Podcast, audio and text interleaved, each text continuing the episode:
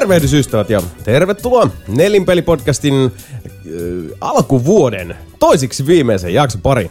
Minun nimeni on Jason Ward, juontajan Anne tuttuun tapaan tässä jaksossa, tässä kirjaimellisesti penultimaattisessa jaksossa ennen Nelinpelin kesätaukoa. Se on oppinut. Kyllä. Seurani täällä ovat nuo kesän keisarinnat, nuo auringon laskun tallaajat Mika Niininen. Good morning, motherfuckers. Sebastian Webster. Hello, hello. Sekä pitkästä aikaa mukana menossa Anter Linde. Tervehdys. Mikäs meininki tyypit? Uskaltaisin väittää, että kesä on saapunut keskuuteemme. On. Kuuma ollut. Helvetin kuuma. Ihan vittu kuuma. Joutunut kaivaa taas tuulettimet. Itse asiassa mä oon kaivannut niitä yhtään mistään, kun siinä se on ollut viime kesästä lähtien samassa paikassa aika pitkälti, mutta nyt se on taas siirretty oven eteen ja se on päällä. Noniin. Mutta onneksi mulla on niin pieni se mun kämppä, että yksi tuuletin riittää saamaan semmoisen hyvän läpivedon siihen. Aika jepa. Joo, mutta ei siis jälleenkin täytyy sanoa, että eilenkin kun tuossa käytiin rock-seurueemme kanssa soittamassa rokettirollia pienessä treenikämpässä, me jouduttiin puolessa välissä ihan näin niin kuin tainon menetyksen uhalla siirtyä hetkeksi parvekkeelle viilentymään, niin silti en valita.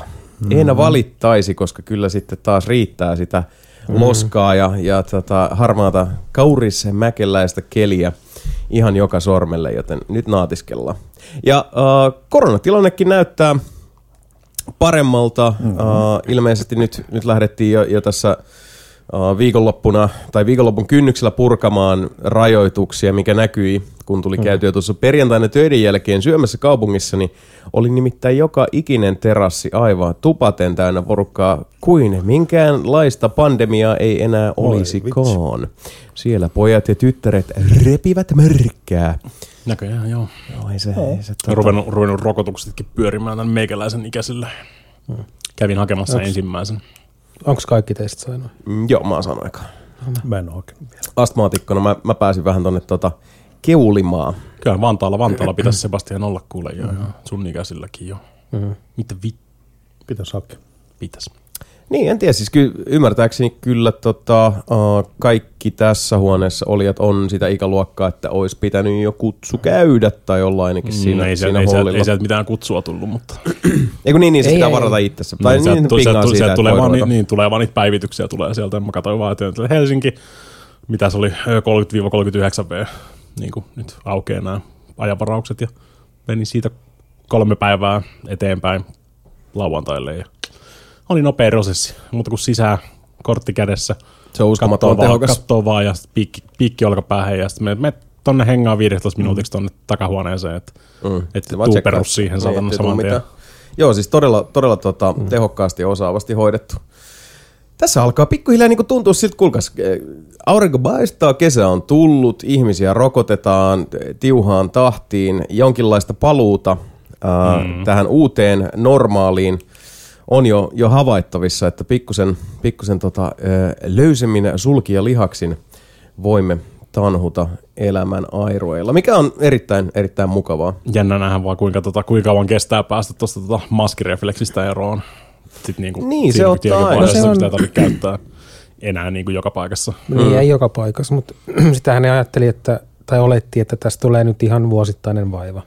Ei se niinku mitään tule katoamaan. Niinku samalla kuin influenssat on. Niin, kuinka monta näitä niinku variantteja tähän mennessä. Niin. Ja koronastakin on tullut sellaisia, mitkä on vaan niinku tehokkaampia. Oli Intian versio, brittiversio. Niin. Sitten oli joku tuli vähän aikaa. Oli joku oliko se Norjassa? Venäjällä ja Intiassa. Norjan suunnassa taisi tulla joku versio. Venäjä ja Intia taisi olla myös samat versiot. Niin, eli ihan niin kuin flunssa se muuttaa muotoaan ja kehittää noita variantteja. Sitähän, eikö ne virologit kanssa sitä ounastele, että sitten ennen pitkää se vaan siis naamioituu, muuttuu oireettomaksi ja sitten vaan niin kuin muuttaa asumaan ihmisten elimistöön ja sitten sitä kautta me niinku mutatoidutaan joku sen sukupolven myötä siihen, että sit se on vain niinku osa meidän DNAta, koska niinhän ne virukset ilmeisesti sitten pyrkivät toimimaan, että niinku henki pihisee. Mutta ei se mitään. Meissä pihisee henki, koronassa pihisee henki, mutta hiljalleen alamme löytää tällaista yhteiselon mallia tässä suuressa kokonaisuudessa. Ja sen voi kyllä sanoa, että tämä niinku maskien unohtamisen refleksi tuntuu kyllä onnistuvan tosi monilta hyvinkin helposti, että tuolla ei paljon maskeja nimittäin näkynyt maamme pääkaupungin keskustassa. Musta tuntuu, että ne ei unohda sitä. Se voi hyvin olla, Joo. Mutta toisaalta on ollut eriskummallinen, ainutlaatuinen aika ihmiskunnan historiassa. Ekaa kertaa pappia kyydissä. Niin. Tämä nyt on ainakin tuonut mulle ihan 100% selkeäksi, että niinku, joka kerta kun tulee joku zombileffa, niin jengi miettii, että miten tämä muka menisi tähän tilaan jossain zombiapokalypsissa. Ja mun mielestä tämä korona on aika hyvä esimerkki siitä, että okei, tuon takia. Ja se menisi vielä niinku pahemmaksi. Menisi vielä pahemmaksi. Niin, ihan heittämällä. Jos olisi oikeasti joku semmoinen niinku siis tappava, siis onhan tietysti korona, covid, tappava pandemia, mutta siis niinku tommonen niinku kunnon kunnon globaali teurastusmeininki, niin siellä olisi 30%, ketkä ei usko, että sitä on edes olemassa, ja 50% ihan vittuillakseen vaan jaksa vaivautua tehdä asialle yhtään mitään. Niin. Pure tosta. Niin. Anna mennä. Ei, kun tuo on joku siis fake news samaan aikaan, kun silloin joku 7 zombia roikkuu nilkassa. Se vaikuttaa niin paljon, kuinka helposti se levii. Tämä oli hyvin leviä, mutta ei mun käsittääkseni kuitenkaan sellainen niin superleviävä. Et sit jos olisi tämmöinen niin kirjallisuuden zombi, niin se olisi vielä niin paljon pahempi ja nopeammin. Se on niin kuin osuu satapinnan. Se olisi niin päivissä. Muutamassa viikossa olisi niin joka puolella. Joo, siis se on, tuo oli itse asiassa mielenkiintoinen rinnastus, koska sitä on tullut tässä monasti mietitty ihan niin kuin kun katsoo vaikka miten myös niin kuin tämän koronaeristys lockdown-arjen myötä tämä jo aikaisemmin todella siis hämmästyttäviin kannatuslukuihin kasvanut QAnon äärioikeisto Flat Earth-osasta, koska se kaikki vielä niinku siis se kiteytyy, se on niinku se tulee siitä samasta, niinku se nostetaan siitä samasta likakaivosta ja siinä on useimmiten se perimmäinen ajatushan on justiinsa se, että kun mä oon tätä pohdiskellut aika paljon, mutta haluan mennä kauhean syvälle tähän, mutta kun se on ollut mun mielestä niin hämmentävää, kunnes jossain vaiheessa olisit, että hetkinen, mutta tämähän on niinku kaikessahan tässä kiteytyy niinku tää yksi ja sama missiivi tästä ihmisen egosta. Mä tiedän paremmin. Mä oon tässä niinku sisäpiirissä. Mä oon kattonut tänne verhon taakse. Mä en mene noiden lampaiden mukana, totta kai vaikka he itse ovat myös mukana tämmöisessä hyvin lammasmaisessa liikkeessä. Mutta kaikki se sisäinen viestintä ja dialogi keskittyy siihen, että sinä olet muita viisaampi. Sinä olet yksilönä kanssamme löytänyt tien tähän suurempaan todellisuuteen. Ja sitten kun sitä katsoo ihan objektiivisesti vierestä, että tämä on vittu ihan seinähullua. Siis teillä ei ole tässä mitään tolkkua. Samaan aikaan, kun koetat dekoodata jotain suuria sotilaallisia suunnitelmia jostain H&N naamalla hakatusta, niin kuin naamanäppäimistöön hakatulla niin kuin viestistä sieltä, niin, tai sitten vaan copypastettamalla vai jotain muuta sinne päin ja koetat sitä dekoodata. Niin kuin siis se, jotenkin se koko baking-homma on niin älytöntä, ettei niin kuin mitään rajaa. Mut siis ihmiset tekee semmoisia. Me ollaan niinku eläiminä semmoisia, että me koitetaan etsiä kaiken näköisiä niinku tommosia miten tää niinku siis toimii. No siis joo, ja suurempaa todellisuutta ja suurempaa totuutta, koska siis musta tuntuu, pattern seeking, mä nyt en saanut vaan käännettyä sitä mun päässä suomeksi. Joo, mutta siis sehän se on hyvin suurelta osin myös, että ei ainoastaan siis se ego, vaikka se on tosi keskeinen asia. Se on se, millä tavalla tämä niinku ihminen myy tän itselleen. Mutta sitten sen kaiken taustalla on se monessa mielessä, jos sen huomaa aina, että koska tietynlainen semmoinen niinku, vanhoillinen, doktriinillinen uskonnollisuus on hiipunut pois hiljalleen vuosikymmenen, vuosisatojen aikana, niin musta tuntuu, että silti se sama impulssi elää ihmisissä, että et halutaan sieltä verhon takaa. Niin. Se on se harmaiminen. Kyllä me eletään tämän kuvun alla ja niin kuin tietty puoli kansasta ylläpitää sitä valhetta ja nyt me nähdään yhdessä sen taakse, että kaiken taustalla on jotain muuta kuin vaan tämä niin kuin siis sad mortal coil, as they say.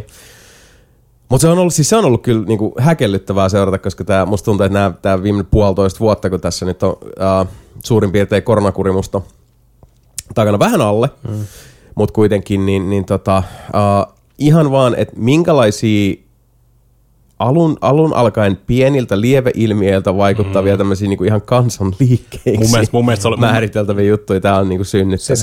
Se sai jalansijaa, koska oli yksi tämmöinen... Niin, no se on hyvin suuri vektori tälle asialle niin, kyllä. Koska se niinku... Siitä saa niinku kansan hyväksynnä, että hei. Se on se silloin ihan alkuaikoina, joskus varmaan 2017 vaan mitä luokkaa se oli, niin silloinhan se oli ihan vaan semmoinen, että hei, tsiikatkaa noita idiootteja. Niin, ja sitten jossain vaiheessa se, että oh wait. Stop what you're doing. Tää nyt siis, menee väärin.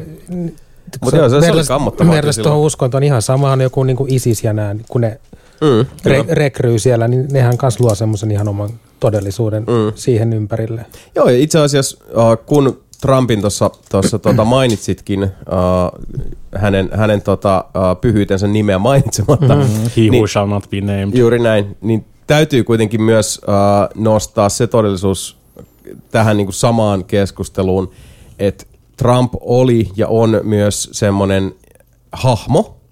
En voi sanoa, että on semmoinen ihminen, mutta semmoinen hahmo, koska hän on kuitenkin siis todella osaava myyjä. Siis, se on myynyt sen imagonsa ja myynyt itsensä ja myynyt sen henkilön, jonka ympärille on tässäkin kontekstissa muodostunut ihan siis uskomattoman uskollinen, kiihkomielinen, fanaattinen henkilökultti. Mm-hmm. Ja tämä liittyy ihan yhtä lailla myös tähän, että jos mietitään tämmöistä niin valtion päämiestä, niin verrokkina sitten vaikka esimerkiksi joku Vladimir Putin vaikka tai vastaavasti, niin nämä tämmöiset myyttiset hallitsijathan niin kuin, siis... Se voima, jonka he sitten pystyy keräämään ympärille, varsinkin sitten kun puhutaan niin kuin siis ruohonjuuritasosta, niin kuin tämmöisestä kansanmiestasosta, on se henkilökultti. Niin, että sitä ihmistä katsotaan, niin kuin, että se on todella enemmän symboli. Mä en vaan oikeasti ymmärrä koko, siis miten jengi näkee Trumpissa oikeasti, niin kuin siis verrattuna niinkin paljon kuin siis niin kuin mä en dikkaa niin kuin siis Vladimir Putinista ja mitä se tekee siellä, mutta siis silloin sentään niin kuin jonkinnäköistä näytettävää tässä hommassa. Silleen, niin se on kuitenkin, siis se on sellainen niin kuin tulenkaraisemaa niin kuin johtaja KGB-mies, niin se on tehnyt asioita. Pitkän linjan niin kuin firman mies, niin sanotaan, niin mä pystyn niin kuin ymmärtämään, miten se on pystynyt rakentamaan tämmöisen henkilökultin siihen ympärille. Mutta toisaalta pitää muistaa se, että me eletään niin kuin täällä Pohjois-Euroopassa, ja myös semmoisessa maailmassa, jos niin tämmöinen Putinin niin chopsit ja se, että me voidaan katsoa, että okei, no sä oot ainakin niin tehnyt asioita. Me ymmärretään, koska se on myös osa meidän kulttuuria hyvin pitkälti. Ja me taas ei eletä siinä media, hullunmylly, propagandamyräkässä, missä oikeastaan koko Yhdysvallat elää. Me nähdään sitä niin täältä käsin hyvin paljon, mutta me ei olla siinä myrskyn silmässä, missä jengi sitten taas Yhdysvalloissa on 2, 4, 7. Se on ihan uskomaton. Näitä siellä on myös se kaksipuolen järjestelmä on ongelma, koska siellä oli moni niin kuin... Niin se on joko tai. Moni oli niin kuin Trumpin tai republikaani ja äänesti vaan sen takia. Ne ei siis olisi halunnut itsekään Trumpia, mutta kun se oli ainoa vaihtoehto. Koska siellä sitten oli joku niin kuin ihan oikea asia, mikä vaikuttaa heidän jokapäiväiseen elämään. Mitä sitten republikaanit tajoo, ja sitten sitä kautta. Ja sitten on tämä ydinporukka, mikä on sitä fanaattista, niin kuin enemmän sitä henkilöön osuvaa kuin siihen aatteeseen osuvaa. Osiensa summa ehdottomasti, mutta jotenkin siis niin kuin hämmästyttävän taidokkaasti siitäkin ihmisestä rakennettiin sellainen elämää suurempi hahmo, joka sen maan pelastaa. Se, vaikkakin, jos sit asiaa tarkasteltiin miltä tahansa niin kuin siis järkikautta tilastoperäiseltä, tilastoperäiseen metriikkaan nojaten silleen, että eihän tässä mitään pelastettavaa. Jenkeillä menee hyvin. Great again! Me vielä noustaan täältä suosta. Mistä vitun suosta? Trumpin oma lääkäri sanoi, että se on parhaimmassa kunnossa oleva presidentti ikinä. Sitten katsot sitä silleen, että häh? Verratkaa sitä vaikka... Kävelevä juustonaksu? Niin, verratkaa sitä vaikka niinku siis aikaisempaa presidenttiin tässä näin. Niin, toikin ihan sama, vaikka Clintoniin. Kyllä. Mutta siis vertaat siitä vaikka Obamaa ja sitä silleen, että joo, parhaimmassa kunnossa, mitä presidentti on 200 vuoteen ollut silleen. This fucking guy. Jep, tossa se on silleen, että vetäkää 200 metrin sprintti. Sinä ja Obama. Ihan siis... Okei, 100 metriä. Sinä Biden, niin katsotaan ihan kumminpäin vaan. Niin, varmaan metri. Bidenkin. Todennäköisesti molemmat tarvitsevat niinku lisähappea sen jälkeen, mutta siis mä veikkaan, että Trumpi häviää sen silti ihan 10-0. Jep, hämmentävää, hämmästyttävää. Kummallisia aikoja. Kai te kävitte äänestämässä. Kyllä, minä kävin äänestämässä. Mä en ole vielä käynyt äänestämässä. No tänään on mä käyn tänään lähetyksen jälkeen. Tuossa on Malmin tuossa koululla on toi äänestys. Mulle tuli aika, mä olin myöhässä, mä oon aina myöhässä podcasteissa, mutta siis tänään mä olin myöhässä sen takia, koska ne sniikisti vaihtoi äänestyspaikka. Se on se aikaisempi paikka, missä mä yleensä käyn äänestämässä larussa, niin remontissa. Hmm. Kävelin sinne silleen, että mulla on aikataulut ihan selvillä tässä näin, kahvi toisessa kädessä, kävelee sinne niin ja sitten tässä on pelkät aidat ympärillä tässä koulun ympärillä. Että wait, missä mä äänestän sitten? Ja sitten piti kävellä takaisin himaan ja mennä katsomaan sieltä perkeleen lapusta silleen, että missä selvitissä mä sitä äänestän? Ai eri koululla. Ai jaa. Mulle tuli ainakin sähköisenä se. Joo, mulle tuli kans. Suomi.fi-palvelu. Niin, varmaan on se varmaan sielläkin, mutta siis mulle tuli se, se ilmoitus siitä ennakkoäänestä tulee kato postilla. Joo, mulla itse mä luin sen läpi sen, että tämä korvaa posti-ilmoituksia, että sellaista ei sitten niinku. Ei, mulle tuli ihan postina edelleenkin. Mutta mä en edes avannut sitä, niinku, siis mä tiesin, että niinku, siis tiedän. Se voi tietysti olla, että jos vaikka niinku tyyli Antaralla ja mulla on jotkut asetukset, mitkä on laittanut jostain päälle, että se vaan silleen, tai niinku, kirjeposti pois. Tai te asu mummo sentraalissa Lauttasaaressa, niin ehkä ne olettaa, että kaikki lauttasaarelaiset lukee vaan paperisia kirjeitä. En mä nyt sano, että siis Anterahan asustaa tuolla kirkkonummalla, niin kyllä nyt ollaan, niin kuin, jos lähdetään mummosentraaleja vetää viivoille, niin siis Lauttasaari kirkkonummi. Niin, mutta oma koti on kaikki tämmöistä. Tuleeko tämmöistä luokkaeroja? Ehkäpä. No mut hei, siinä otettiin taas tällainen niin löysät pois tästä, kuitenkin jos palataan tähän alkuperäiseen positiiviseen vireeseen, se on kesä. Asiat menee parempaan suuntaan. Oliko meillä joku positiivinen vire vai? Oli. Koska niin. Mä katsoin sen Mortal Kombat-elokuvan. Ai niin, sä haluat varmaan kertoa siitä jotain. Ja mä olin ymmärtävinäni, että you know like. Guess what? It's real bad! Ei voi olla. Mä oikeasti kuvittelin. Niin mistä sen näkee? Siis mä katson sen VPN:n kautta, ostin Google Playsta, ettei se ole vissiin tullut oikein vielä. Okay, yes. Ei, siis se on Euroopan markkinoille. Se on Euroopassa, se on Google Play, se on YouTubessa, muistaakseni Viaplayn vuokraamoissa sun muissa. Mutta tää on taas siis semmoinen, että mä ymmärrän, että myös niin kuin elokuva lafkoilla ja muilla on nyt tällä hetkellä vähän hankalaa ja haastavaa. Mutta se, että sulla on digitaalinen elokuva. Mitä jengi haluaa nähdä. Sulla on mahdollisuus vuokrata se tai ostaa se. Ja vuokrahinta on 18,95. What? Ostohinta 22,95. Ja ne on sun vaihtoehdot Euroopassa. Siis tällä hetkellä YouTube kaikki, tämähän saattaa muuttua hetkessä. Mutta se on ollut näin nyt jo viikkotolkulla. Ja siis ihan järjetön. No, se on vähän niin kuin siis, digitaaliset fyysiset pelitkin, ihan sama homma. Siis sehän on tehty just silleen, että osta tää, se on niinku fiksumpaa, tai sitten sä maksat tästä ostohinnan, jos sä haluat tämän vuokrata. It's the dumbest. Tyhmintä, mitä on tullut vastaan niin kuin pitkään aikaan. Miksi digitaaliset pelit maksaa enemmän kuin fyysinen versio? Mun mielestä toi on semmoinen, mikä mua kanssa niin kuin raivostuttaa suunnattomasti, koska siis just Mass Effect Legendary. Koska markkinat ei pysty vaikuttamaan siihen mitenkään, koska se ei ole kilpailua sillä alalla. Sulla on joko Sonyn julkaisut PSN:ssä ja kukaan muu ei pysty myymään siellä, niin ei pysty myymään halvemmalla. Mutta on tyhmä, koska siis niin on. Ei ole millään matikalla, niin kuin ei Sonicaan voi, eli hei me tehdään enemmän rahaa sille, että on ihan vitun kalliin, ettei kukaan osta. Niin, mutta jos ne olisi sama hintasi, niin Mutta kyllähän jengi ostaa. Niin, jengi ostaa, joo. Koska sulle, varsinkaan jos sä ostaa sanon digitaaliversion niin kuin PS5, niin ei sulla ole mitään muuta vaihtoehtojakaan. Sä et voi ostaa niitä fyysisiä. Se on. Ja siis toi on myöskin sit tossa suhteessa tossa on semmonen, kun sen vielä niin naittaa yhteen tuohon niin digital only puoleen, niin siinä on semmonen tietty riistollinen niin kuin alateksti ja sivumaku, mikä tulee tuohon silleen, että no tässä on sun vaihtoehdot. Niin. Ja sit kun sä menet kuluttajana kattoo kauppaan, silleen, että hetkinen, siis multahan verotetaan nyt selkeästi ekstraa. Pari 30 ja niin kuin tuntuvasti. Ja vielä tuotteesta, jonka toimitukselliset kulut, jos mietitään logistiikka levyjen painaminen, grafiikat, visuaalisuudet, kaikki taitot ja sitten vielä niinku, siis varastointi, rahtaus, jälleen myynti ja jälleen myyjien provikat siihen päälle. Ja silti, kun me otetaan tästä yhteydessä kaikki nämä elementit pois, sulla vain se digitaalinen tuote, ja se on sitten yli 10 kalliimpi, niin onhan toi nyt siis röyhkeää toimintaa suorastaan. Ei mitenkään. Ei siis toi kauhea, kamalaa toimintaa. Jos jengi ostaisi niitä. Hävetkää. Mutta valitettavasti me nyt eletään tätä aikaa, kun on vaan pelkästään niitä digitaloudellisia konsoleitakin, missä ei ole muita vaihtoehtoja. PC-puolelta ei ole niin paha kuin... Koska kilpailu. Siellä on kilpailu. Monesti näkee silleen, että jos vaikka Steamissa on joku peli alessa, niin sitten se löytyy myös kokista alessa. Tai joku taivaisversio seuraa kyllä. Ne mätsää niitä hintoja sen alaspäin. Tuossa itse asiassa on tosi vissi pointti kanssa, niin jos miettii konsoleiden tulevaisuutta, koska PC-puolella, jos puhutaan siis pelien myynnistä konsoleilla, PC-puolellahan nimenomaan siis hintoja sääntelee kilpailu. Et se ei ole Steam yksin, vaan sulla on Steam, sulla on GOGI, sulla on Epicki, ja nykyään tietysti Ubilla on oma, EAlla on oma, Bethesdalla on oma. Game Passi. PlayStation Now, jne. No okei, PlayStation Now ei tuoda tähän keskusteluun, Game Passi omansa, koska se on eri alustoilla.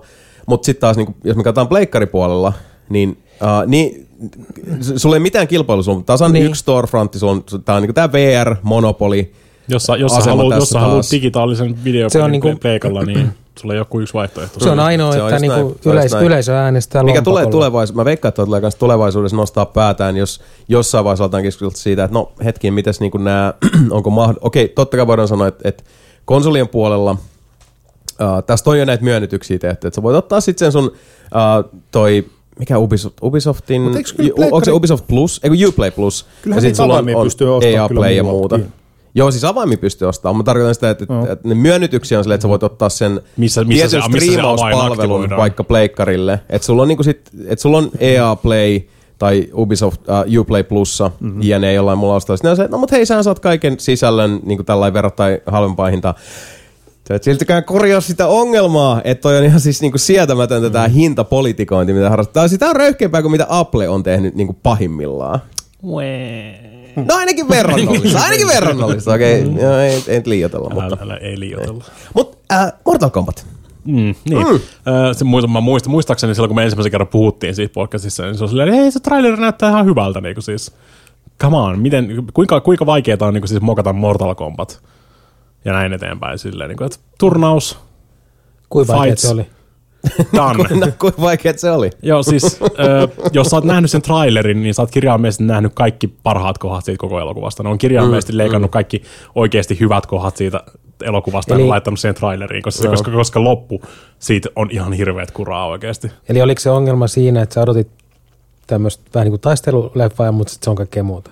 On siellä taistelua. Siellä on vaan tosi paljon tosi huonoa taistelua, niin kuin siis kaikki paitsi ne, mitkä näkyy jo niissä trailereissa. Eli niin kuin Scorpioni vaan hengailemassa Japanissa, pistämässä jengiä kylmäksi. Se on ihan sikasiista tappelu siinä. Ne näyttää sitä ihan sikana siinä trailerissa.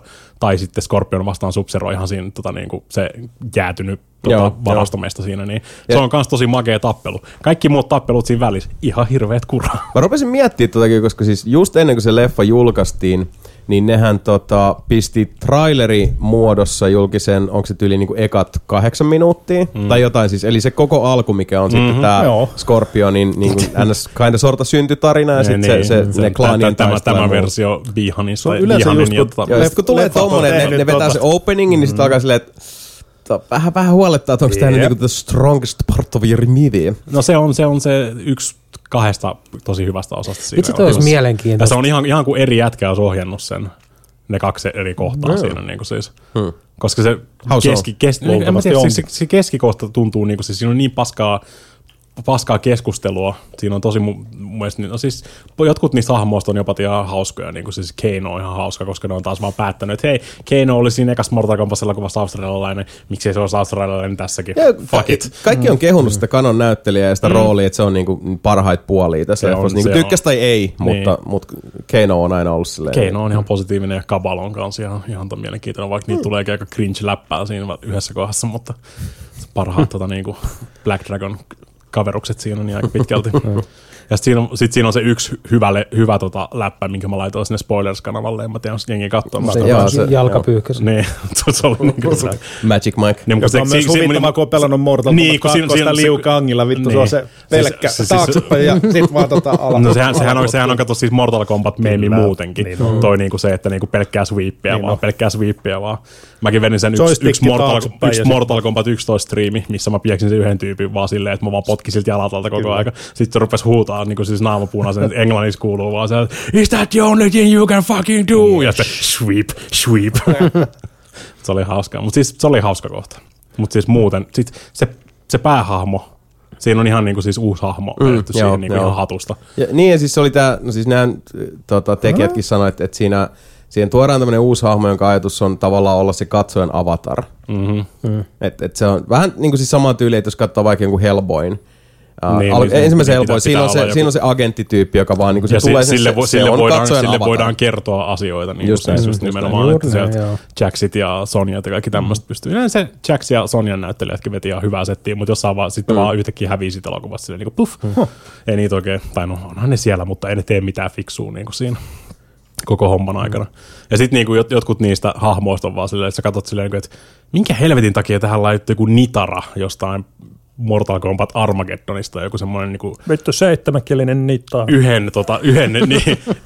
Yhdessä pelissä ilmestynyt hahmoista sille aijaa se tapetaan 5 minuutin päästä niinku sen takia se pitää heittää sinne silleen. Vaan jotenkin. Siis Kitana on siinä kuitenkin. Milena. Ei Kitana. Ei ole Kitanaa. Ei. Kitanaa.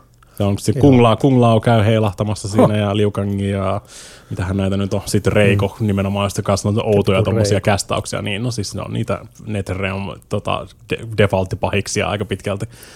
Ja sitten Shang Tsung ei tee kirjaimellisesti mitään koko elokuvan aikana. Joo, toki mäkin on kuullut, että se niinku... Eikä Reiden, ne vaan molemmat on vaan silleen niinku... Joo, että kaksi nää niinku periaatteessa... No, mä spoilaan tätä leffaa ihan heittämällä, koska niinku siis ei mitään niinku siis hyötyä katsoa sitä niinku ilman spoilereita. Niin, siis kun ei tossa hirveästi vaihtoehtoa. Vähän kuulostaa tuolta Superman-dilemmalta, että otetaan niinku, kun sulla on Raiden ja Shang Tsung, niin... Onko siinä sitten käynyt käsikirjoitusvaiheessa, että no, meidän pitää nyt vaan siirtää nämä, koska nämä on nyt nämä pelinappulat, jotka periaatteessa voi niinku pelkästään varjollaan kaataa kaikki muut, joten ehkä... Nämä on too strong. Niin, too strong. Siirretään se. Olisi vaan pitänyt niin fanserviceen vetää Lambertin Raideniksi ja sitten se vanha Shang Tsungin näytteli. Vittu, se olisi kova. Se olisi paljon kovempi. Mutta siis niinku, toi on oikeasti... Mutta siinä on kyllä kovat, siis siinä on helvetin kovat aasialaiset näyttelijät näissä rooleissa. Ei niillä ole mitään tekemistä. Mutta se on myös yksi ongelma. Ja ongelmahan siinä ei tossa niinku itse asiassa poistuisi, vaikka siellä olisi... Itse asiassa se vaan korostuisi, jos siellä olisi Lambert ja sitten... Ei vaan silleen just, että ne tulee tyyli jostain toisesta ulottuvuudesta myös niitten, että siinä olisi 2 Shang Tsungia samaan aikaan ja 2 Raidenia. Ruvettiinko me nyt just niinku käsikirjoittaa Mortal Kombatia? No me voitaisiin käsikirjoittaa niinku tämän podcastin aikana huomattavasti parempi Mortal Kombat kyllä todennäköisesti, mutta siis sekin on ehkä ongelma just siinä, että siinä on tosi tunnettuja näyttelijöitä niille, koska sitten niitä on pakko vetää sitä maskia koko ajan naamalta pois. Että se on vähän niinku se perus. Niin, koska siinä niinku siis Sub-Zeron näyttelijäkin, sekin on niinku siis iso luu, sen pitää koko aika ottaa sitä maskia pois päästä ihan sen takia, että se pääsee olemaan kamerassa. Scorpion kirjaimellisesti yhdessä kohdassa, sillä on maski päässä, sillä on semmoinen, tai siis sillähän se alamaski niinku sillä lähtee irti, sitten se ottaa sen pois.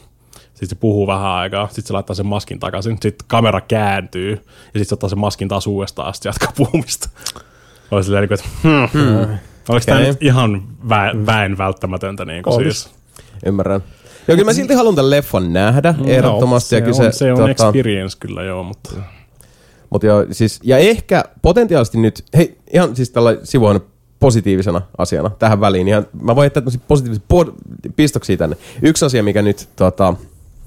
tuntui niin hyvältä, kun pikkusen päästään takaisin normaaliin. On leffoteatterit aukesi nyt viime perjantaina. So I have heard. Ja näytöksiin mahtuu, ne ottaa vaan 10 sisään. Häh? Sekä siinä monilla, että Finkinolla on sama. Et vaan 10. Koko teatteriin 10. Koko teatteriin 10.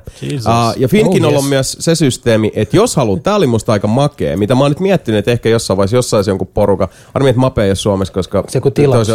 Sä voit varata teatteri itsellesi. Ja se oli, olisiko se ollut 200 suurin piirtein? No jopa. Et se oli jotain niin kuin, että olikohan se tällä, että alkaen 21 € per henkilö ja sitten se 10 maksimi. Niin. Joten jos sä saat 10 ihmistä, no sit se on, niin kuin, sit se on pari hunttia yhteensä.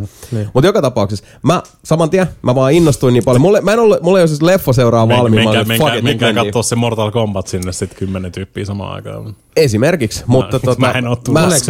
Mä oon kerran ihan maksanut siis siitä. Saattaa tulla, mutta siis se leffo, mitä mä oon niin odottamaan, on silleen, että please, tuu nyt, mä haluan nähdä sen teatterissa. Ja nyt siis vuoden 2021 ekat leffoliput ostin, ennen kuin oli edes kysynyt, että saanko leffoseura, mutta fuck it, nyt mentiin Cinnamoniin Godzilla vs. Kong maanantaina. Eli tätä kuunnellessa on sen nähnyt. Ja okei, se voi olla huono. Se voi olla keskikertaisesti, se voi olla mitä vaan, mutta siis se on kuitenkin se on iso hirviö leffa, missä on Godzilla, King Kong, isolta kankaalta. Olen kuullut, että se on aiked. Olen valmis tähän. Mulla on ollut ihan kova ikävä leffoteatteri, koska mä vaan tykkään käydä leffossa ja se on nautinnollista. Ja mä vaan toivon tässä vaan kovasti, että rivierot sun muuta aukeaa ennen kuin Dune tulee. Että pääsit kyllä varmaan. Uskoiseksi Dune tulee vasta joskus vuoden lopussa. Tämän vuoden lopussa niitä sulla, joo. Se on se leffa, minkä mä aion käydä kyllä katsomassa leffateatterissa ja heittämällä. Että ihan sama kuin toi Freddie Mercury Queen, tämä Bohemian Rhapsody. No. Ihan sama homma. Kyllä. Ehdottomasti kannattaa käydä katsoa leffateatterissa. Niin siis. Tai pakko käydä katsomassa leffateatterissa. Niin tuli tosta mieleen, kun sanoit, että siitä trailerissa oli kaikki ne parhaat kohdat. Yes. Mä tunnistan tämän. On muitakin leffoja, mitkä on ollut selkeästi tosi huonoja, ja sitten siinä trailerissa on käytännössä ne kaikki. Ne vaan niin kaikki parhaat. Olisi tosi mielenkiintoista, jos joku olisi kerännyt niin kuin dataa, että miten leffa on markkinoitu, ja sitten miten se on pärjännyt se leffa, ja sitten joku tekoäly etsisi, löytyykö sieltä yhteneväisyyksiä. Että jos sitä markkinoidaan tähän tyyliin, se luultavasti floppaa. Joo, ja sitten on oikeasti esimerkki siitä, että on YouTubessa ekat 7 minuuttia tai 12 minuuttia, niitä on aika paljon. Mutta kun noin taas sitten semmoisia, että... Siis jos miettii... Eikö ole vähän sama homma kuin se, että niinku jos peliarvosta, tai niinku siis tekijät ei lähetä arvostelijoille pelejä, etukäteen. Niin siis tietää joo. Se on vähän sama asia silleen, että there's something fucking going around. Tai sitten jos tämä kyberpunkin, että saa käyttää vaan omaa footage, mikä oli niin, sitten mistä jengi on heti sillä, että... Me toimitetaan sulle videot. Niin, senkin pitäisi kertoa, se on ihan sama asia, joo. Kyllä se on aika pitkälti just se pitkät trailerit, niinku tommoset. Joo, jos mä veikkaan, että toi, niinku, mitä niinku Antero kysyi, että onko tommosia tutkimuksia tehty, varmasti on, mutta tää on taas semmoista, minkä heti näin... kun mekin ollaan kuitenkin kaikki oltu semmoisessa duneissa, me tiedämme, miten niinku usein konsernit ja tämän tyyppiset toimii. Ja joku elokuvatuotantoyhtiö varmasti toimii ihan samalla tavalla. Niin jos joku vaikka Warner Brothersilla tai Foxilla tai Miramaxilla tai whatever on niinku teettänyt tämmöisen, että okei, hei, nyt markkinointi, nyt me aletaan oikeasti tutkia tätä. Se info on niillä. Ei se ole kellään muilla. Tämä ei mimeettisesti etene eteenpäin mihinkään, ellei sitten niinku kaikki tee näitä omia tutkimuksia. Mutta totakin on vaikea lähteä selvittämään. Sit, kun siinä on aina se taiteellinen ilmaisupuoli ja sitten se, että hei, tehdään tämmöisellä näkemyksellä. Ja trailerien keskimääräinen laatu edelleenkin heittelehtii ihan päästä päähän. Niin kuin ihan jatkuvalla syötellä. Et jotkut leffot spoilataan totalitaarisesti siinä trailerissa. Siis... Ei tästä ole kauaa, kun jonkun uutuusleffan trailerin katoin, missä siis se traileri kävi läpi. Siis koko juonen kaara. Niinku, siis ne 3 näytöstä vielä, että se traileri oli leikattu silleen, että okei, tässä on niinku tätä alkupäätä. Nyt me ollaan siinä keskikohdassa, että sen verran paljon niinku musiikista leffonörttiä on. Mä taisin, sä näytit mulle just nää vittu 3 actia. Mikähän se oli? Siis tästä ei ole kauaa. Ei, mäkin muistelin, että mainitsitte jossain podcastissa just tällaisesta tapauksesta. Joo, ja näitä tulee vastaan. Tää oli joku pränikämpi, mutta siis se, valitettavasti sekin on... Tämä on sellaisia tilanteita, missä niinku itse ajattelee, että eikö teillä ole ketään siellä niinku tuotantopuolella, joka on silleen, että hei, wow, hei. Mutta kun tässä tullaan just siihen, että koska ne on kuitenkin ihan, siellä on oikeasti mietitty niitä, niin tuleeko siitä, kun niillähän käsittääkseni aika usein, tai melkein aina semmoinen ennakkonäytös sydämi, missä ne niinku arvioivat, kuinka hyvin tulee menestyä. Jos sieltä tulee niinku tosi paskaa kommenttiin, niin onko ne sitten, että laitetaan tähän traileriin just nämä kaikki parhaat kohtaukset, että jengi tulee sitten katsoa. No se nyt vähän riippuu kansaksi liian myöhäistä tehdä mitään muutoksia siihen hommaan. Onko kiinnostusta tehdä mitään muutoksia siihen onko tuotantoyhtiö, antaako se paukkua tehdä mitään muutoksia? Onko meillä enää yhtään pennieniä jäljellä, vaan ollaanko me jo monta 100 tonnia miinuksella tässä vaiheessa? Että niin kuin... Onneksi ei nykyään toimi oikeasti niin hyvin, koska se on niin word to mouth. Niin, tieto levii paljon helpommin nykyään. Ensi illan jälkeen se on sitten. Seuraava viikko, niin kukaan vittu edes käy kattoo sitä. Ei niin, kaikki kattoo vaan, oliko tää hyvä? Niin. Ei. Okei. Okay. Sitten kun sitä niinku siis kamaa on niin paljon, että niinku jos joku elokuva on semmoinen, että niinku okei, tää ei vaikuta siltä, että mä haluan käydä katsomassa tän, niin sieltä löytyy kyllä muitakin elokuvia, mitkä on tullut todennäköisesti. Mutta siis mä ymmärrän, miksi ainakin niinku Jenkeissä haluaa panostaa nimenomaan siihen, että se ensi ilta, koska sitä lukua katsotaan. Sitä katsotaan hirveästi, mikä oli se ensi-ilta. Niin tosin sekin kulttuuri on muuttunut nyt striimauspalveluiden ja, niin. No okei, se muuttuu edelleen, koska nyt taas sitten niinku tämmöiset home sales -puoli, eli DVD, Blu-rayt, niin nehän on niinku siis kuollut hyvin tai ei nyt kuollut, mutta ne on tehokkaasti siis tippunut ne prossat, mutta silti niinku digitaalivoimaisesti muut, niin monet leffot kyllä tänäkin päivänä voi niinku siis kuraa budjetin takas ihan kevyesti. Vaikka ensi ilta on siellä mörönpaskaa. Ihan helvetin monet tommoset jutut on muuttunut tässä vuosien aikana. Käytän esimerkkinä vaikka pro wrestlingiä. Aikaisemmin siis niinku se mittari, millä sä mittasit sitä, kuinka hyvin sä niinku oot tehnyt näitä asioita, kuinka paljon sä myyt niinku lippuja sit niinku tapahtumiin ja kuinka paljon, jos sit, no se oli siellä alun perin, kuinka paljon sä myyt lippuja tapahtumiin. Kuinka paljon jengiä kiinnostaa, ne ostaa lippuja ja ne tulee kattoo. Se oli se, millä sitä mitattiin, kuinka hyvin meillä menee tää homma. Sitten jossain vaiheessa, sanotaan 80-90-luvulla se siirtyi siihen, niinku, että pay-per-view-hommaa, niinku, että kuinka paljon sä saat jengiä ostaa sen sun maksullisen kuukautisen tai 2 kertaa kuukaudessa eventin. Sillä mitataan, kuinka hyvin sulla menee. Mutta nyt taas esimerkiksi VVEllä, ne myi niinku siis NBClle sen koko Libraryn, niinku siis kaikki mitä ne on, kaikki tuotokset ja kaikki tämmöiset. Niinku, ne saa, ja muutenkin niillä on se TV-diilikin, ne saa niinku lähemmäs joku $700 miljoonaa vuodessa ihan vaan sitä, niin kuin mitä ne tekee normaalisti. Niillä ei ole mitään motivaatiota tehdä hyvää materiaalia, niin kuin siis oikeasti. Ja sen oikeasti huomaa niin kuin siinä. Sillä ei ole mitään merkitystä. Ne voi tehdä ihan mitä vaan vittua niitä huvittaa. Ja niitä ei tarvitse kuunnella yhtään sitä, niin kuin, että kiinnostaako yleisöä katsoa tätä. Koko aika tippuu, katsojaluvut tippuu koko aika, niin kuin siis roollakin tippuu, no jossain 1,1 miljoonan kohdilla nykyään, kun silleen niin kuin boom time aikoina on jossain 5–6 miljoonassa. Aika vaan drop. Mutta siis on tässä tietysti jo 20 vuotta varmaan aikaa, että se on ollut tasasta niin kuin alamäkiä ollut koko aika vaan. Ja nyt sen on kyllä huomannut, niin kuin se, että ei kiinnosta niin kuin pätkääkään. Koska... Kyllähän sitten taas toi New Japanit ja muut, ne varmaan niin kuin nousussa. Joo, mutta se on taas ihan eri asia sitten. Niin, mutta se on taas ihan eri asia. New Japanilla ne koettaa nyt myydä sitä niin kuin siis striimauspalvelua. Joo. Nekin saa tietysti rahaa niin kuin siis TV-diilistä, mutta se on tosi pieni. Se on ihan vaan Japanin sisä TV-diili ja Jenkeissä tosi pieni TV-diili kanssa. Joo. Ja sitten, mutta New Japan tekee rahansa niillä eventeillä. Niin kuin aikaisemmin tuli just, että isot rahat tulee sitten niistä järjestetyistä tapahtumista. Ja kyllä. Tietysti COVID on nyt vetänyt ihan helvetinmoisen niin kuin koukun tähän näin. Niin kaikille. Joo, ja striimipuolella toi on niinku, esimerkiksi Netflix, sitä on mun mielestä kritisoitu, kun se ei anna niinku lukuja ulos melkein ollenkaan. Mutta ei voi antaa samanlaisia. Ei niitä tarvii, mutta siellä niinku hävii se, että ei kautta niitä numeroita. Niin, mutta täytyy myös muistaa se, että Netflix on edelleen aika kovassa sodassa tätä vanhanmallista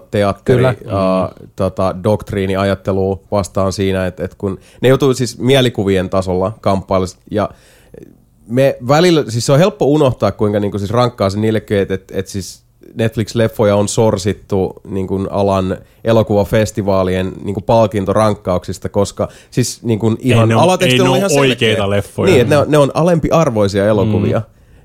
Ajatelkaa sille, että te pistätte niinku miljoonia taaloja ja palkkaatte niinku parhaat huippukyyt. Katsoa minkälaisia niinku siis tietysti samat siis kaverit tekee kuin vittu niitä oikeitakin. Niin, jos mietitään niinku niitä parhaimpia niinku Class A Tier 1 Netflix-leffoja ja sit niitä lähdetään viemään vaikka just sinne Canniin ja sit sieltä tuomarit sanoo, että ei tää oikea leffa.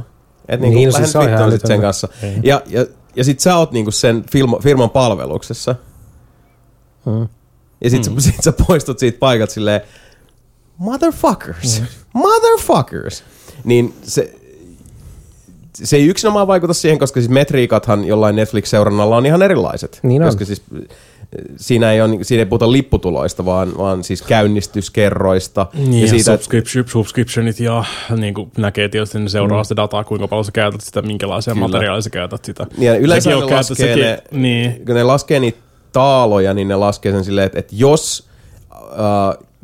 kun ne on silleen, että keskimääräisessä huushollissa on näin monta ihmistä, joten jos elokuva on käynnistetty näin monta kertaa, se kerrotaan näin monella keskimääräisellä ja sitten suhteutetaan lipputulojen sen hetkiseen keskimääräarvioon. Kaikki on siis semmoista keskimääräarviota totta kai laskettu markkinoinnillisesti yläkanttiin. Kaikki on aina keskiarvollista, niin kuin siis, ihan niin kuin siis, ne, niin kuin siis Jenkkien TV-katsontaluvutkin on siis ihan niin kuin siis suurin piirtein. Eihän saa, niin kuin, että sä voit tietää, kuinka monta ihmistä sitä oikeasti katsoo.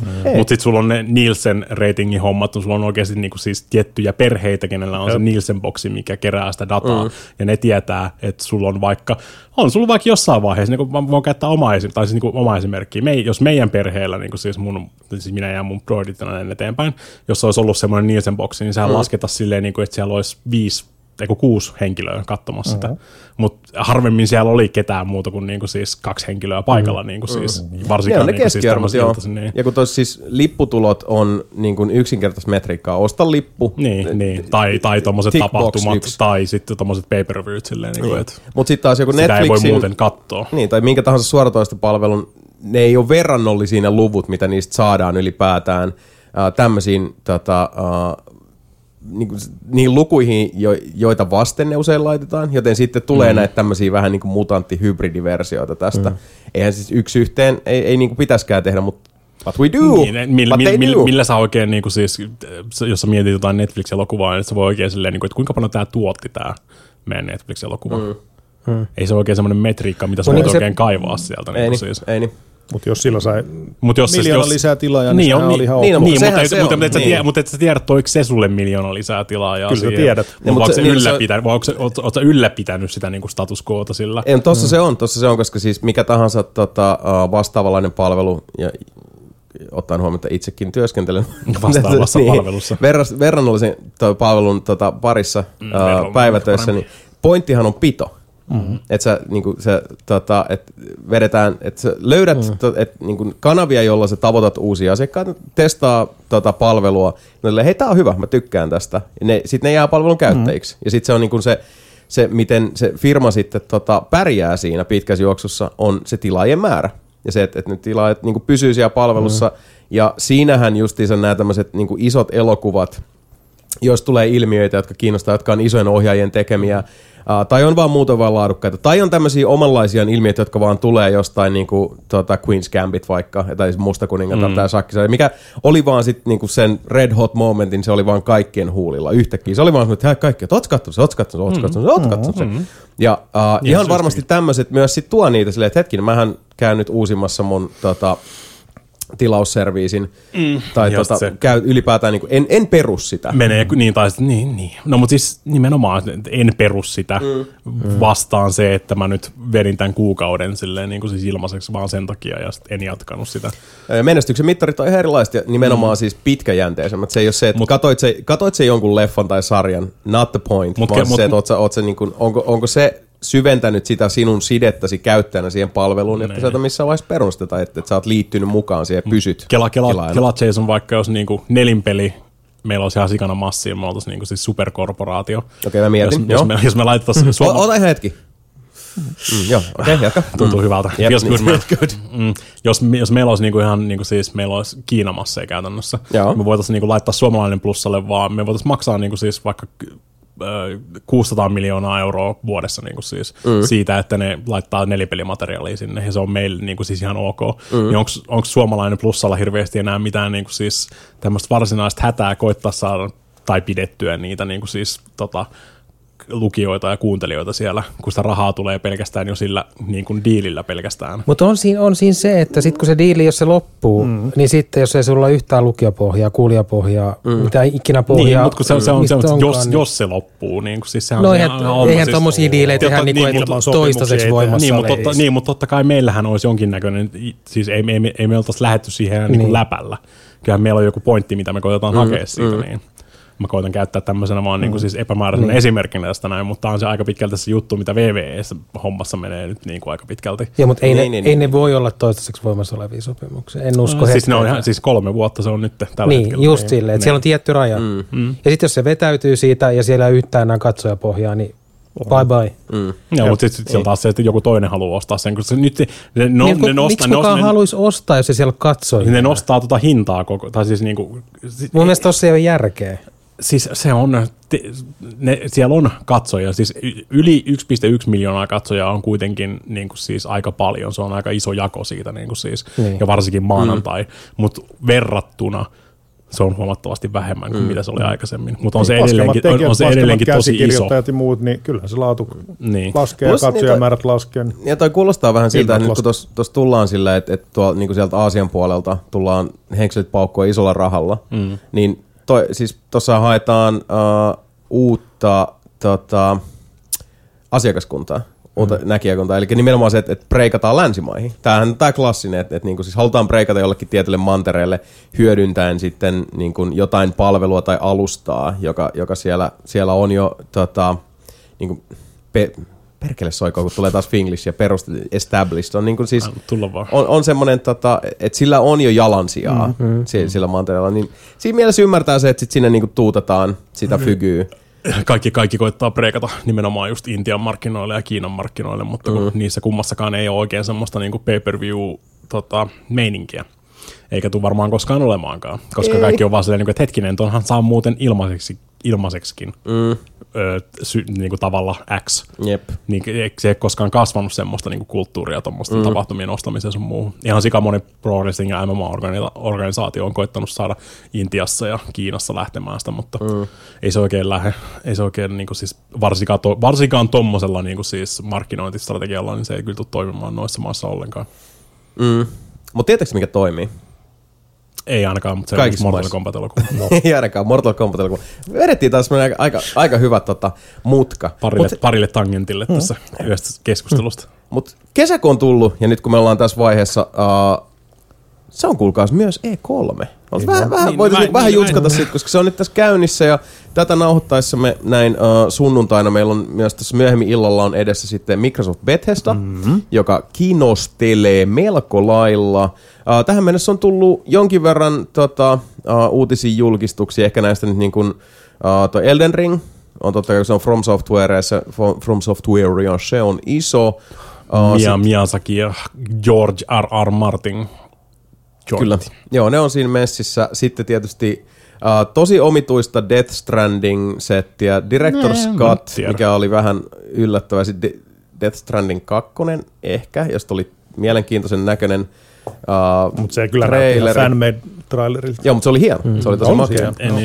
Ei se mun mielestä, tosi paljon juttua kuullut siitä, että se Kojiman setti oli outo. Ei se mun mielestä niin kuin siis hirveän outo ollut. Niin kuin siis. Ei siis, minkä takia se oli musta outo, oli se, että no ensinnäkin siis se, että siinä on vaan Sam Porter, joka hyppii, siis se pätkä, minkä mä oon nähnyt, hyppii pahvilaatikossa. Niin, se peli. Niin. Mutta silloin kanssa keskusteluhomma kanssa oli. No sitä mä en ole nähnyt. Mutta siis se, mikä oli outo, sitä mä en ole nähnyt, vaan mä ihmettelin vaan sitä, kun itse kuitenkin silloin, kun 150 tuntia suurin piirtein Death Strandingia takana, niin ei kyllä missään vaiheessa pelin aikana tullut niinku mieleenkään edes niinku semmoisena puolittaisena tai niinku prosentillisena, promillellisena ajatuksena, että kyllä tästä huomaa, että joku on ollut siellä suitsimassa Kojimaa silleen, että rauhoitus vähän, otas vähän takapakkia.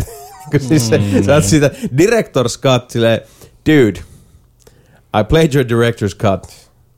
Pidin siitä hyvin paljon, mutta missään vaiheessa ei tullut sellainen fiilis, että hitto, kun olisit kyllä voinut vähän enemmän niin kuin tykittää överiksi tätä hommaa. Mutta en tiedä. Siis ihan siis mielenkiinnolla odotan, varsinkin jos tulee tämmöinen Next Gen PS5-päivitys.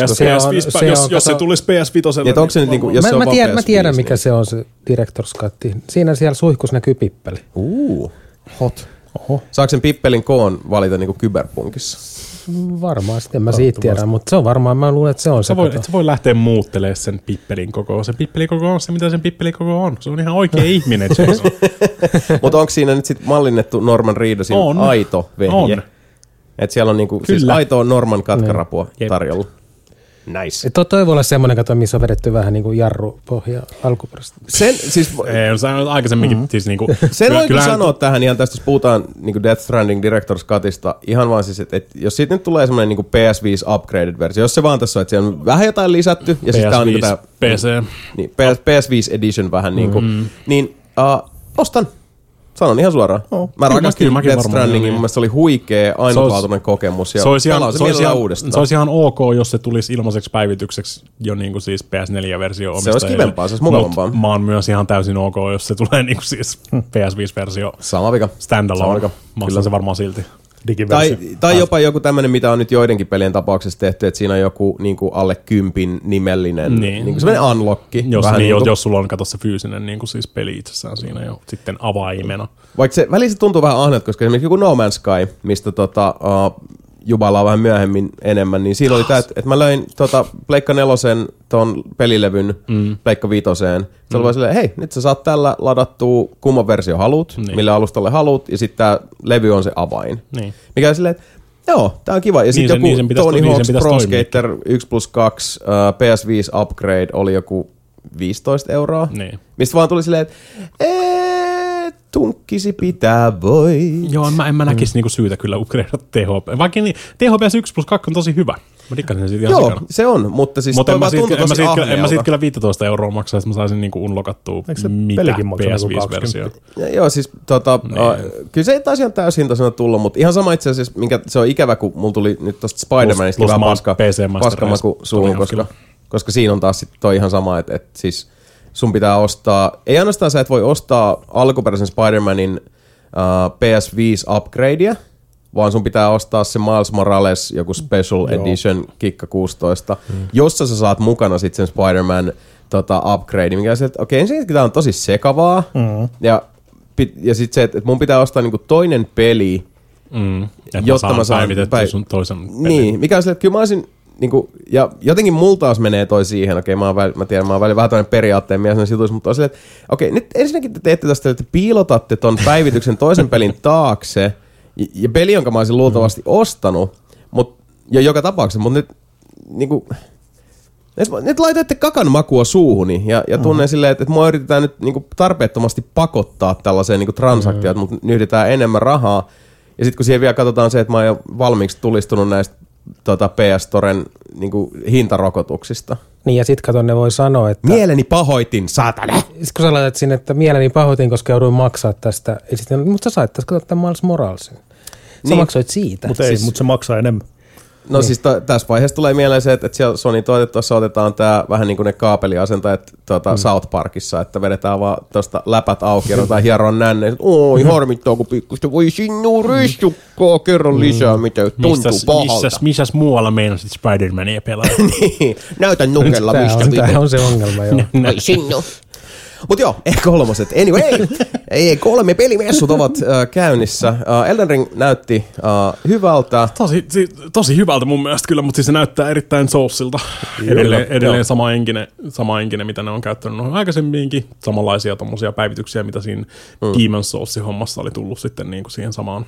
Tosi paljon näkee niistä samoista animaatioista, niin kuin, että joo hei, sama enkinen tässä on menossa, koska hyökkäysanimaatioita, kaikki tämmöiset näytti todella tutulta, mutta siis mä kuvittelen vaan mielessäni just tässä tälleen, että niin kuin open world, souls-like, tai no, se voisi melkein sanoa, että toihan niinku, toi näyttää melkein semmoiselta niinku From Softwaren megamixiltä toi Elden Ringin.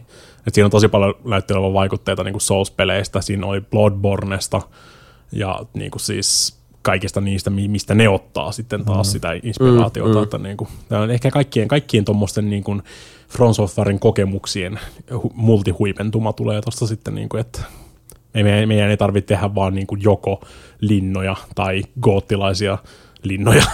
Me ei tehdä niinku, renesanssilinnoja tai sitten niinku gothic horror-linnoja, vaan me voidaan tehdä, yhdistää nämä kaikki. Niinku. Plus tietysti myrkyllisiä soita sinne väliin myös, koska ne kuuluu asiaan jokaisessa Souls-pelissä ja Souls-likeissa pitää olla semmoinen kunnon haista paskassa kuolet tänne. Kaikki on perseestä mesta. Joo, siis mä kun en niin kuin no mä tunnen välillisesti to Blight Town, bitch. Mä tunnen siis välillisesti tämän niin kuin Fromin tyylin ja varsinkin siis toi se visuaalinen kerronta noissa peleissä on mun mielestä ihan mielettömän hienon näköistä. Oli aika paljon Berserk-referenssejä taas kyllä siellä. Siihen en osaa sanoa, mutta jotenkin toi Elden Ringistä tuli taas tää se, että näyttää älyttömän hienolta, mutta näyttää niin soulsilta, että I'm go skip. Ihan vaan siis se, että niin kun, ei ole mun pelejä. Ei ole munkaan. Ihmettelen, kun peliyhteisössä on niin paljon masokisteet. Noi menee noi pelit noi hyvin kaupaksi. Ei ne oikeasti ole edes niin vaikeita. Kuin mitä kummikaan se meemi. Joo. Lähti siitä ihan niinku siis Demon Soulsin markkinoinnista silloin aikanaan. Ja sitten sitä jatkuu jopa jonkun verran siihen Dark Souls 1 niinku markkinointiin. Mutta eikö se Sekiro nyt sitten mennyt, niinku, sitä single monet sanoo, että se menee niinku ihan älyttömiin sfääreihin. No, et, siis tai siis silleen, että se menee niinku sellaiseksi ei sekään hirveän vaikea ole, mutta siis Sekiro on enemmän, se on niinku enemmän lähempänä rytmipeliä, että sun pitää opetella se niinku siis, kun vihollinen tekee tämän, niin sun pitää tehdä tämä, tai sä kuolet. Tai sit sä et saa mitään aikaan, ja sit sä joudut uudestaan siihen niin kuin siis 50-50 coin flippiin, että kumpi sieltä tulee, ja sit sun pitää opetella ne ulkoa. Mutta siis sehän on ihan, Sekiro on tosi yksinkertainen siinä vaiheessa, kun sä oot pelannut se jo kerran tyyliin läpi. Että sä tiedät niin kuin siis mitä tehdään missäkin tapauksessa. Sitten on vaan silleen, niin kuin, että okei mä menen tähän, ja sit kun toi tekee ton, niin mä painan 4, ja sit on silleen, niin kuin, että voitin. Ei sekään huono peli ole, siis. Se vaan, mä en tykännyt siitä niinku siis tälleen yleisluontoisesti. Mun mielestä että Sekiro on niinku se peli, joka niinku jakanut eniten noista From Softwaren peleistä mielipiteet. Se oli monille just semmoinen, niinku, että nyt ei niinku jaksa. Vaan tuntuu, että siis, niinku, se oli monille se. No mut anyway. Mä en yleisesti halua semmoista niinku temppurataa niinku soulspeleissä, vaan niinku sen pitää sitten niinku se enemmän sen pitää tuntua semmoiselta niinku seikkailulta ja sit just siltä, että sä oikeesti saavutit jotain tossa noin. Sekiros liian monessa se tuntui siltä, että sä hakkaat päätä siihen niinku siis tosin, jos olet ikinä katsonut mun striimejä, niin se on mun ratkaisu melkein kaikkiin elämän ongelmiin, on vaan hakata päätä tarpeeksi kauan aikaa siihen, kunnes se seinä menee rikki tai muuta vastaavaa. Mutta siis se ei tuntunut siltä, että mä olisin niinkun tullut paremmaksi pelaajaksi varsinaisesti missään vaiheessa, toisin kuin monessa Souls-likeissa silleen, että sä opit nyt väistämään nää ja opit missä kohdassa sä kerkeet antaa vähän runtua ja sit se on siitä sun keskittymisestä kiinni, että niin pystyt sä vetämään suorittaa tämän loppuun asti ilman, että rupeaa kuumottaa liikaa, koitat lyödä kerran vielä, jos mä kerran vielä lyön tonne väliin silleen, niin tää menee ehkä vähän nopeampaa, sit menet paskaa ja kuolet ja aloitat alusta. Mut se kerros mulla ei tullut ikinä oikein semmoista fiilistä niin kuin siitä, että se oli vaan enemmän silleen, että okei, toi tekee näin, nyt sieltä tulee iso nuija tulee ylhäältä päin. Silleen, mä tiedän mitä mä teen tässä näin. Ja sit on silleen, peli on silleen, että sä oot tyhmä, sun piti panna ympyrää siinä. Aha. Sitten sä panot ympyrää siinä ja sitten counteroit. Asiakunnassa. Anyway, Elden Ring. You know what I'm saying. Kyllä, ymmärrän. Ei tiedä, mistä mä puhun. Mutta Elden Ring siis näytti Souls-osastolta. Siinä on hevosia. Ja nyt on... Voit ratsastaa hevosia, se on Souls, Breath of Souls. Onko siinä toimivia peilejä? Tuskin. Se ei ihan niin kuin siis yleisesti kuulu Souls-estetiikkaan peilit. On yksi vihollinen, kenellä on kilpi, joka on iso peili ja se summonoi tyyppejä sieltä, mutta siihen ne peilit aika pitkälti loppuukin. Nyt kun julkisettiin Unreal 5 jenginen, niin siinä oli, että tässä jenginissä on tosi helppo tehdä peili. Niin. Vihdoinkin. Siinä on itse asiassa hyvä pointti, minkä takia se periaatteessa jakaa semmoisiksi epämääräiseksi niinku naniteiksi sen koko homman. Kyllä, se on. Niinku, käytännössä kaikki rakennetaan semmoisista pienistä palasista. Niin joo, peilit on tosi helppo tehdä Unrealinkin vitosella, jos se toimii niin kuin mä oon ymmärtänyt sen just, koska se voi vaan oikeasti, sä voit asettaa attribuutin jollekin materiaalille, että hei, tää on peilaava. Ja sitten pystyy periaatteessa se vähän niin kuin RTX-tyyliin, niin kuin siis ei se ammu semmoisia samanlaisia säkeitä siitä, mutta... Tai no ehkä se ampuu, en mä tiedä, en mä ole mikään vitun koodaa tai jumala, en mä tiedä. Mutta siis se pystyy vaan niinku dekoodaamaan siitä, että hei, nää naniitit näkyy tossa niinku välissä. Ja hei, mä odotan innolla 2022 peilin masterpressia täällä näin. Mäkin odotan. Joo, jännä nähdä. Vähän niinku se Hitman kolmonen, missä niitä pitää ottaa peilien vastapäätä. Peilit on tärkeä. Oli peilejä tai ei, niin peilit on tärkeä. Jonkin verran noita julkistuksia tullut. Tässä vaiheessa nyt, kun jengi päästään tätä kuulemaan, niin ollaan viksumpia noista, mitä Microsoft Bethesda tuo esille. Henkkoht, ehkä suurimmat odotukset just menee tonne tälle puolelle lähtökohtaisesti, koska olisi niinku mielenkiintoista kuulla, miten Starfield jakselee nyt tässä vaiheessa. Mä enkä pidätelle odottele kyllä Elder Scrolls-tarinoita. Ei, mutta jos jotain lisää, vähän lisää. Niin, jos vähän voisi antaa niinku... Teaseria vähän lisää. Vähän maustetta päälle. Sitten nythän Deathloopia tehdään siellä Arkanein toisella studiolla, mutta nyt on ollut kovasti huhui, että se toinen Arkane, kun niillä on Lyonissa on toinen ja toinen jossain Pohjois-Amerikassa mielestäni, niin studiota, niin toinen tekee Deathloopia, mun mielestä toinen jotain muuta tulisiko sieltä jotain semmoista niin. Ja tässä on jännät paikat. Microsoft muutenkin tehnyt aika isoja hankittoja. Tässä on Psychonauts 2 nyt niin kuin noussut koko ajan. Mm-hmm. Nehän vaivihkaa Microsoft lisäs nyt Psychonautsin Game Passiin. Mä olin aistivinaani pientä. Oli semmoista pientä pähkinänmagua tässä huulilla, kun mä huomasin sen siellä, että katsotaan kuin tässä käy. Tulisiko Elder Scrolls 6 juttu? On se mahdollista. Epäinen. Sitä ei tiedä, koska Bethesda on muutenkin ollut nyt aika lailla lockdownissa ton Microsoftin oston jälkeen. Nehän ei tullut niinku mitään, siis mihinkään suuntaan. Doom Eternal tuli. Niin peli tuli joo, mutta siis jos puhutaan niinku julkistuksesta ja uutisista. Sen jälkeen ei hirveästi ollut mitään ollutkaan. Ei ne ole sanonut mitään. Vähän semmoinen kutina, että saattaa olla, että just säästelty ehkä paukkuja tähän. Kovat paukut, kyllä. Joo, ja Microsoft on muutenkin tehnyt näitä hankintoja. Nythän niistä on huuttu, että ne olisi ostanut pari tuommoista mid-tier indie-studiota lisää taas, mutta kuka ei tiedä mitä. Ja nyt huhut kertoo, että ne julkistettaisiin tässä. Mutta okei, mistä sitä tietää, koska ollut nyt väärässä aikaisemminkin, koska esimerkiksi just puheltiin tuossa Nelinpelin Discordissa Rocksmith-sarjasta, johon kehittäjät oli viimeksi, kun nehän lopetti huhtikuussa, muistaakseni tänä vuonna sen DLC:den tekemisen, Rocksmith 2014, ja joka on edelleenkin kyllä sellainen peli, jota pelaan hyvin, hyvin usein, koska se on loistava. Mulla on siihenkin niinku satoja biisejä niinku DLC-ostoksina, ja siihen joku 5,500 vai 7,500, siis ihan joku jäätävä määrä niitä DLC-biisejä, plus sitten on ne custom DLC, että mitä jengi tekee edelleen koko ajan siihen peliin. Mutta kehittäjät oli sanonut jo, että me tehdään jotain ihan muuta. Antoivat ymmärtää, että se ei ole Rocksmithia, mutta nyt sitten Ubisoftin oli tämä Rocksmith Plus. Mm. En kyllä tiedä, onko samat kehittäjät. Sitähän ei tiedä, se voi olla, että niinku, en ole siitä ihan salettipaletti. Mutta siis tämä tilauspalvelusysteemi, vaikka se henkilökohtaisesti vähän herättää heti epäilyksiä, että mitä se tulee pitää sisällään, niin näin niin kuin käytännön ja kokemuksen syvällä rinta-aineella voin kyllä sanoa, että Rocksmith on ihan siis loistavasti koostettu service.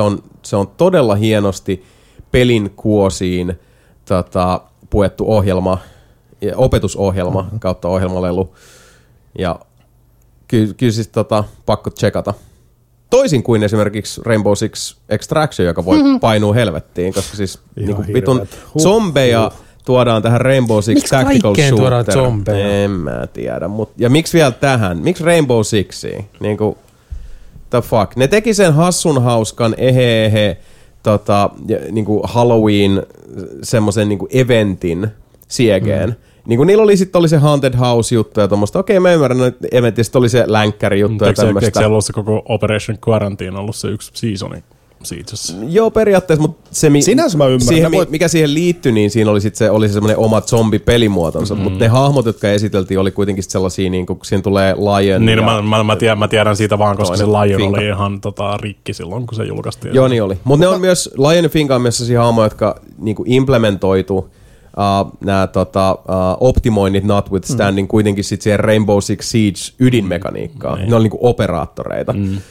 Mutta sitten se zombi-juttu, se oli semmoinen niinku hauska pikkujuttu, ja nyt ne tekee siitä kokonaisvaltaisen pelin, joka näytti aivan paskalta. Niin näytti, mutta mä ymmärrän sen, koska nyt ne pystyy tuoda itse asiassa Tom Clansin takas. Ai kauhea! Sebu, sä kierrätit ton vitsin sieltä meidän chatista. Me käytettiin tää voice chatissa jotain vitsiä, että sä voit tehdä näin.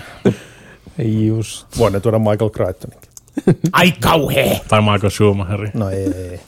Onko Suomaheri vielä hengissä? On sen kai. Elämänsä kunnossa. Ne voi tuoda Matti Nykäsen takaisin. Oho, voi tuu suun. Me monesti striimissä tulee yhtäkkiä silleen, että onko Matti Nykänen hengissä? Sitten jonkun on pakko googlata ja tarkistaa. Ei ole, aijaa. Ei se ole. Jatketaan. Se tulee vaan yhtäkkiä jostain. Voi helvetti. Mä katson tässä vähän tätä listaa, koska siis Ubisoftin siellä... No se Ubisoft-show oli muutenkin aika silleen, niin kuin siis yhdestä korvasta sisään ja cringe jälkeen toisesta korvasta ulos. Se Mario Rapids näytti ihan hyvältä. Niin. Joo, ja siis se edellinenkin oli niin kuin myötämielisesti vastaanotettu. Se oli yllättävän hyvän näköinen se Avatar, mikä me nyt katsottiin se Avatar-peli. Näyttää teknisesti hito hyvältä, mutta Avatar nyt ei kiinnosta varmaan ketään. Ei siis, kun siinä ei niinku pelillisesti, sehän oli vaan siis semmoista niinku katsiin maalailua. Milloin Avatarkin tuli ulos? Eikö siitä siis joku 10 vuotta? Siis tehdäänkö siitä leffasta peli vai? Jotain siis siitä maailmasta. Tästä suuresta Avatar-universumista, jonka kahta jatkoisa leffaa ollaan tosiaan varmaan joku vuosikymmen nyt odotettu, koska... Siellä Cameronin jamessi hieroo tälläkin hetkellä kikulia, 8K ruutua vastaan. Mocap-puku päällä ja sillä on semmoinen penis jatku. Sinänsä yllättävää, että siitä ei ole tullut TV-sarjaa tähän päivään mennessä. Niin, tai animaatiota tai mitään. Niin, tai just jotain niin. Mutta mä en koska tiedä siis, koska itse asiassa pakko... Pitää iteroida iteroinnin perään. No siis pakko heittää tähän väliin. Eilen bänditoverini Maken kanssa katsoimme elokuvan, jonka Make oli oikein niin siis ilmeisesti pitkän kaavan mukaan joutunut kaivaa jostain, nimittäin Abyss. The Abyss. James Cameron legenda-klassikko, jota ei saa Blu-raylla tai High Definition Blu-ray... ei saa niinku missään muussa formaatissa kuin joskus aikoinaan niinku DVD-painoksena.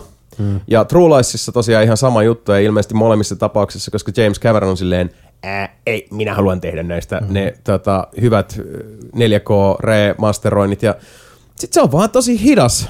Ja se haluaa ilmeisesti niinku olla itse päsmäröimästä tätä, ja sit kun ei aika riitä ja muuta, niin sit jostain syystä Abyss, joka on, by the way, edelleenkin aivan törkeen hyvä leffa, ja siis suuri osa efekteistä on semmosia, mille ei tarvitsisi edes tehdä mitään. Se vaan niinku, siis restauroisi vaan filmiltä sen, että ne näyttää tosi hyvät. Suuri osa on käytännön efektejä, ja sitten ne CG-jutut, niinku se vesijuttu, mikä on luultavasti ihan samaa tekkiä, mitä ne käytti sitten T2.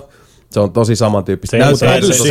Se ei ole samaa teknologiaa. Muistossa oli hyvä CG-breakdown oli Corridorilta just nimenomaan tosta. No joo, okei. Mutta joka tapauksessa siis näyttää hyvältä. Se oli kehitetty siihen. Se oli melkein ensimmäisiä tommosia computer generated graphicseja. Joo, ja siis näyttää tosi hyvältä samoin kuin itse asiassa vähän aikaa sitten katsoin T2 taas pitkäksi. Edelleenkin T-tonni näyttää hyvältä. Se on ihan sama kuin toi hassuu, miten joku Terminator 2, vaikka alkuperäinen Jurassic Park. Ne on sellaisia leffoja, katso tänä päivänä, sillä joo, still holds up ihan easy biisisti. Ja sit voit katsoa jonkun verrattain isommalla budjetilla tai verrannollisella budjetilla tehdyn leffon tyyliin circa 2018. Ja se, että ihan karmeeta paska CGI-tä, et ei vaan se... Se ei ole pelkästään sitä ajanhampaasta kiinni pojat ja tyttäret. E3-messut kuitenkin, ja mihinkäs me päästiin. Avatar, niin. Avatar-peli näytti ihan... Ubisoft tälleen yleisesti. En mä tiedä, tuliko siellä oikeasti mitään mielenkiintoista koko Ubisoftin keisissä. Ei, Far Cry 6. Tää nyt ei tule minä uutisena. Oliko se Avatar Ubisofti vai? Joo. Onko siellä jotain torneja, miten pitää varmasti. Aivan varmasti. No. Se voi hyvin olla. Ja hei, edelleenkin, mitä puhuttiin, ne ei ole torneja, ne on leijuvia kivi. Niin, eiku Yves Guillemot on selällään. Eiku niin, mitä siellä leijusi, aivan. Joo. Tiedät. Ja siis, siltikin, mistä puhuttiin tuossa Sebun kanssa, niin kun aloitettiin tänään nauhoitukset, on myös se, että nyt kun Ubilt tulee se Star Wars-peli, niin okei, se Ubin Open World-kaava ja sitten Star Warsin maailma ja käsikirjoitus, että joo, toimii. Kelpaa, käy. Olen valmis tähän. En mä niin näe, että sillä hirveästi tarttisi edes mitään sen kummosempaa tehdä, koska Ubi-kaavakin on kehittynyt. Niin kuin niistä Ubi-ähkyvuosit silloin, kun tuli Watch Dogs. Mikä vittu se autopeli oli? Crew. Far Cry Primal. Ja sitten joku oli vielä joku Unity tai niin. Toi. Olisiko ollut just Unity? Vai Lontoa vai mikä vittu se on? Mä luulen, että noita on vielä joku peli tossa. Mun mielestä oli Unity, koska sit Syndicate tuli tässä niin, myöhemmin. Syndicate oli se viimeinen sitä niinku vanhan liiton AC:ta. Ja sitten tuli Origins, Odyssey ja Valhalla. Joo. Mut joo, ei siis mitään nyt tuossa nopsakkaasti. Jotain lisäkirveksiä sinne on tulossa Valhallaan. Joo, sitä ne kanssa hehkutti. Sä Nintendolta mua odotan kyllä vieläkin sitä uutta Switchia. Se on kyllä. Olet tulossa uusi Switchikin vai? No siis huhut on ollut nyt niinku tosi kovaa. Eikö sä oot Antero ollut viimeiset siis, 1,5 vuotta? Hiljaa. Tää on oikeasti hyvä juttu, koska muutaman kerran on käynyt niin, että kun kuuntelee podcastia, kun te kaikki tiedätte, mistä puhutte, niin te jätätte sanomat jonkun avainjutun. Ja sit joutuu itse kelaa, että... Mä tunnistan ton synninkin. Nyt mä oon nyt se tyhmä tyyppi, joka kysyy tässä niinku... Jep, niin pitääkin, se on oikein. Se oli kuva päivitetty malli Switchistä, isompi näyttö, parempi näyttö ja... Ei se isompi näyttö ollut. Mutta siis nyt on pitkään huhuttu, että tulisi niin sanottu Switch Pro. Ja nyt huut on ollut pitkään silleen, että se olisi tässä E3 aikaan, mutta... Nintendo nyt ei ole vahvistanut mitään. Nämä menee tähän niin Industry Rumors-osastoon, että okei nyt jengi tutkii jotain, mitä soppareita Nintendo tekee, niin kuin, siis komponenttivalmistajien kanssa tätä osastoa. Esimerkiksi joku italialainen lelukauppa on laittanut jotain internettiin, jotain vahingossa tuotekuvausta. Tulee tämmöisiä niin vuotoja ja muuta. Mitään varmaa, mitään vahvistettua ei tule. Nintendollahan on E3 Pressis Tässä huomenna, eiku oli eilen. Oli eilen. Oli eilen. Tätä kuunnellessa. Kyllä, joo. Eli me tiedämme jo niin, kuinka tässä kävi. Et saattaa olla, saattaa ei. Ehkä, en tiedä. Se on vähän paha, koska kyllä mäkin olen sitä niinku Switchin ostamista niinku suuresti miettinyt, mutta nyt niin okei, no, nyt kun... ai niin, mä unohdin muuten sanoa, jos hei kuulijoille tiedoksi, että nyt olen täysin next-genitetty, eli myös Xbox Series X:ni saapui. Sä oot kurren genitetty. Niin, olen kurren genitetty, eli nyt on Series X sekä Pleikki. Niin, sekin olisi mielenkiintoista just tähän, niin kun on ollut kauhean sortake kaikista näistä laitteista kyllä. Ja PC-puolella näyttiksistä, niin miten, jos sä tulee uusi laite, niin miten sen kanssa käy sitten? Niin joo, mä voin sanoa tälleen, niin että ei se tule helpottaa sitä niin ollenkaan. Niin. Ei missään tapauksessa. Custom Tegra-systeemi, mikäli onkaan, Nvidialta. Ei se mikään Custom Tegra ole. On se muutettu vissi jostain. No varmaan, on se varmaan laitettu jotain, niin siis, mutta laitettu siis perustuu ihan niin siis Tegraan. Mutta siinä on kyllä... Niin kuin, samalla lailla kuin niin nykyinenkin Switchikin. Niin. Siinä laitteessa on kyllä... Niin kuin, parantamisen varaa siis siellä tehopuolella varsinkin. No totta kai, mutta se on siis tommonen... Se on käytännössä niin. Kännykän prosessori. Niin se on silleen loogisesti, että se tuossa tulee kun... Tämä on tämä itse niin kuin tila, missä sä voit haihduttaa lämpöä tai muuta vastaavaa, on vähän rajatumpi kuin, niin kuin vaikka Pleikka Vitosessa tai Xbox Series X:ssä. Se on niinku Nvidia Shield. Niin, mutta se on tietenkin vaan niin hauska jengi rupeaa silleen, että kyllä se pitää nyt, siis toi piiri... Se sit pystyy outputtaan 4K. Eli Switch Pro tulee olemaan 4K. Silleen, että ei. Ja se on mahdollista. Ensinnäkään se ei fyysisesti mahdollista. Että se on ehkä niinku maksimissaan 720p näyttö siinä itse laitteessa. Kyllä itse laitteessa, niin. Ja sitten niinku, ei se saa niinku, mitä, okei, kyllä se saa outputat, kyllä.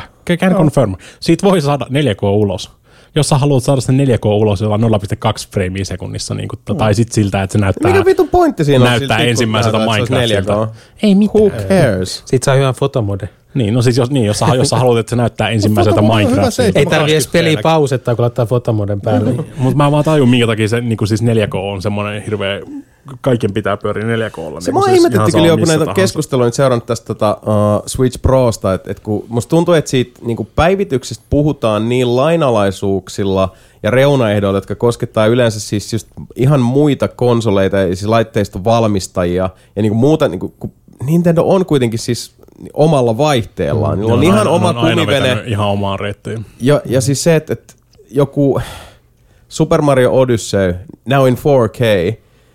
Mikä se on se käytännön hyöty, minkä ihmiset kuvittelee sit siitä niinku saavansa, että voi, tai Breath of the Wild vaikka, jos on kuitenkin siis semmoinen, että okei, jos se on vähän skarpimpaa se grafiikka ja noin, mutta siinä ei ole mitään sellaista, mikä, tämä ei ole edes Nintendo tyyliä millään tavalla silleen, että Breath of the Wild, but now in 4K, motherfucker.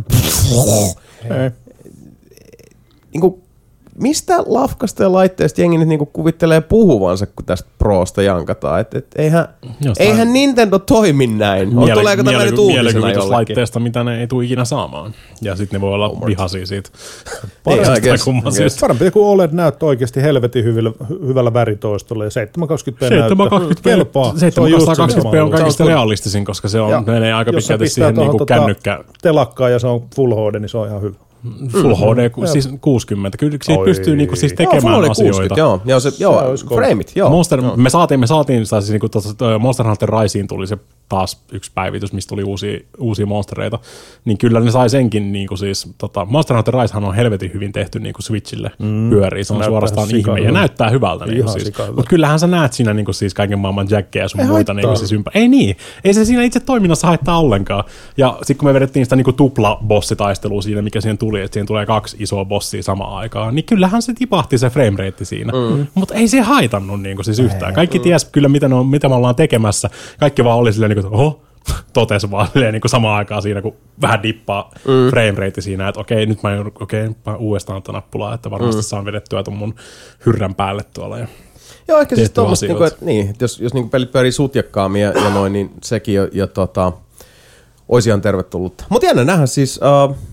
eilehän me tiedettiin täällä. Eilen me tiedettiin. Eilen me tiedettiin. Ei kyllä eilen tullut, ei tullut uudesta Switchistä yhtään mitään infoa. Oho, ennustellaan. Mutta joo, siis aiheeseen palatakseni, niin ei tosiaan ollut Ubilla nyt mitään niinku isoja juttuja. Aika paljon just tulee tätä fuulaa tässä nyt, että Ubisoftin uudet suunnitelmat vihdoinkin Assassin's Creed menee Japaniin. Niin silleen, That's fake as fuck. Tämä ei ole totta. Huijat, you are playing with our feelings and emotions. Mä katson vähän tätä listaa. Onko tää nyt niinku mitään Halo Infinite.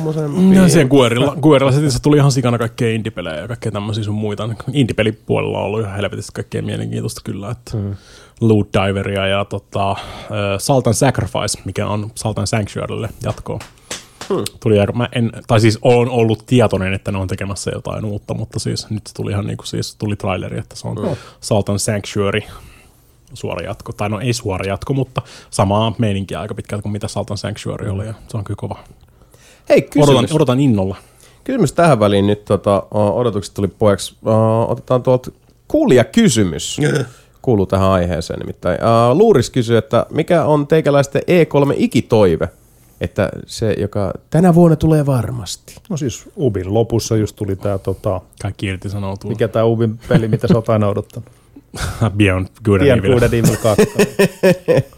Joku muistaakseni heitti siinä, kun me katsottiin sitä Ubisoft-hommaa, joku heitti, että en mä tiedä, kyllä sieltä voi tulla se Beyond Good and Evil 2, ja kaikki vaan repes.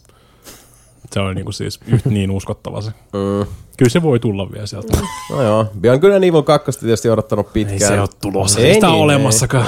Se näyttää tosi huonolta, Ubilla on pakka niin pahasti. Eihän toimi muu enää kuin Half-Life 3, mutta en mä kyllä sitä odota. En mä sitä varsinaisesti odota edes Half-Life 3. Niinku siis. Onko se niinku realismi?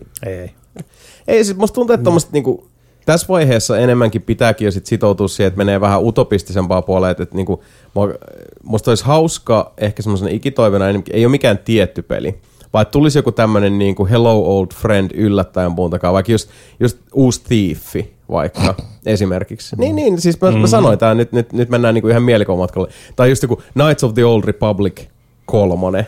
Se olisi kova.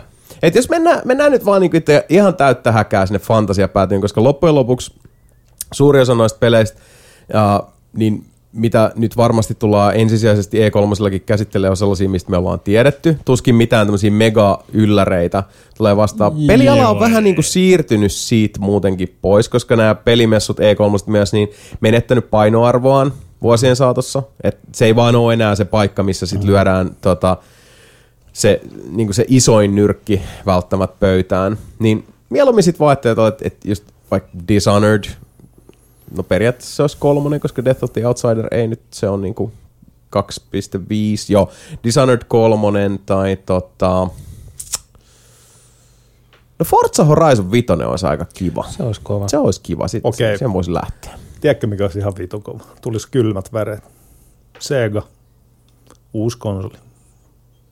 Dreamcast 2. No se olisi ainakin yllättävä. Se olisi aika yllättävä. Oikeasti VF6 suoraan siihen. Onko suoraan julkaisuus Choo Rocket 2? Ei. Miksei? Julkaisupeli. No VF6 uusi Sega Rally. Shenmue 4. Oh god, nyt sä pilasit. Jet Set Radio 2. Nyt sä pilasit sen. Palautin jo se. Peruin pre-orderin mielessäni. Aika paljon tämmöiset pelit, just mitä huomaa, että niinku odottaa ja noin. Ja ainahan se on siis kiva yllättyä, mutta toisaalta nyt kysyttiin ikitoiveet. Nämä on sellaisia, mistä meidän pitäisi jollain tavalla olla jo tietoisia tuolla pohjilla. Niin mä luulen, että niinku osaltaan myös siinä, että kun tässä ollaan... Me ollaan käyty sitä niinku hehkutusfiilistely, odotusrumpaa läpi kuitenkin jo ihan siis pennuista asti. Ja me ollaan aikuisia. 25 vuotta varmaan. Niin, mä en usko, että me enää ihan samalla vaan... kieppaudutaan mukaan siihen, koska sitten silleen, että okei, toi tulee jossain vaiheessa. Niin. No sit se tulee. Sepä se. It's fine. Pelejä on ihan helvetisti. Tosielämän realiteetit kanssa pilaa hommaa, koska sä niinku jossain vaiheessa ymmärrät silleen, niinku, että okei, tämmönen peli ei voi vaan ilmestyä tyhjästä. Että sitä pitää tehdä niinku siis vuosia. Kyllä. Ja jos me ollaan just vähän aikaa sitten saatu tältä studiolta tai yhtiöltä just jotain muuta, niin ei ne voi yhtäkkiä pierasta silleen niin kuin siis kuukauden päästä niin kuin jotain ihan toista prosessia. Se on totta, ja me tiedetään myös niin kuin pelialasta paljon, että jos me nähdään E3:lla joku puhdas CGI-traileri, ja silleen, että aivan okei, niille ei ole siis minkäänlaista siis pelikuvaa tästä. Me joudutaan odottaa oikeasti 5 vuotta, että kuulee, että se on vittu heittu roski. Mitä sä olet antanut? Niin, että jos menee ihan epärealistiselle, niin yksi mikä olisi mielenkiintoinen, niin jos toi Ultima-sarja tuotaisi takaisin. No. Mä mietin tuossa vähän aikaa samaa tuossa, mutta mä en viittinyt mainita sitä, koska Gary otti vaan leikkiä rakenteilla niin. Nykyään, niin silloin mitään muuta, tai silloin muutakin tekemistä. Sitten toinen niin kun... Sitä paitsi Ultima 9 oli niin paskaa, että siitä ei niin, oikeasti, siitä ei ole paluuta niin, no, kirjaimellisesti. Mutta siis, you know. It's dead, Antero. Kyllä, niin on. Siksi mä sanoin, että se ei ole realistinen. Mutta sitten toinen, mikä on semmoinen, mistä ei voi sanoa, mikä se on, mutta toivois, että tulisi joku semmoinen mielellään vähän pienemmän studion uusi juttu, mistä tulisi tosi iso asia. Mutta niitäkin on ihan sikana ollut oikeasti. No niin, eikö meillä ole joku vastaava kysymys siellä? Itse asiassa oli joo. Otetaan se itse asiassa tuohon väliin. Ai kiva, kun tästä tällainen rakennellaan siltoin. Nimittäin Faust kysyy, että onko nelipelipörsillä veikkauksessa spekulaatioita tai mietteitä, että mikä voisi olla seuraava niin sanottu trendigenre peleissä.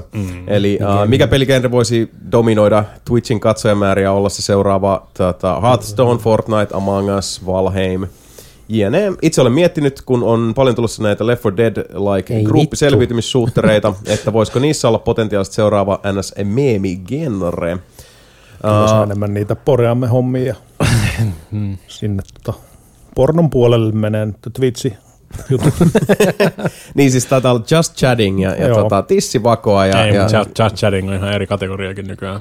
Niillä on oma hot tub. Kategoria nykyään. Yksi, mikä ei ollut pitkä aikaa, vai onko, en ole ihan varma, mutta niin kuin joku isompi urheilupeli. Siis mua ei itteni kiinnosta, mutta mä vaan niin yritän miettiä tällä niin out of the box. No siis vois miettiä, että joku Fall Guyshan osuu semisti siihen, koska se on sitä kilvottelua. Niin. No, mutta jos miettii ihan, ehkä se, mikä se oli se, missä autoilla vielä pelattiin futista. Rocket League. Se on ehkä ollut viime aikoina isoin tämmöinen vähän niin kuin urheilun suuntaan menevä. Ja Rocket League oli semmoinen kyllä meemi, meemiä se niinku kultti silloin, kun se julkaistiin. Siis tyyliin, siis hitto, nyt mennään Segaan. Siis tää Sega on yleisurheilupeli, mutta se ei ole track and field, mutta se oli se joku...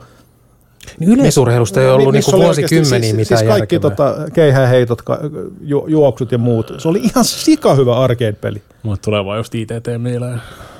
Siis se on vähän niin kuin track and field -tyyli, niin, mutta siis nykyaika. Mä tiedän, mistä puhut. 90-luvun, 2000-luvun alussa oli se joku athletics, virtual athletics.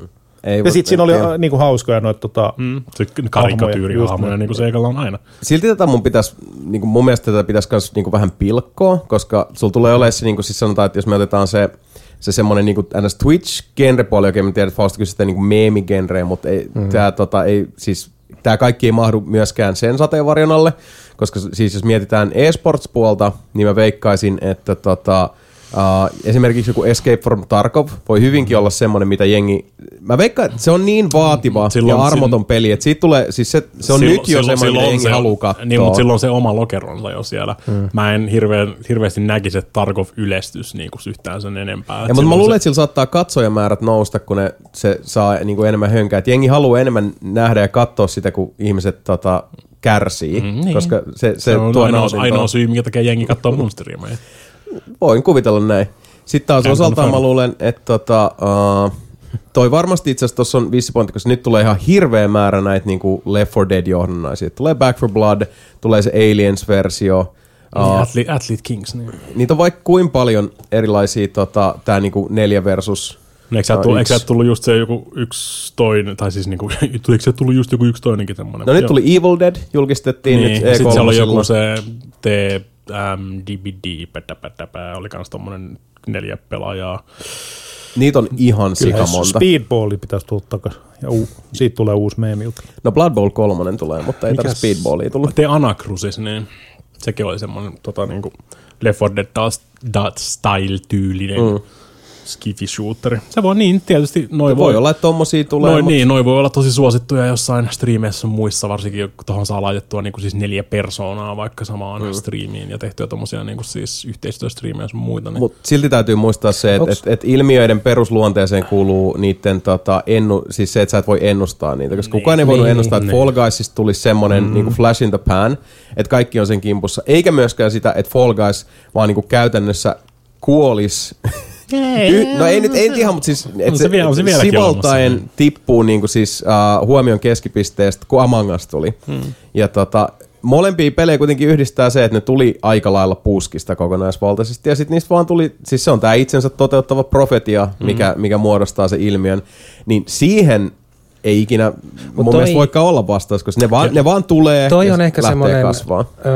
Toi Among Us, koska sehän on käytännössä Town of Salem tai Werewolf. Niin, tai Werewolf. Niin, siis se on sama, tai Resistance, tai se on niin, se on sitä. Kaikki nelinpelin mökkimiitin parhaat kesken. Niin, jos miettii niinku sitä kautta, että onko joku tällainen tai olemassa oleva. Me pelattiin muuten Among Us ihan sillain niinku livenä myös. Kinda sorta viime mökkimiitissä.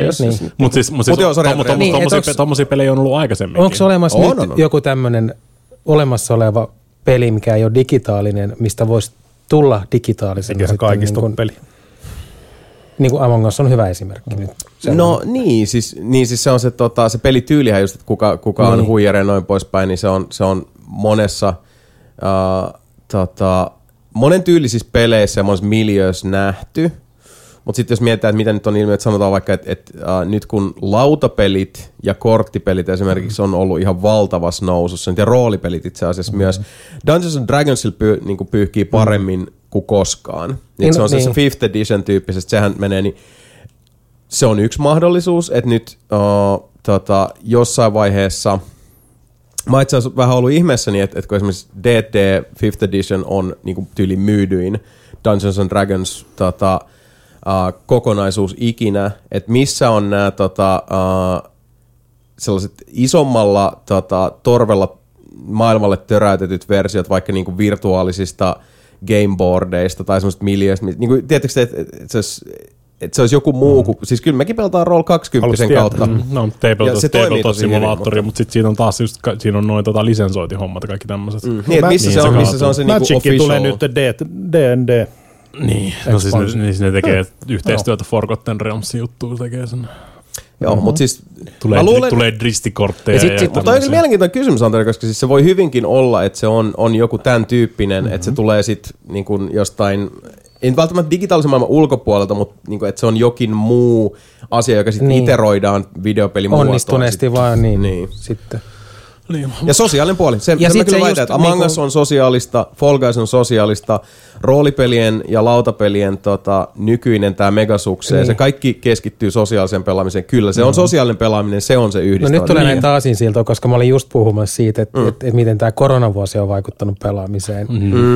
Ja tämä menee just siihen suuntaan. Ja valtavasti. Among Us teki tosi yksinkertaisesti sen. Se on niinku siis tosi simppeli. Pelata sitä. Kun niin vertaa hyvin tehty. Niin, ja niin, jos vertaa vaikka jokin Town of Salemiin, missä jos sä rupeat sitä pelaamaan sitä nytten, niin sieltä tulee joku, siis koko peli on täys semmosia, jotka on pelannut sitä joku 20 vuotta kohta. Sitten ne on saman tien, heti kun sä menet sinne peliin, sitten ne on vaan silleen, että sä väität oleva sheriffi.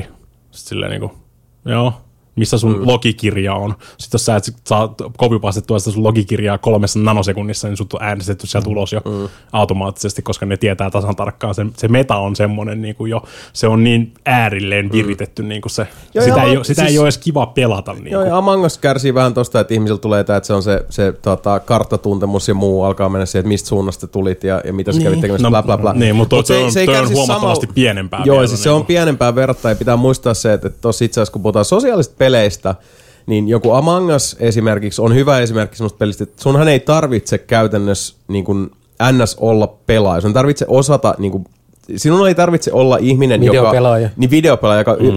joka mieltää itsensä kyvykkääksi pelaajaksi, jos sä osaat kusettaa, koska se peli, siis sen pelin metapelihän on sen pelin ydinpeli, eli se on se, että niin kuin, en ollut.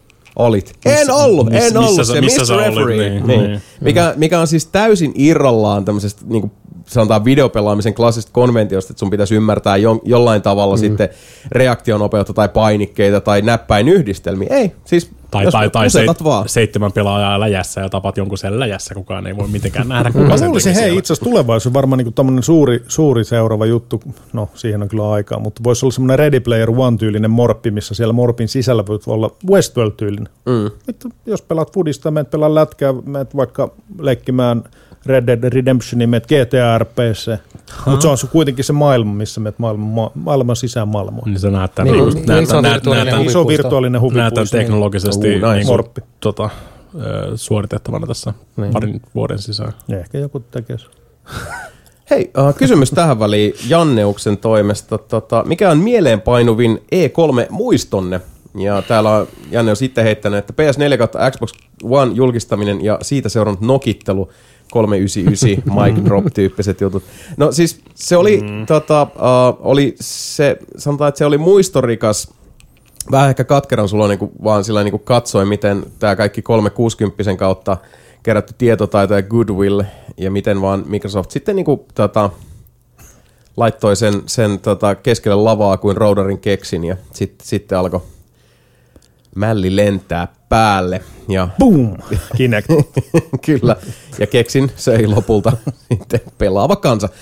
Ja tietysti se oli kyllä hienoa, miten sitten kanssa Sony otti siitä. Se oli, mä tykkään aina siitä, kun isot firmat uskaltaa vähän niin kuin nokitella ja piikitellä ja olla vähän vähemmän korrekteja. Ja Sony oli ehdottomasti vähemmän korrekti, nämä 399 mic drop ja sitten niin. Miten lainaat pelejä PlayStation 4-konsolilla ja sitten ojentaa sen sille, niin. Oliko se Josidako se nyt oli? Taisi olla, joo. Sallikasti mä muistan kanssa, mutta se viimeisin varmaan, missä mä olin oikeasti silleen, että hetkinen. Oli varmaan, eikö se ole joku tyyliin 2010 silloin, kun Gabe Newell tuli sinne Sonyn pressikonferenssiin. Muistaakseni että oli jostain tästä luokkaa. Silloin just kun PS3 tuli niinku orange boxit ja portalit kaikki tämmöiset, koska sitähän ne oli aika pitkälti, niinku, että nämä on PC-pelejä ja nämä tulee niinku PC:lle kaikki nämä. Se oli mun mielestä tosi, en mä tiedä jotenkin mulla on syöpynyt sen niinku takaraivoon. Ja sit on kanssa syöpynyt sen kaikki ne Microsoftin Kinectin vitun presentaatiot, kun ne oli niin cringeja aika pitkälti. Siis eka kerta kun Cyberpunkkiin näki oikeasti, Keanu Reeves muut vittu, on tulossa maailman paras peli. Ja mä käyn siis... You're breathtaking! Mulla ainakaan ei jää nää sillain niinku vuosittain mitenkään, siis, musta tuntuu, että mä en ainakaan niinku bookmarkkaa niitä omassa päässäni, mitenkään, että siis ne on ne tietyt tapaukset ja ilmiöt ja Tekiks Bethesda ton, olisiko Fallout 4 kanssa, että se on nyt saatavilla nyt? Että se tuli silleen niinku näin. Ei kai. Mulla on joku niistä peleistä on ollut sellainen, että se tuli silleen, niin kuin, että meillä on muuten tällainen peli ja sä oot pelattu sitä huomenna. Se Fallout 4 tuli, mutta se oli pari kuukautta, niin ei se ollut niin kuin tyyliin huomenna. Mutta se oli... No okei, mutta siis se on käytännössä pelimaailmassa huomenna. Joo, no siis se oli silloin, mä muistan, se oli silloin kun Bethesda piti oman E3-pressin, niin. Koska yleensä se on just julkaisija. Niin. Tai siis, Microsoft tai Sony tai joku muu vastaava pitää. Sitten niin. Se oli silleen, että hei, Bethesda pitää oman E3-pressin. Silleen, what? Ei, mistä lähtien te pidätte omia pressikonferensseja? Koska yleensä... Se oli muistaakseni sama, missä tuli silloin Doomista, niin 2016 Doomista tuli kamaa. Ja sitten ja jostain siis muusta. Sama E3, milloin tyyliin... Dishonored 2 ehkä. Ja oliko tämä sitä samaa, kun Sonylla oli tyyli teatterissa se oma presseri? Koska sen mä muistan, että jossain oli se... kun olen nähnyt ekan kerran uudesta God of Warista. Jotta mä muistan, että siinä oli tämä niinku, siis, punainen esirippu ja se vedettiin. Ja siinä oli semmoinen jännä niinku, klassiviba. Niillä taisi olla vielä itse asiassa ihan siis se niinku orkesteri. Se taisi olla just jossain kiinalaisessa teatterista, siis Loosissa. Joo, ja se oli sitä, että kaikki teki vähän omillaan, koska mä muistan, että Bethesdalla oli kans silloin se niinku oma settinsä. Ja musta tuntuu, että sekin olisi saattanut olla Doomia, ehkä Dishonoredia. Mä oon aika varma, että se oli 2015. Bethesda pressi, missä ne julkaisi Fallout 4, ja sitten on silleen, että tämä tulee kuukauden tai 2 kuukauden päästä, niin. Se on ulkona. Mutta se on niinku, kun yleensä jos tulee, että nyt me on tulossa tämmöinen peli, niin se on niinku vuosien päässä. Niin siellä ennen se oli mulla, eli muista, että se on jäänyt. Niin. Suhteessa se tuli niinku hyvin nopeasti, kyllä et joo. Että okei, ai sen saan tänä vuonna vielä, mitä helvettiä. Toinen, mikä helvetin hieno oli just, kun Nintendo näytti ekoja, niin kuin ensimmäinen Regin niin kuin uuden sukupolven Zelda ja sitten toinen se Twilight Princessin traileri, missä on toi Konanin musa. Ihan vitun kova. No täytyy kyllä sanoa tästä nyt, kun mä tsiikaan tätä yhtä listaa. Mä rupesin, mulla jostain syystä vaan pyöri 2018 päässä. Niin ottamatta kantaa siihen, että mitkä näistä peleistä nyt sitten lopulta oli niin kuin odotukset väärtejä tai ei. Niin täällä on siis 2018, kaikki näitä ei ole vieläkään julkaistu. Täällä on siis uusi Smash Bros. Cyberpunk, 2077 tuli paljon. Halo Infinite. Muun muassa, joka sitä ei vielä nähty. Ensimmäinen versio Halo Infiniteista siis. Mutta jatketaan Death Stranding. The Last of Us 2, tämä oli just siinä, että ne alkoi näyttää gameplaytä siitä. Ghost of Tsushima esiteltiin, niin gameplayn puolesta ekaa kertaa. Spider-Man. Fallout 76. AC Odyssey, se on esitelty siellä. Rage 2, joka oli edelleenkin minusta erittäin pelaamisen arvoinen. Ori and the Will of the Wisps, Sekiro, Anthem. Anthem näytti hyvältä. Se E3. Forza Horizon 4. Oh. Kiitos. Mikä? What the fuck? Apua. Mä olisin miettinyt, että onko se minä, mutta se olikin Jason. Ei tää näköjään siis... Autoplay.